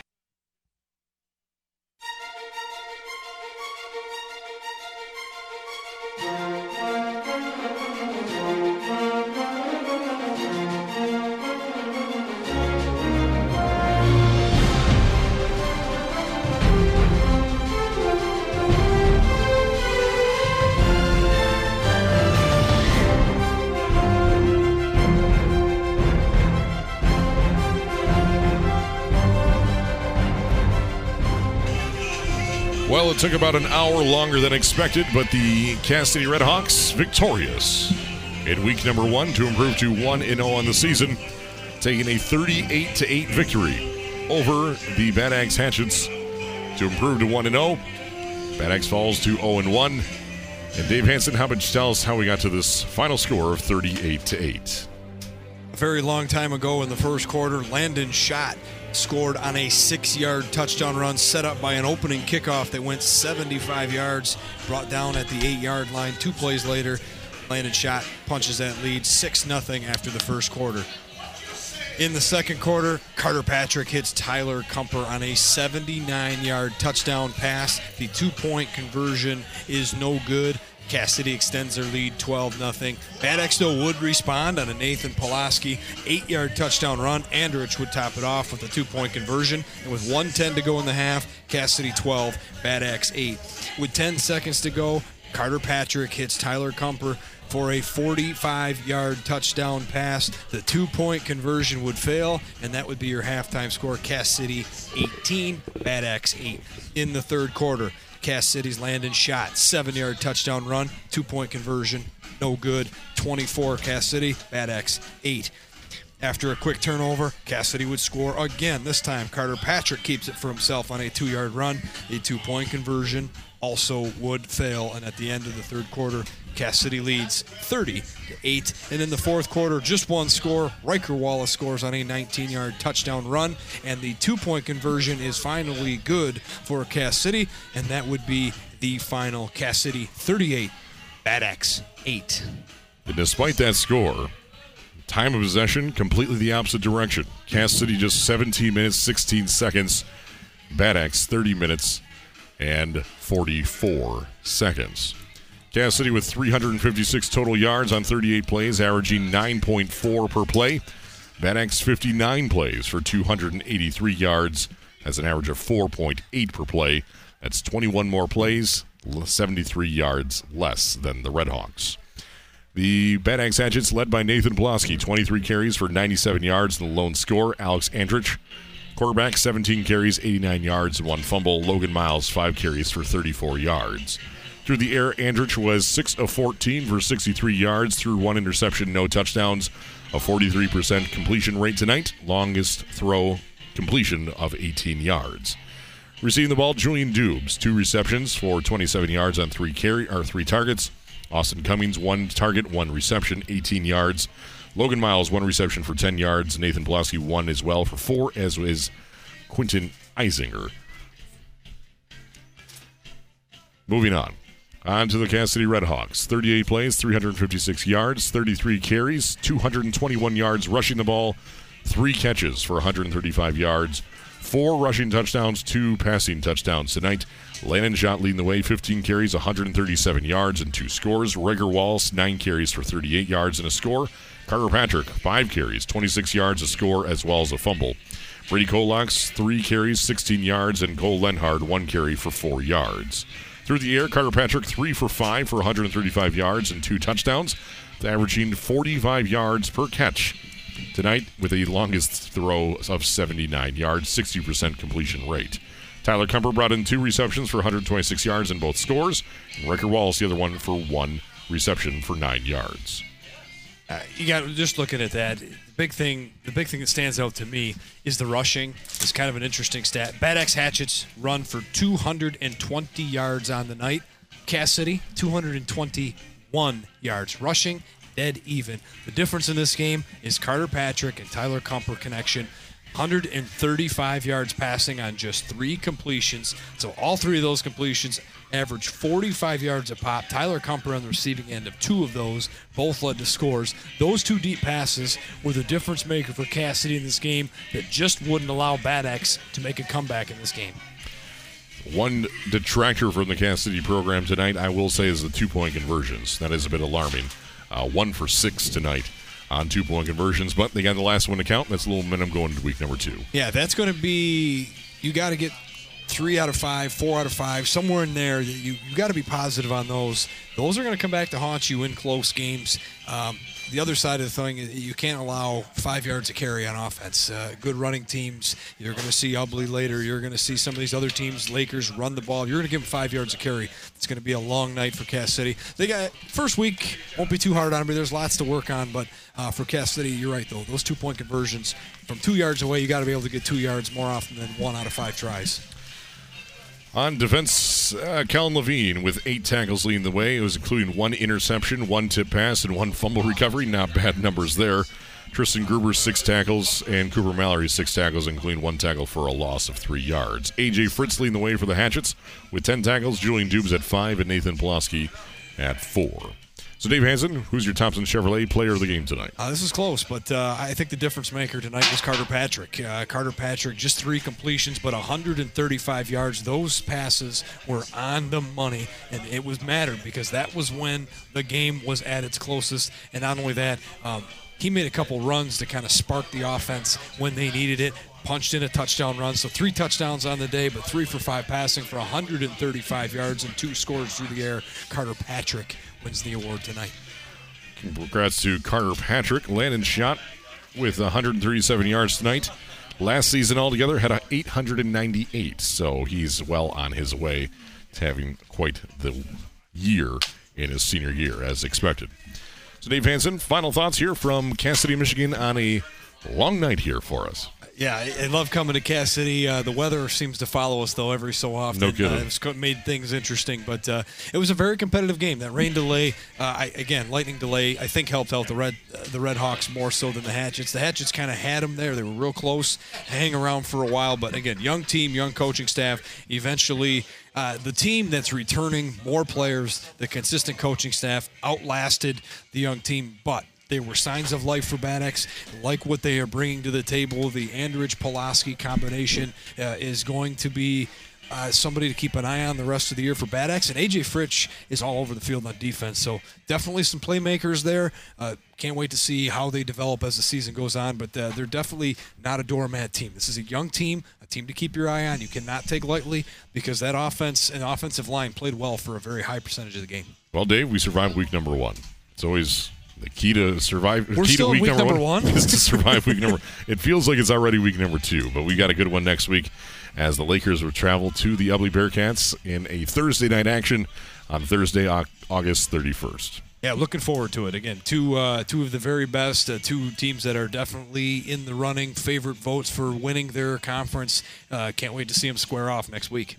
Tonight's game broadcast was brought to you by Thumb Cellular and Agri Valley Services, DF Services of Cass City, Conic Radiator and Air Condition of Bad Axe, Rainey's Hunting Center, 269 Guns, North Star Bank guiding the way, Huron Auto Parts, Countryside Transportation, Harbor Beach Community Hospital, McVeigh Insurance Agency, Hills and Dales Healthcare, Thumb Bank and Trust, Scheurer Health.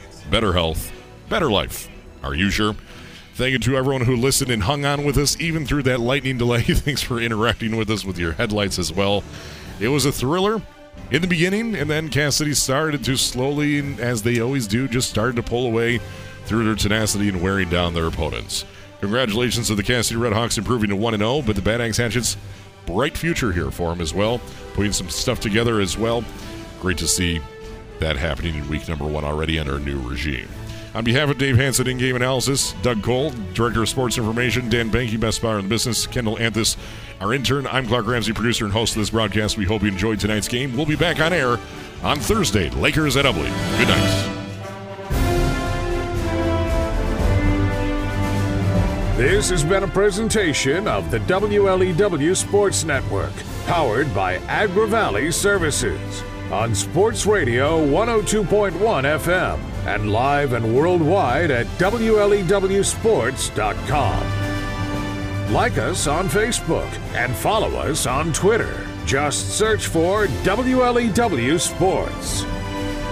Your home for high school football is the WLEW Sports Network.